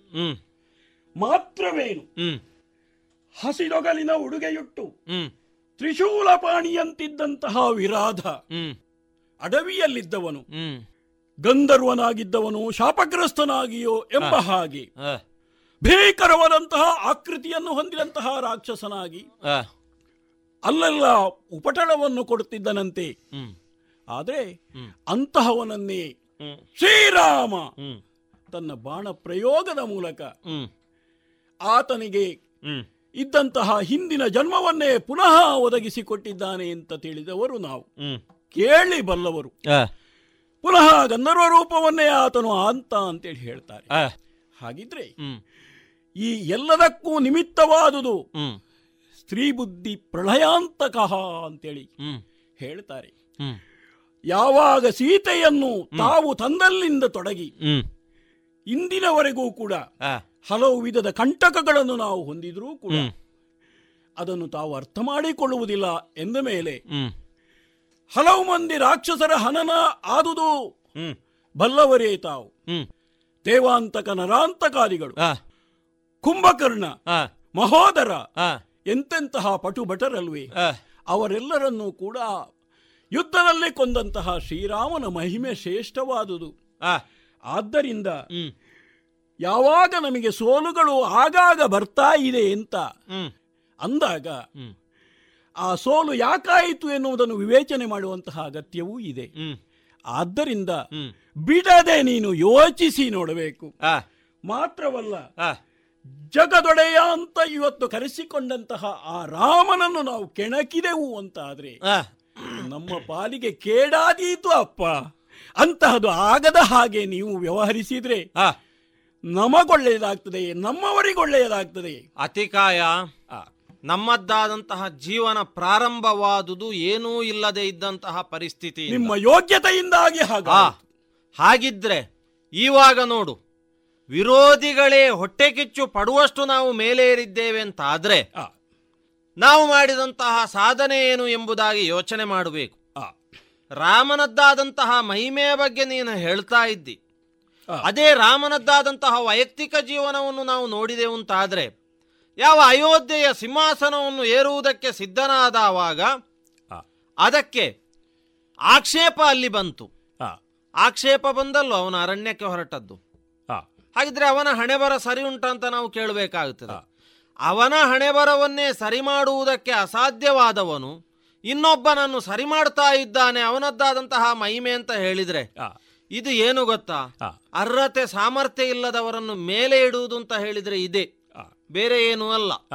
ಕೆಲವರೆಲ್ಲ ಇದ್ದಾರೆ. ರಾಮನ ಅಭಿಮಾನಿಗಳು. ಈ ಅಭಿಮಾನಿ ಬಳಗ ಹೆಚ್ಚಾಯಿತು ಅಂತಾದ್ರೆ ಮತ್ತೆ ಸಾಮರ್ಥ್ಯ ಇಲ್ಲದವರನ್ನೆಲ್ಲ ಮೇಲೆ ಇಡುವುದು ಎಂಬುದು ಸ್ಪಷ್ಟವಾದಂತಹ ವಿಚಾರವೇ. ಅದರಲ್ಲಿ ಎರಡು ಮಾತಿಲ್ಲ. ಯಾವಾಗ ರಾಮ ನಮ್ಮ ಜೊತೆಗೆ ಸೋತಿದ್ದಾನೆ ಎಂಬುದಕ್ಕೆ ಆಧಾರ ಯಾವುದು ಗೊತ್ತಾ? ಪಂಚವಟಿಯಲ್ಲಿ ರಾಮನಿಗೆ ಗೊತ್ತಾಗದ ಹಾಗೆ ನಾವು ಸೀತೆಯನ್ನು ತಂದಿದ್ದೇವೆ ಅಂತ ಆದ್ರೆ ಅದು ಅವನ ಸೋಲು ಎಂಬುದು ಸತ್ಯವಾದಂತಹ ವಿಚಾರವೇ ಅಲ್ವಾ? ಅದು ಕದ್ದು ತಂದದ್ದಲ್ವೇ? ಅಲ್ಲ ಕದ್ದು ತಂದದ್ದು ಅಂತ ಹೇಳಿದ್ರೆ ಅವನು ಕದ್ದು ಕೆಲಸವೇ ಮಾಡಿದ್ದಲ್ವಾ? ಯಾವ ಶೂರ್ಪಣಕ್ಕೆ ಕರ್ಣನಾಸ ಛೇದನವನ್ನು ಅವನು ಯಥಾರ್ಥವಾದರೂ ನೇರವಾಗಿ ಮಾಡಿದ್ದಾನೋ? ಮೋಸದಿಂದಲೇ ಮಾಡಿದ್ದಲ್ವಾ? ಹಾಗಿದ್ರೆ ಮೋಸಕ್ಕೆ ಮೋಸವಾದುದೇ ಆಗಬೇಕು. ಈಗ ಕದ್ದು ತಂದದೀಗ ನಿನ್ನ ತಾಯಿಯನ್ನು ಕದ್ದೇ ತಂದದ್ದು. ಅಪಹರಿಸಿ ತಂದ ಕಾರಣದಿಂದಾಗಿ ನೀನು ಜನಿಸಿದೆ. ಹಾಗಾಗಿ ಎಲ್ಲಾ ಕಡೆಯಲ್ಲಿಯೂ ಈ ಕದ್ದು ತಂದದ್ದು ಎಂಬಂತಹ ಪ್ರಯೋಗ ಸರಿಯಾಗುವುದಿಲ್ಲ. ಲೋಕದಲ್ಲಿ ಇಲ್ಲದ ವ್ಯವಹಾರವನ್ನು ಮಾಡಿದ ಕಾರಣ ನಾನು ಹೇಳಿದೆ. ಆದ್ರೆ ಅದು ಸರಿ ಬರ್ತದೆ ಎಂಬುದಕ್ಕೆ ಈಗ ನಿನ್ನಂತಹ ಅತಿಕಾಯನಂತಹ ಶ್ರೇಷ್ಠ ಮಗನೇ ಹುಟ್ಟಿದ್ದಾನೆ ಎಂಬುದಾಧಾರ ಯಾವಾಗ ಪಂಚವಟಿಯ ಪ್ರಕರಣದ ಅನಂತರ ಕರಾದಿಗಳು ಹದಿನಾಲ್ಕು ಸಾವಿರ ರಾಕ್ಷಸರ ನಾಯಕನಾದಂತಹ ಕರಾಸುರನನ್ನು ಇಲ್ಲವಾಗಿಸಿದ್ದಾನೆ. ವಾಲಿಯನ್ನು ಹೇಗೋ ಮೋಸದಿಂದ ಕೊಂದಿದ್ದಾನೆ ಎಂಬುದು ಸತ್ಯವಾದಂತಹ ವಿಚಾರವೇ. ತಿಳಿದವರಿಗೆ ತಿಳಿದಿದೆ. ಈಗ ನೀನು ಹೇಳ್ತಾ ಇದ್ದಿ ನಮಗೆ ಸೋಲಾಗಿದೆ ಈ ಸೋಲನ್ನು ಇಲ್ಲವಾಗಿಸಬೇಕು ಅಂತಾದ್ರೆ ನಾವು ಹೊರಟಂತಹ ಆ ಒಂದು ಉದ್ದೇಶವೋ ಗುರಿಯೋ ಅದರಿಂದ ಹಿಂದೆ ಸರಿಬೇಕು ಅಂತ ಹೇಳ್ತಾ ಇದ್ದೆಲ್ಲ. ಹೌದು. ಈಗ ನಾವು ಹಿಂದೆ ಸರಿದೆವು ಅಂತಾದ್ರೆ ಕಳೆದುಕೊಂಡಂತಹ ಬಲವನ್ನು ಮತ್ತೆ ಪಡೆಯಲಿಕ್ಕೆ ಆಗ್ತದ ಆಗದೆ ಇರಬಹುದು. ಆದರೆ ಇನ್ನುಳಿದಂತಹ ದಾನವ ಪಡೆಯನ್ನು ನಾವು ಉಳಿಸುವಂತಹ ಪ್ರಯತ್ನ ಯಾವ ಲಂಕಾ ಸಾಮ್ರಾಜ್ಯದ ಉಳಿವಿಗಾಗಿ ಹೋರಾಟವನ್ನು ಮಾಡ್ತಾ ನಮ್ಮನ್ನೇ ಬಲಿದಾನ ಕೊಟ್ಟಂತಹ ಅದೆಷ್ಟೋ ಮಂದಿ ಇಲ್ಲಿದ್ದಾರೆ. ಈಗ ನಾವು ಈ ನಿರ್ಧಾರವನ್ನು ಬದಲಾವಣೆ ಮಾಡ್ತೇವೆ ಅಂತಾದ್ರೆ ಅವರನ್ನು ಬಲಿದಾನ ಕೊಡಬೇಕಾದಂತಹ ಅಗತ್ಯವಿತ್ತ? ಖಂಡಿತವಾಗಿಯೂ ಇಲ್ಲ. ಅವರ ಹೋರಾಟಕ್ಕೆ ಅರ್ಥವಾದರೂ ಏನು? ಹಾಗಿದ್ರೆ ನಾವು ಇಟ್ಟಂತಹ ಆ ಒಂದು ಗುರಿ ಏನಿದೆಯೋ ಅದನ್ನು ಬದಲಾಯಿಸುವಂತಹ ಮಾತಿಲ್ಲ. ಯುದ್ಧದಲ್ಲಿ ಏನು? ಜಯ ಅಪಜಯ. ಇದು ಇರುವಂತದ್ದೇ. ಹಾಗಂತ ಸೋಲು ಬಂತು ಅಂತ ಆದವಾಗ ನಾವು ಎದೆಗುಂದಬೇಕಾದಂತಹ ಅಗತ್ಯವಿಲ್ಲ. ಆದುದರಿಂದ ಬಂದದ್ದು ಏನೇ ಬರಲಿ ಈಗಲೂ ನನಗೆ ಅತುಳವಾದಂತಹ ಆತ್ಮವಿಶ್ವಾಸ ಇದೆ. ಅದೆಷ್ಟೋ ಬಲಗಳು ಇನ್ನೂ ಇದೆ ಈ ಲಂಕೆಯಲ್ಲಿ. ನನ್ನದ್ದಾದಂತಹ ಮೂಲ ಬಲ ಇದೆ ನನ್ನದ್ದಾದಂತಹ ಬಂಧು ಬಳಗದವರಿದ್ದಾರೆ ಮಕ್ಕಳು ಇದ್ದಾರೆ. ಇವರನ್ನೆಲ್ಲ ನಂಬಿದವನೇ ನಾನು. ಆದುದರಿಂದ ನೀನು ಏನೇ ಹೇಳು ಇಷ್ಟು ಹೇಳುವುದಕ್ಕೆ ಬಂದವನಲ್ವಾ? ಇನ್ನೇನಾದ್ರೂ ಇದೆಯಾ? ನಿನ್ನ ಪ್ರೀತಿಯ ಪುತ್ರ ಈ ಅತಿಕಾಯ ಹೇಳುವಂತಹ ಕೊನೆಯ ಮಾತೇನಿದೆ? ಏನು? ಅದನ್ನಾದರೂ ಸ್ವೀಕರಿಸುವಿಯಾ? ಕೇಳಬೇಕು. ಸೀತೆಯನು ರಘುವರರಿಗಿತ್ತು ಅನುಜಾತನಾದ ವಿಭೀಷಣನಾಗ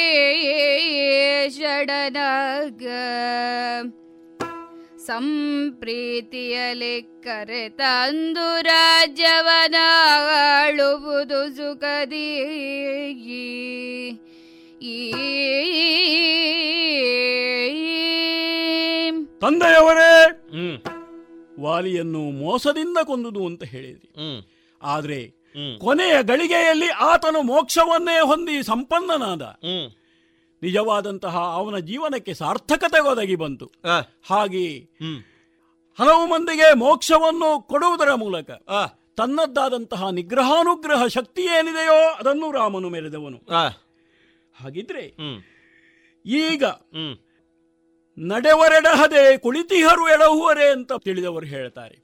ನಡೆಯುವವನು ನೀನು ಎಡಹಿರಬಹುದು. ಕುಳಿತವರಿಗಿಂತ ನೀನು ವಾಸಿ.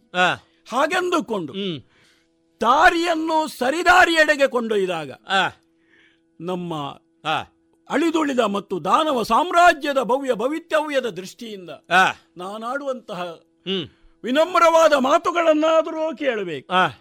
ಕೆಲವು ಸಮಯಗಳ ಹಿಂದೆ ಕುಂಭಕರ್ಣನ ಅಳಿವಾದಾಗ ನೀನು ದುಃಖಿಸುವುದನ್ನು ನಾವು ಕಂಡವರು. ಕುಂಭಕರ್ಣನಾದರೂ ಎಷ್ಟು ಮಹಾಪರಾಕ್ರಮಿ ಹೇಳು. ನಿರ್ದೇವತ್ವವನ್ನೇ ತಾನು ಪಡೆಯಬೇಕು ಅಂತ ಬಯಸಿ ಬ್ರಹ್ಮದೇವರಲ್ಲಿ ವರಪ್ರಸಾದವನ್ನು ಕೇಳಿದ್ರೂ ಕೂಡ ಗ್ರಹಚಾರ ವಶಾತ್ ನಿದ್ರತ್ವವನ್ನೇ ವರವೋ ಒಂದರ್ಥದಲ್ಲಿ ಶಾಪ ಅಂತಲೂ ಸ್ವೀಕರಿಸಬಹುದು. ಅವನು ಪಡೆದ. ಆತನೀಗ ಚಿರ ನಿದ್ರೆಯನ್ನೇ ಅನುಭವಿಸುವಂತಾಯಿತು. ನಿಮ್ಮೊಂದಿಗೆ ಇದ್ದ ನಿಮ್ಮ ಏಳಿಗೆಯನ್ನೇ ಬಯಸಿದ ಕುಂಭಕರ್ಣ ವಿಧಿವಶನಾದ.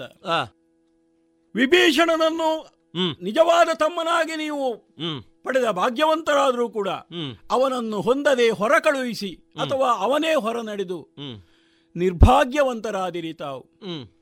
ಈ ನೆಲೆಯಲ್ಲಿ ನಾನು ಹೇಳೋದು ವಿಭೀಷಣನನ್ನು ಪುನಃ ಕರೆ ತರಬೇಕಿದ್ರೆ ಪುಣ್ಯಮಾತೆ ಎನಿಸಿದಂತಹ ಸೀತೆ ಆತನನ್ನು ರಘುವರನಿಗೆ. ಕೊಟ್ಟಿರೆಂದಾದ್ರೆ ಖಂಡಿತವಾಗಿಯೂ ಸಂತೋಷವನ್ನು ಹೊಂದುತ್ತಾನೆ ವಿಭೀಷಣ. ಸೀತೆಯನು ರಘುವರನಿಗಿತ್ತು. ತಮ್ಮ ಅನುಜಾತನಾದಂತಹ ವಿಭೀಷಣನನ್ನು ಪ್ರೀತಿಯಿಂದ ಇಲ್ಲಿಗೆ ಕರೆ ತಂದು ರಾಜ್ಯವನ್ನು ಸುಖದಿಂದ ಆಳಿದಿರಿ ಅಂತೇಳಿ ಆದರೆ ಎಲ್ಲ ದಾನವರು ಕೂಡ ನೆಮ್ಮದಿಯನ್ನು ಹೊಂದಿಯಾರು. ಇದು ನೀತಿ ಅಂತ ನಾನು ಹೇಳೋದು. ಆದ್ದರಿಂದ. ಇದನ್ನು ಮನ್ನಿಸಬೇಕು ಅಂತ ನಾನು ಕೇಳೋದು. ಈಗ ಸೀತೆಯನ್ನಲ್ಲಿಂದ ಎಬ್ಬಿಸುವುದು ಯಾರು ಅಂತ? ಸೀತೆಯನ್ನು ಕೊಡಬೇಕು ಅಂತ ಆದ್ರೆ ಅಲ್ಲಿಂದ ಒಡಂಬಡಿಕೆಯ ಹಲವು ಸಂಧಾನಗಳು ಆಗಿದೆ ತಾನೆ. ಆ ಸಂಧಾನಗಳೆಲ್ಲ ಹ್ಮ್. ವಿಫಲವಾದದ್ದು ಸತ್ಯ. ಆದ್ರೆ ಸೀತೆಯನ್ನು ಎಬ್ಬಿಸಬೇಕು ರಾಮನನ್ನು ಎದುರುಗೊಳ್ಬೇಕು. ಎದುರುಗೊಳ್ಬೇಕು. ರಾಮನನ್ನು ಎದುರುಗೊಳ್ಳುವುದಕ್ಕೆ ನೀನು ಮುಂದೆ ಹೋಗ್ತಿ. ನಿಮ್ಮ ಅಪ್ಪಣೆ ಆದ್ರೆ ಇಂತಹ ಒಳ್ಳೆಯ ಕೆಲಸಕ್ಕೆ ಯಾವುದಕ್ಕೂ ನಾನು ಮುಂದೆ ಹೋದೆ ಅಲ್ವಾ? ನಾನು ಧರ್ಮಾತ್ಮನಲ್ಲಿ ಈಗ ಹೋದಂತಹ ವಿಭೀಷಣನನ್ನು ಕರೆ ತರಬೇಕು ಕರೆ ತರಬೇಕು ಹಾಗಿದ್ರೆ ವಿಭೀಷಣನಿಗೆ ಅಲ್ಲಿ ರಾಮ ಅಭಿಷೇಕ ಮಾಡಿದ್ದಾನಲ್ವಾ? ಮಾತನ್ನು ಕೊಟ್ಟಿದ್ದಾನಲ್ಲ. ಅದಕ್ಕೆ ಏನು ದಾರಿ? ಹಾಗೆಂದಲ್ಲ. ಪರಿಮಾರ್ಜನೆಗಳು ಹಲವಿದೆ. ವಿಭೀಷಣನು ಒಪ್ಪಿಕೊಂಡ್ರೆ ಆಯ್ತಲ್ಲ ಇಲ್ಲಿಗೆ ಬರುವುದಕ್ಕೆ ಆತ ನಿಮ್ಮ ಅಲ್ಲ ವಿಭೀಷಣ ಒಪ್ಪುವ ಪ್ರಶ್ನೆ ಅಲ್ಲ ರಾಮ ಕೊಟ್ಟ ಮಾತಿಗೆ ಏನು? ದಾರಿ ಏನು? ನಮ್ಮದಾದಂತಹ ಮುಂದಿನ ಲಂಕೆಯ ಉಳಿದ ಲಂಕವನ್ನು ನಿನಗೆ ಕೊಡ್ತೇನೆ ಎಂಬುದಾಗಿ ರಾಮ ಅಲ್ಲಿ ಹೇಳಿಲ್ವಾ? ಅದು ಹೇಳಿದ್ದು ನಮ್ಮ. ದೌಷ್ಟ್ಯತನದ ಕೆಟ್ಟ ವರ್ತನೆಯಿಂದಾಗಿ ಸಿಟ್ಟಿನಿಂದ. ಹಾಗೆಂದುಕೊಂಡು ಒಳ್ಳೆಯದನ್ನು ಮಾಡುವುದಕ್ಕೆ ಆ ಶ್ರೀರಾಮನು. ಕಂಕಣಬದ್ಧನಾದವನು. ಆ. ನಮ್ಮ ಮಾತಿಗೆ ಖಂಡಿತವಾಗಿ ಒಡಮಡ್ತಾನೆ ಎನ್ನುವುದರಲ್ಲಿ ಅನುಮಾನವೇ ಇಲ್ಲ. ಹಾಗಿದ್ರೆ ನಮಿಗಾಗಿ ರಾಮನು ಮಾತನ್ನು ಮುರಿಯುತ್ತಾನೆ ಅಂತ ನೀನು ಹೇಳುದ? ಪ್ರಯತ್ನಿಸಿದರೆ ತಪ್ಪಾಗುವುದೇನು? ತಪ್ಪಾಗುವುದೇನು? ಸಾಕು ಮಾಡೋ ಸಾಕು ಮಾಡು. ಅಧಿಗಾಯನದಿಗಳು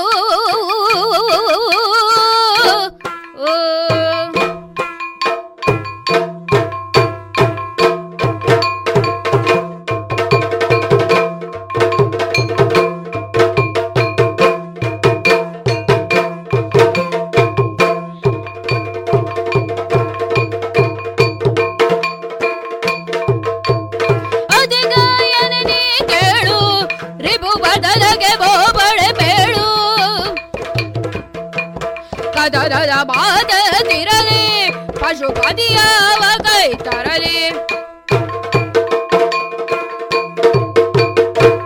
ಅತಿಗಾಯ ಬಹಳ ಚೆನ್ನಾಗಿ ನೀನು ಹೇಳಿದೆ. ಆದ್ರೆ ನಮಗೆ ಮಾತ್ರ ಅದು ಅಪತ್ಯವಾಯಿತು ಎಂಬುದು ಸತ್ಯವಾದಂತಹ ವಿಚಾರವೇ.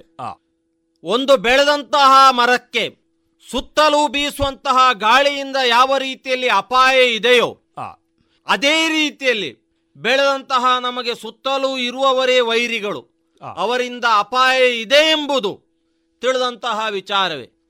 ತುಂಬಿದಂತಹ ಸಭೆ ಯುದ್ಧಕ್ಕೆ ಸಿದ್ಧನಾಗಿ ಹೊರಟಂತಹ ಈ ಹೊತ್ತಿಗೆ ಬಂದಂತಹ ನೀನು ನನಗೆ ನೀತಿಯ ವಾಕ್ಯವನ್ನು ಹೇಳ್ತಾ ಇದ್ದಿ.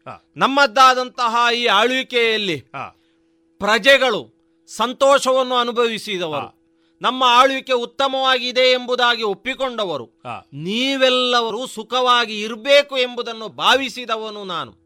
ಹಾಗಿದ್ರೆ ನನ್ನ ಆಳ್ವಿಕೆಯ ಸುಖವನ್ನು ಅನುಭವಿಸುತ್ತಾ ಅನುಭವಿಸುತ್ತಾ ಬಂದಂತಹ ನೀನು ಇವಾಗ ಹೇಳ್ತಾ ಇರುವುದು ಏನು? ದಾರಿ ಸರಿಯಿಲ್ಲ ಎಂಬುದಾಗಿ. ನಮ್ಮದ್ದು ನಡೆಯುವ ದಾರಿಯಲ್ಲ ನಮ್ಮದ್ದು ಓಡುವಂತಹ ದಾರಿ. ಓಡ್ತಾ ಓಡ್ತಾ ಇಲ್ಲಿಯವರೆಗೆ ನಾವು ಏರಿದ್ದೇವೆ ಅಂತ ಆದ್ರೆ ನಮ್ಮ ಓಡುವಿಕೆಯಲ್ಲಿ ನೀವು ನಮ್ಮ ಜೊತೆಗೆ ಬರಬೇಕಿತ್ತು. ಅದು ಬರ್ತಾ ಇಲ್ಲ ನೀವು ಓಡುವುದೇ ಸರಿ ಇಲ್ಲ ನೀವು ನಡೆಯುವುದೇ ಸರಿ ಇಲ್ಲ ಅಂತ ಹೇಳಿದ್ರೆ ಹೇಗಾಗುತ್ತದೆ? ಅತಿಕಾಯನೇ ನೀನು ಕೇಳಬೇಕು. ಅತಿಕಾಯನಾಗಿ ಇರುವವನು ಏನು ನಿನಗೆ ಕಾಯ ಅತಿಯಾಗಿದೆ ಅಂತ ಕೇಳಬೇಕಾಗುತ್ತದೆ. ಇಲ್ಲ ಅಂತ ಆದ್ರೆ ಇಲ್ಲಿಯವರೆಗೆ ನಿನ್ನದ್ದಾದಂತಹ ನೀತಿಯಲ್ಲಿ ಹೋಗಿತ್ತು? ಇವಾಗ ಬಂದು ಈ ರೀತಿಯಲ್ಲಿ ಆಡ್ತಾ ಇದ್ದಿ ಅಂತ ಆದ್ರೆ ಏನು ಯುದ್ಧಕ್ಕೆ ನೀನು ಹೆದರಿದ್ದಿ ಅಂತ ಪ್ರಶ್ನಿಸಬೇಕಾಗುತ್ತದೆ. ನೀನು ಏನು? ನೀನು ಏನು? ನೀನೇ ಹೇಳಿದ ಹಾಗೆ. ಅದನ್ನು ಇನ್ನೊಂದು ರೀತಿಯಲ್ಲಿ ನಾನು ಹೇಳ್ತೇನೆ. ಆಕಾಶವೇ ಕೆಳಗೆ ಬೀರಲಿ. ಅಲ್ಲ ಪಾತಾಳವೇ ಮೇಲಕ್ಕೆ ಬರಲಿ. ಹೆಚ್ಚು ಯಾಕೆ ನಾವು ನಿಂತಹ ಭೂಮಂಡಲವೇ ಬಿರಿದು ಹೋದರು? ಬಿರಿದು ಹೋದರು. ನಾನು ಇಟ್ಟಂತಹ ಪಥದಲ್ಲಿ ಬದಲಾವಣೆ ಮಾಡುವವನ. ಹಾಗಾದ್ರೆ ಒಂದು ವಿನಂತಿ. ಒಂದಲ್ಲ ಸಾವಿರ ಹೇಳಿದ್ರು ನಾನು ಒಪ್ಪುದಿಲ್ಲ. ನೀನು ಏನು? ನಾನು ಯಾರನ್ನು ಪ್ರತಿದಿನ ಪೂಜಿಸ್ತಾ ಇದ್ದೇನೋ ಅಂತಹ ಪಶುಪತಿಯ ಮೇಲಿನಿಂದ ಕೆಳಗಿಳಿದು ಬಂದ್ರು ಕೊಡೆರಾಮಗೆ ಸೀತೆಯನು. ಕೊಡೆರಾಮಗೆ ಸೀತೆಯನು.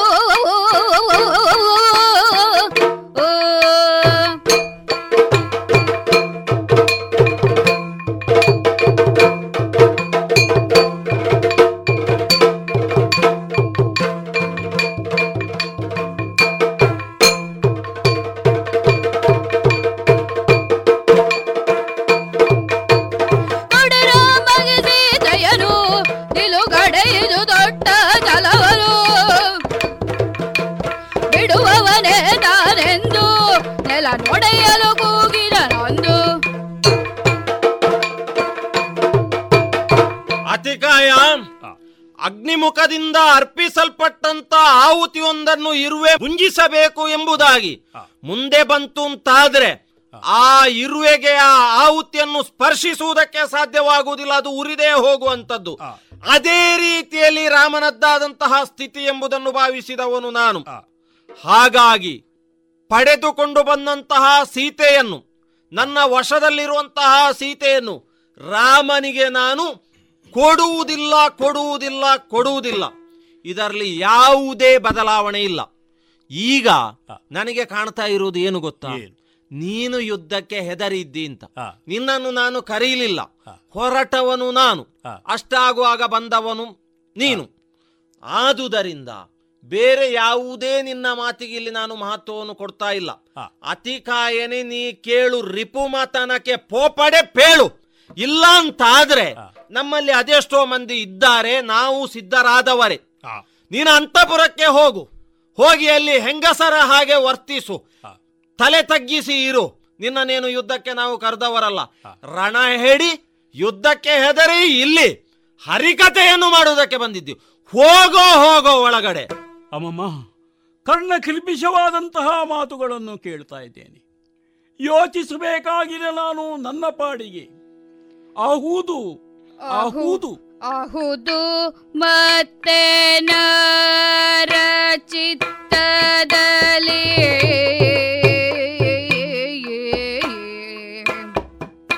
ಅಹುದು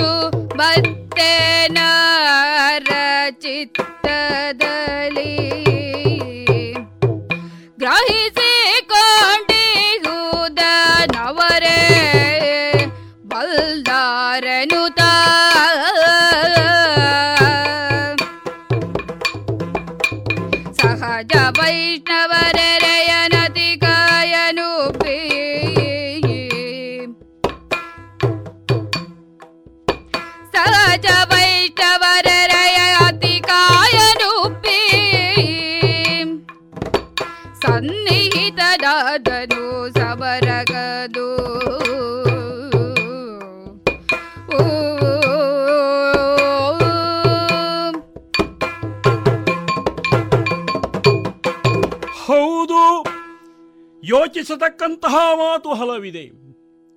ತಂದೆಯವರ ದೃಢ ನಿರ್ಧಾರ ನನ್ನ ಮನಸ್ಸನ್ನು ಬೆಚ್ಚಿ ಬೀಳಿಸುತ್ತಾ ಇದೆ.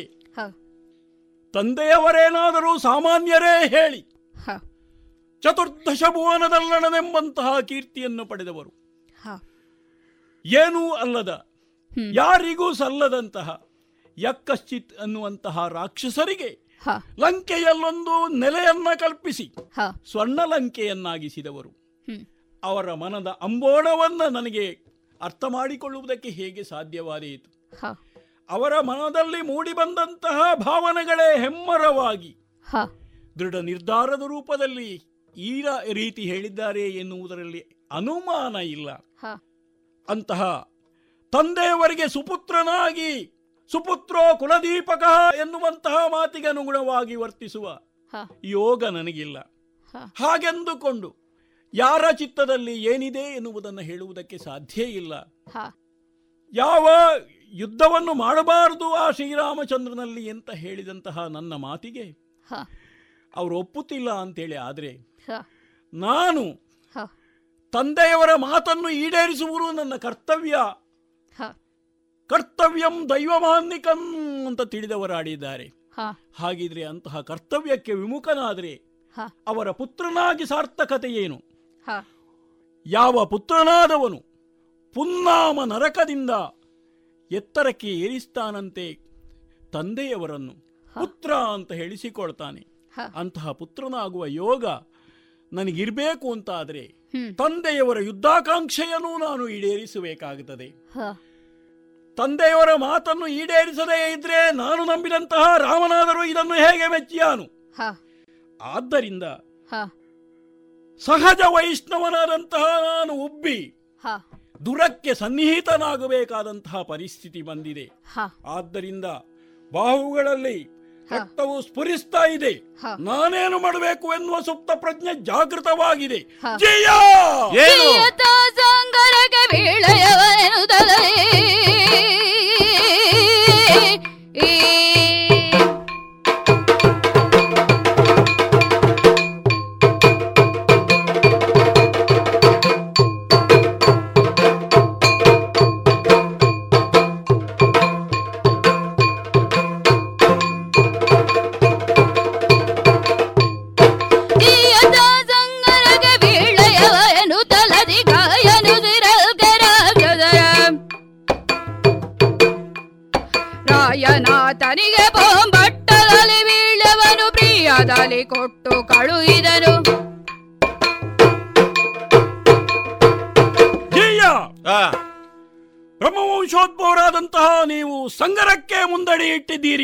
ಆದ್ರೆ ಅದು ನನ್ನ ಪಾಲಿಗೆ ಪರಮ ಕರ್ತವ್ಯ ಎನ್ನುವಂತಹ ಭಾವನೆಯಿಂದ ವಿರೋತ್ಸಾಹದಿಂದ ಎದ್ದು ನಿಂತಿದ್ದೇನೆ.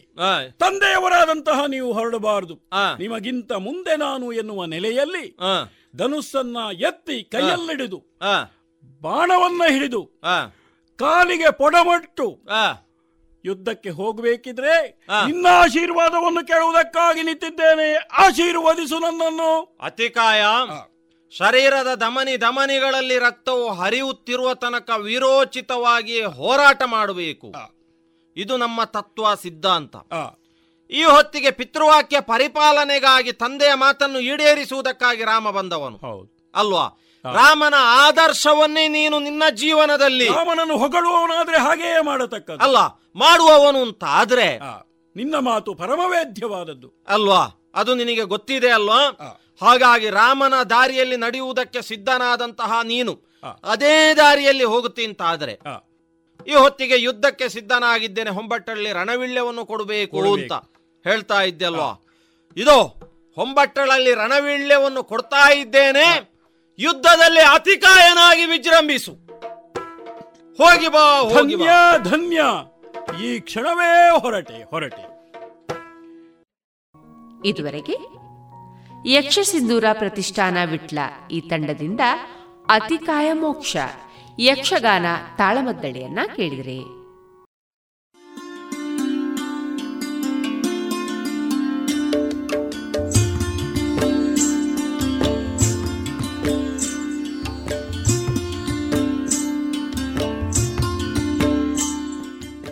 ರೇಡಿಯೋ ಪಾಂಚಜನ್ಯ ಸಮುದಾಯ ಬಾನುಲಿ ಕೇಂದ್ರದಿಂದ ನಿಮ್ಮ ಕಾರ್ಯಕ್ರಮಗಳು ಪ್ರಸಾರವಾಗಬೇಕೆ?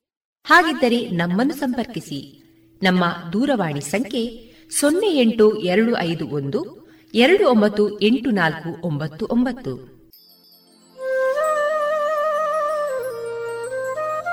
ಗಮನಿಸಿ ಕೇಳುಗರೆ, ನಮ್ಮ ಕಾರ್ಯಕ್ರಮಗಳನ್ನು ವೆಬ್ಸೈಟ್ ಮೂಲಕ ಕೂಡ ಆಲಿಸಬಹುದು. ನಮ್ಮ ವೆಬ್ಸೈಟ್ ವಿಳಾಸ W W W dot radio Panchajanya dot com. ಇಲ್ಲಿ ಆರ್ಕೈವ್ಸ್ನ ಭಾಗಕ್ಕೆ ಹೋಗಿ ಕ್ಲಿಕ್ ಮಾಡಿದರೆ ಹಳೆ ಕಾರ್ಯಕ್ರಮಗಳನ್ನು ಕೂಡ ಆಲಿಸಬಹುದು. ಜೊತೆಗೆ ನಮ್ಮ ಪ್ರಸಾರವನ್ನು ಆಪ್ ಮೂಲಕವೂ ಕೇಳಬಹುದು. ಪ್ಲೇಸ್ಟೋರ್ನಲ್ಲಿ ಪಾಂಚಜನ್ಯ ಸರ್ಚ್ ಮಾಡಿ ಡೌನ್ಲೋಡ್ ಮಾಡಿಕೊಂಡು ತಮ್ಮ ಮೊಬೈಲ್ಗಳಿಗೆ ಇನ್ಸ್ಟಾಲ್ ಮಾಡಿದರೆ ರೇಡಿಯೋ ಪ್ರಸಾರದ ಕಾರ್ಯಕ್ರಮವನ್ನು ನೀವು ಆಲಿಸಬಹುದು. ನಮ್ಮ ಪ್ರಸಾರದ ಬಗೆಗೆ ನಿಮ್ಮ ಅಭಿಪ್ರಾಯಗಳನ್ನು ಹಂಚಿಕೊಳ್ಳಲು ನಮ್ಮ ವಿಳಾಸ ರೇಡಿಯೋ ಪಾಂಚಜನ್ಯ. ತೊಂಬತ್ತು ಬಿಂದು ಎಂಟು ಎಫ್ಎಂ, ಸಮುದಾಯ ಬಾನುಲಿ ಕೇಂದ್ರ, ನೆಹರು ನಗರ, ಪುತ್ತೂರು. ನಮ್ಮ ದೂರವಾಣಿ ಸಂಖ್ಯೆ ಸೊನ್ನೆ ಎಂಟು ಎರಡು ಐದು ಒಂದು, ಎರಡು ಒಂಬತ್ತು ಎಂಟು ನಾಲ್ಕು ಒಂಬತ್ತು ಒಂಬತ್ತು.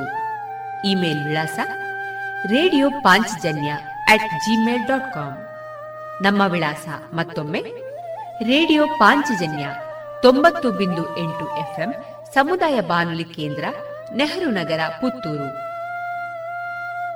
ನಮ್ಮ ದೂರವಾಣಿ ಸಂಖ್ಯೆ ಸೊನ್ನೆ ಎಂಟು ಎರಡು ಐದು ಒಂದು, ಎರಡು ಒಂಬತ್ತು ಎಂಟು ನಾಲ್ಕು ಒಂಬತ್ತು ಒಂಬತ್ತು.